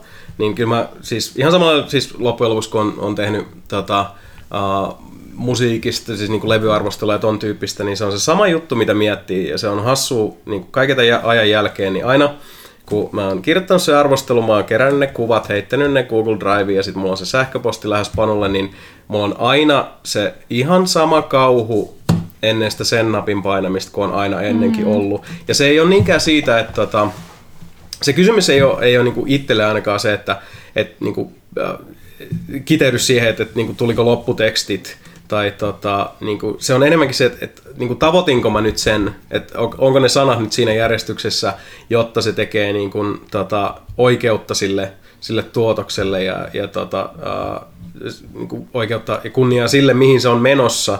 Ja tommoset on ne kysymykset, sit, mitä enemmän siitä miettii, mikä taas totta kai kiteytyy nyt sit, niin kuin ammattiylpeyteen, niin mm-hmm. siihen, että et, et, niin välittää siitä, mitä tekee ja pyrkii tekemään sen parhaalla mahdollisella tavalla. Mutta sehän on sitä, niin että, että pyrit tavoittaa sen teoksen sielun mm-hmm. ja sisimmän jollain tasolla. Kyllä mä luulen, että meillä on kaikille sen verran ammattiylpeyttä, että niin kuin pyritään tekemään mahdollisimman hyvää jälkeä. Se on just näin. Mm-hmm. Ää, ja joskus olosuhteiden takia niin kuin ei ehkä vaan kykene siihen, että se 150 tunnin roolipeli menee loppuun asti, mutta silloinkin pitää olla varma siitä, että on niinku niin, tietoinen miten kaikesta. Siitä, niin. niin. Mm. Ää, mut, ja, niin. Mut sitten on näitä, itse asiassa tuli tuosta mieleen Life is Strange 2, joka mm. taas niin kuin pitää spoilaamatta, on yksi niin kuin synkimpiä ja ahdistavimpia ja niin kuin valottomimpia tarinallisia kokonaisuuksia ikinä, mikä sitten niin kuin loppuvaiheessa oli todella semmoista tervajuontia, kun ei vaan siis se on niin ahdistavan surumielisen, hirvittävän niin kuin siis apea mm. kokonaisuus. Mä oon silleen, että mä en, niin sitä on niin, vaihtakaa nyt mollista ja vittu hetkeksi duuriin niin kuin muutoinkin kuin vaan sen takia, että voitte sitten taas vetää maton jalkojen alta. Et nyt mm. mennään taas niin kuin syvempään allikkoon tästä ojasta. Niin... Ja kun siinä oli tietysti se, että no arvostelun takia kyllä siis pelaan tämän loppuun asti, mutta kun siis, siinä alkoi jo siis se ylämäkeen luistelu tuntuu mm. niin pahalta, että mutta toisaalta niinhän se on sitten siinä arvostelussa myös niin, ilmenee, niin. että... Ah. Ja se, että olisiko reilu kertoa lukijoille, että niin on käynyt. Mm. Meillä on siis tapaus, missä se ainakin oli hyvä ilmoittaa. Varmaan missä on tapahtunut, niin siis Metal Gear Solid 5 Phantom Painin arvostelusta taisi olla, että sitä ei pelattu ihan loppuun asti. Mm. Koska se on taas peli, joka kestää Joo. ja tiukka aikataulu, niin siinähän arvostelun lopussa sanottiin, että ei menty loppuun asti, mutta tässä mm. tämä Mä en muista, ollaanko me koskaan tehty, mutta jotkut mediat tekee sillä, että jos ei se ole mennyt lä- läpi asti, niin sitten ei anneta arvosanaa. Että voidaan tehdä, laittaa arvostelu ulos, mutta arvosanaa ei Mä oon tule. joskus tehnyt second opin noihin arvosteluihin. Joo. Et, et, Ja se esimerkiksi Death Strandingissa, Niin, mm. niin se Ville, silloin niin sehän ei arvosanat on- vetänyt läpi asti, niin, se Niin. ei antanut arvosanaa. Niin. Mm, joo, näin. näin Että se kyllä me yleensä on. ollaan oltu aika, aika läpinäkyviä. Muistaakseni kyllä tässä mun, mun poikkeustilanteeseen ei laitettu, mutta se ei nyt ollut mikään korkean profiilin peli muutenkaan.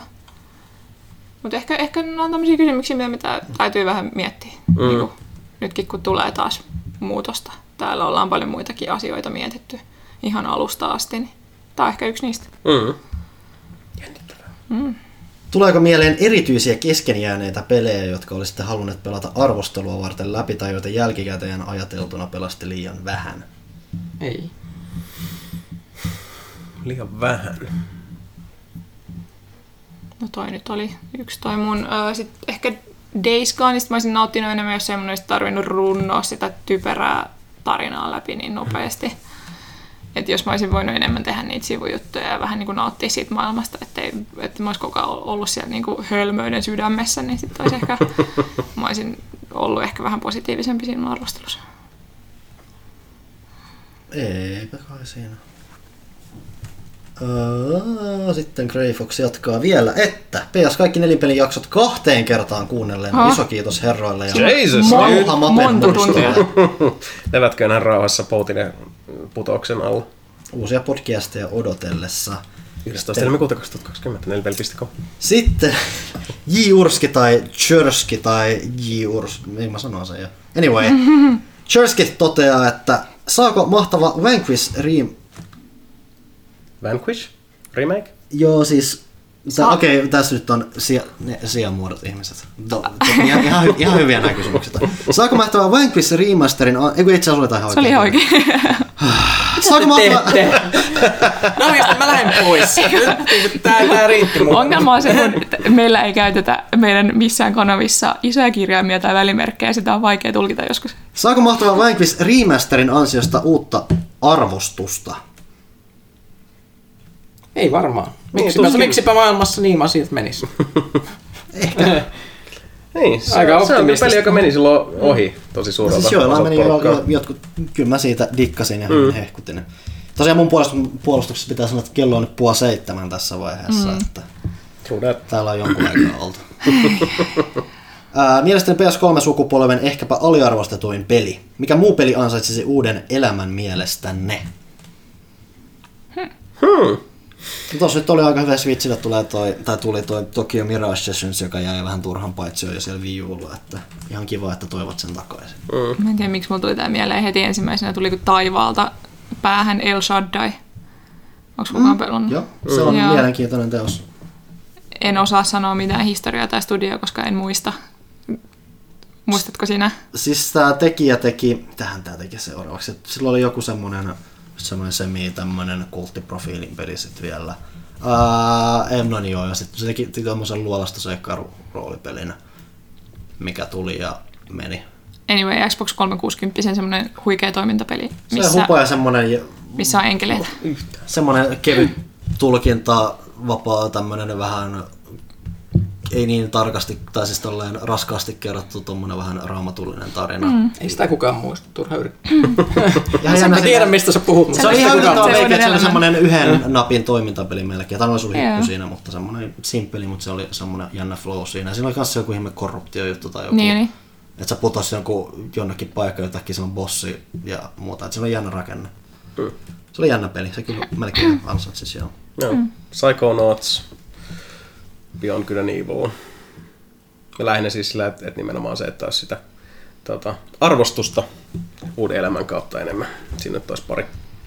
Mitä mieltä Pyykkön oli Blair Witch-pelistä? Sieltä taisi olla joku Öö, mähän, mä en siis sitä pelannut sen enempää, mä tein vaan sen videon siitä, että se jäi my- mysteeriksi.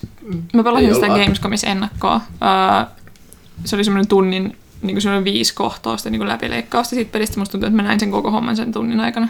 Mm. Ja mä pelasin striimissä sen, sen läpi, muistaakseni kahdessa sessiossa. Ja it was fine. Mm. Oli se parempi kuin toi Man of Medan. Alku oli ihan hyvä. Mikä tahansa on parempi kuin mä en ole meidän. Mm. Mm. Se oli kyllä siis niinku valtaisa pettymys. Joo. Selvä. Paras found footage-leffa. mulla on semmoinen olo, että aina kun mä avaan mun suun, niin mä tiedän jo valmiiksi, että mä oon väärässä. Mutta Mhm. Anna mut, tulla. mut uusi Blair Witch. Oikeasti se meni mulla niin kuin uskomattoman pahasti ihon alle, koska mä oon muun muassa ahtaan paikan kammonen. Ja siinä todella paljon niin kuin, käytettiin sitä hyväksi. Mm. Sitten siinä on se yksi kohtaus, mitä mä en halua spoilata, mutta se kun ne nopsauttaa sen poikki sen yhden Blair Witch-ukkelin. Mhm. Mu- Muistatko, mitä siinä tapahtuu silloin? En mä näe. Ah, okei. Okay. No, jos joku on nähnyt sen, niin se kohtaus oli mulla silleen, että mun aivot räjähti päästä ulos. Et se, oli, se oli mun mielestä ihan hirveän hyvä. Mua ahdisti kauheasti. Miettii Aina mikä mulla niinku- tulee aina mieleen on Chronicle, mutta se on lähinnä siinä, koska se loppu on niin mm. tarpeet, se, että ne joutuu keksimään se, että miten nyt jatketaan tätä tyyliä tässä mm. lopussa, missä meillä on tämä hirveä Dragon Ball-taistelu menossa. Että se joo, lähinnä jää mieleen siitä, että mitä höpsö se on. Se oli ihan, ihan makea. Sitten niinku, kyllä sitä toi, toi tota, Cloverfieldia sitä ekaa muistelee, se oli ihan makea. Siinäkin oli Kaplan. Oliko? Joo. Okei. Okay. Mut sit... Mä en saanut oikein päähäni enempää, Öö, origi- Rekki. originaali rekki. Mm, öö, rekki tota, muistaakseni. öö, sitten tota Grave Encounters, tosi hyvä. Ja öö, siis se on tällainen siinä on semmoinen semi-meta-meininki vielä, kun ne on semmoisia ghost huntereita, jotka filmaa semmoista ghost hunter televisio-ohjelmaa ja sitten ne kohtaa ghosteja ja sitten niillä menee huonosti. Se on, se on, se on tosi hyvin tehty. Hämmentävästi, mm, kun mä katsoin, googletin juuri, että mitkä on äh, found footage horror movies, niin mu- mun on mainittava täältä tämmönen, mitä yleensä, yleensä niin, mä en tiedä pitä- pitääkö ihmiset tätä superhyvänä, mutta mä, mä pidin siitä Renny Harlinin Devil's Pass. Hmm. Se oli hyvin toteutettu found footage-leffa. Se loppu oli pikkasen heikompi, mutta mut, mä jotenkin pidin siitä muuta. Ehkä mä pidin siitä sen takia, kun se oli Renny Harlinin leffa. Siis onko tää milloin tullut? Öö, 2013. Eikö se lähtenyt tonne itään päin tekemään nyt sitten tota? Joo, siis Uudella tämäkin oli tehty tota, Valko-Venäjällä, tää, tää, tää leffa. Siis se on, tää perustuu tähän Duatlow öö, Mm, jatkossa, pass joo. incidentti. Se on super mielenkiintoinen juttu. Joo, Se se, on- niin se, se on Rennyn näkemys tästä aiheesta ja jotenkin se, että nämä kaksi asiaa kohtas, niin mun mielestä oli tosi hienoa. Se on kyllä hienoa. Tosin siis pakko on kertoa tässä, että mehän ollaan siis nelipelin voimia ratkottu, että mitä siellä Diablovissa tapahtui. Karhuvyöry. Selvä. Karhuvyöry. Chersky toteaa vielä, että keep up the good work. Kyllä. Okay. Huutomerkki ja Poldin kerran. kai. Sitten Emilbus 8. Moi hyvää duunia, loistavaa, että Jason on mukana. Hyvä pelaaja, huikeeta nelinpeli. Hyvä pelaaja ja huikeeta nelinpeliä. Mut hyvää ja huikeeta. niin hyvää, niin huikeeta. Ensiksi älkää missään nimessä lyhentäkö podcastia, josta myös juttelitte viime kästissä. Monet me aloitettiin. Tässä kolme ja puoli Nyt, tuntia. nyt, nyt, nyt olisi sopiva hetki just lyhentää. Sitten on niitä kysymystä vielä jäljellä. Alka- Alkaako se niinku loppu ikinä? Joo. Okei, okay. Ihan siis for real. Joo, siis tää on toiseksi viimeinen kysyjä. No niin, okei. Okay. Kästi pitää olla aito ja tangetteja tarvitaan. Mitä pidempi sen parempi. No niin, herra, hyvä vaan. Sama aitoutta löytyy myös nelinpelistä. Tosin mitä tässä on, että nelinpeli nyt tulee ehkä kerran kuussa vai mitä te olitte? Niin, no siis kaksi kertaa kuussa on, on tullut, mutta nyt sit viime vuonna vedettiin aika pitkään kerran kuussa. Mm. Ja logistisista syistä, mutta joo. Sitten parit kysymykset. Ää, ettehän lyhennä kästiä. Kello on varttia vai? No niin, moving on, moving on. Tiedätkö mikä anagrammi on koronavirukselle? No, Vastaus Raccoon. Eli onkohan Umbrella Corporation taustalla? on. Vähän niin kuin silloin Sarsissakin sit varmaan. Mm. Ää, onko 1917 nähty? Mitä mietteitä? Ei. Ei, mä odotan isosti. Se on semmoinen leffa itse asiassa, minkä tota, haluan tähän, nähdä tuolla IT-keskuksen IMAX-salissa. Se on, vähän, siis se on vähän just se, että se on semmoinen enemmän semmoinen ehkä tekninen pippeliheilutteluleffa. Et Se, Joo. sen takia se on vähän muu silleen, että ehkä mä katson joskus ehkä aina. Mm, no mua, se, mua kiinnostaa toi tota, aihe hirveästi ja sitten se toteutus. Ja siis se, että, että esimerkiksi kun näki Aquamanin silloin aikanaan niin kuin 3D IMAXissa itiksessä, mä- niin ja se oli tosi päräyttävä kokemus, että tämä näyttää niin törkeä hyvältä, tämä on tosi hyvä leffa, mutta mä en ole varma, onko tämä hyvä leffa vai onko tämä vaan tosi vaikuttava. Koska Se on ihan hyvän tässä- näköinen leffa, siis jopa televisiossa. Ne värit ja kaikki. Joo, mutta se, joo, se oli IMAXissa kanssa semmoinen, että, että, että tota, se oli, se oli niinku kokemus, joten odotan kyllä, tämä täytyy tä- nähdä tämä 1917, koska mun eka maailmansota on mm, loppujen lopuksi Joo, paljon mielenkiintoisempi on kuin niin- joo, toinen. joo. Koska Vähän. se on niin sekava ja härö ja mielenkiintoinen. Loputtoman mielenkiintoinen. Kuka voittaa Super Bowlin? Ketkä siellä pelaa? Saipa.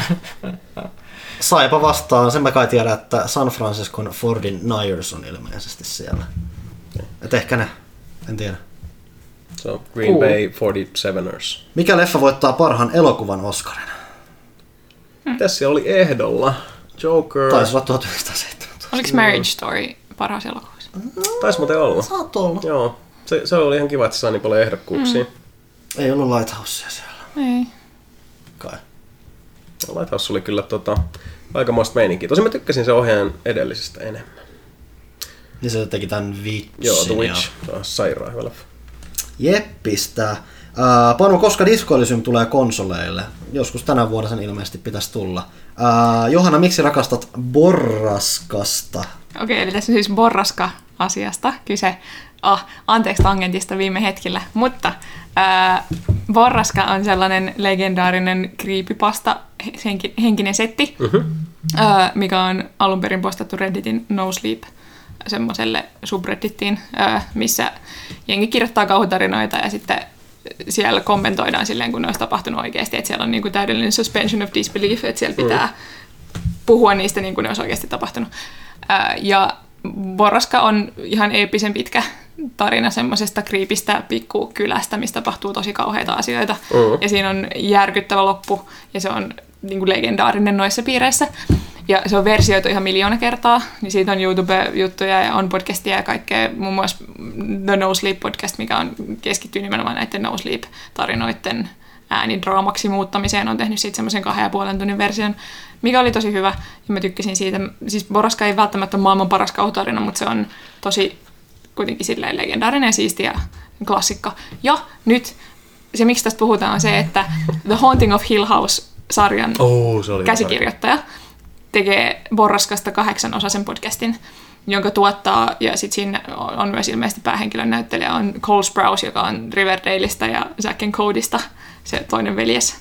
Ää, ja mun mielestä se on jotenkin ihana yhdistelmä. Ja mä odotan ihan hirveästi. Voiko niitä erottaa? Joo. Onko se se, missä kauhu syntyy? Joo, kyllä. Ja mä odotan ihan hirveästi sitä, että miten se Hill Housein nainen saa aikaan sillä tarinalla, koska Hmm. se on äh, kauhea tietyillä tavoilla. Ja mua kiinnostaa se, että kun nainen kirjoittaa sen uniksi, mitä siitä tulee. Cool. Janne, mihin jäi Jack Bauer? Ei vaan jaksanut. Tai raskasta. Jason, kuuntele tarkkaan. Kiitos, pelastatte mun päivän. Oh. Sitten sen viimeinen, tai mä päivitän nyt vielä tämän ihan vaan. Mm, Okei. Okay. Viimeinen kysymys ja kysyjä. Se onkin aikamoinen. Markka yksi. Pelaako Jason MTGtä, eli Magic En pelaa. Gatherin? Ei, mä en pelaa mitään näitä korttipelejä, ne ei oikein koskaan kolahtanut meikäläisen. Fake geek! Näinkään se on joo. Joo, ei siis korttipelit ei tota, uh, mulle sillä niin lähellä sydäntä, että videopelit ja sitten ihan klassiset tabletop roolipelit ja sen tyyppinen, mutta ei, kortit ei ole mulle koskaan kolahtanut missään muodossa. Paitsi sun pitää pelata sitten tota Arkham Horror The Card Game, mikä on No, paras itse koskaan. No se on vähän eri, että totta kai siis niin kun pelaan, nautin monista lautapeleistä, joissa kortit ovat jollain tavalla keskeisessä Se roolissa. on paras muoto, missä Arkham on ikinä ollut. Hmm. Mä oon pelannut aika paljon Arkham Horror Board Game. Joo. Peli, siis korttipeli on ihan next leveli, ja se karkoo se kamppis siinä on se mestariteos. Okay. No, niin, siis Betrayal on, House on Hill on, on sitten taas tota, siltä valtaistuimelta on vaikea kammeta hmm. pois, mutta se on oikea peli. Pyykkönen on eri mieltä. Niin, koska mä, mä oon pelannut sitä yhden kerran, ja mä en tehnyt siinä pelissä mitään, koska ö, Noppa sanoi, että sä et tee mitään koskaan. Pyykkönen kuoli. Ah, well, no. No. Kuoli silleen, että mä en koskaan tehnyt mitään, koska aina kun mä yritin tehdä jotain, sitten mä ei mitään, Onko ei tapahdu. se kissapeli? Ja Joo. Okei.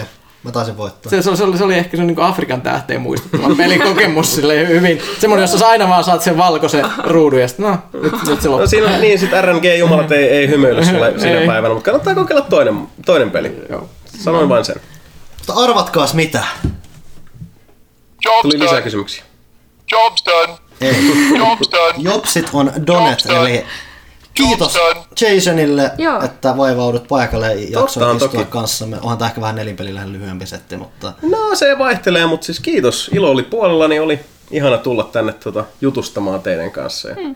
ja tosiaan, uh, niin mitäs tässä oli, käykää äänestämässä ja, ja tosiaan ottakaa pelaajakästi ohjeen nelipelipodcasti tota, kuunteluun. Sieltä löytyy 165 jaksoa plus spesiaalit ja, ja sitten videoita ja muuta. Mutta nelipeli.com, sieltä löytyy. Kiitos, että sain tulla tänne pylöttämään kanssa. Oli antosa. Mutta pysytään siellä myös siellä pelaaja.fissä ja siellä on kaikkea muuta ja muun muassa pelaajakästi, mm. jonka uusin jakso loppuu nyt, ellei ole jotain ihan viime hetken lisättävää. Uusi pelaaja kaupoissa muuten ensi viikon perjantai. Okei, okay. mikä päivä se on?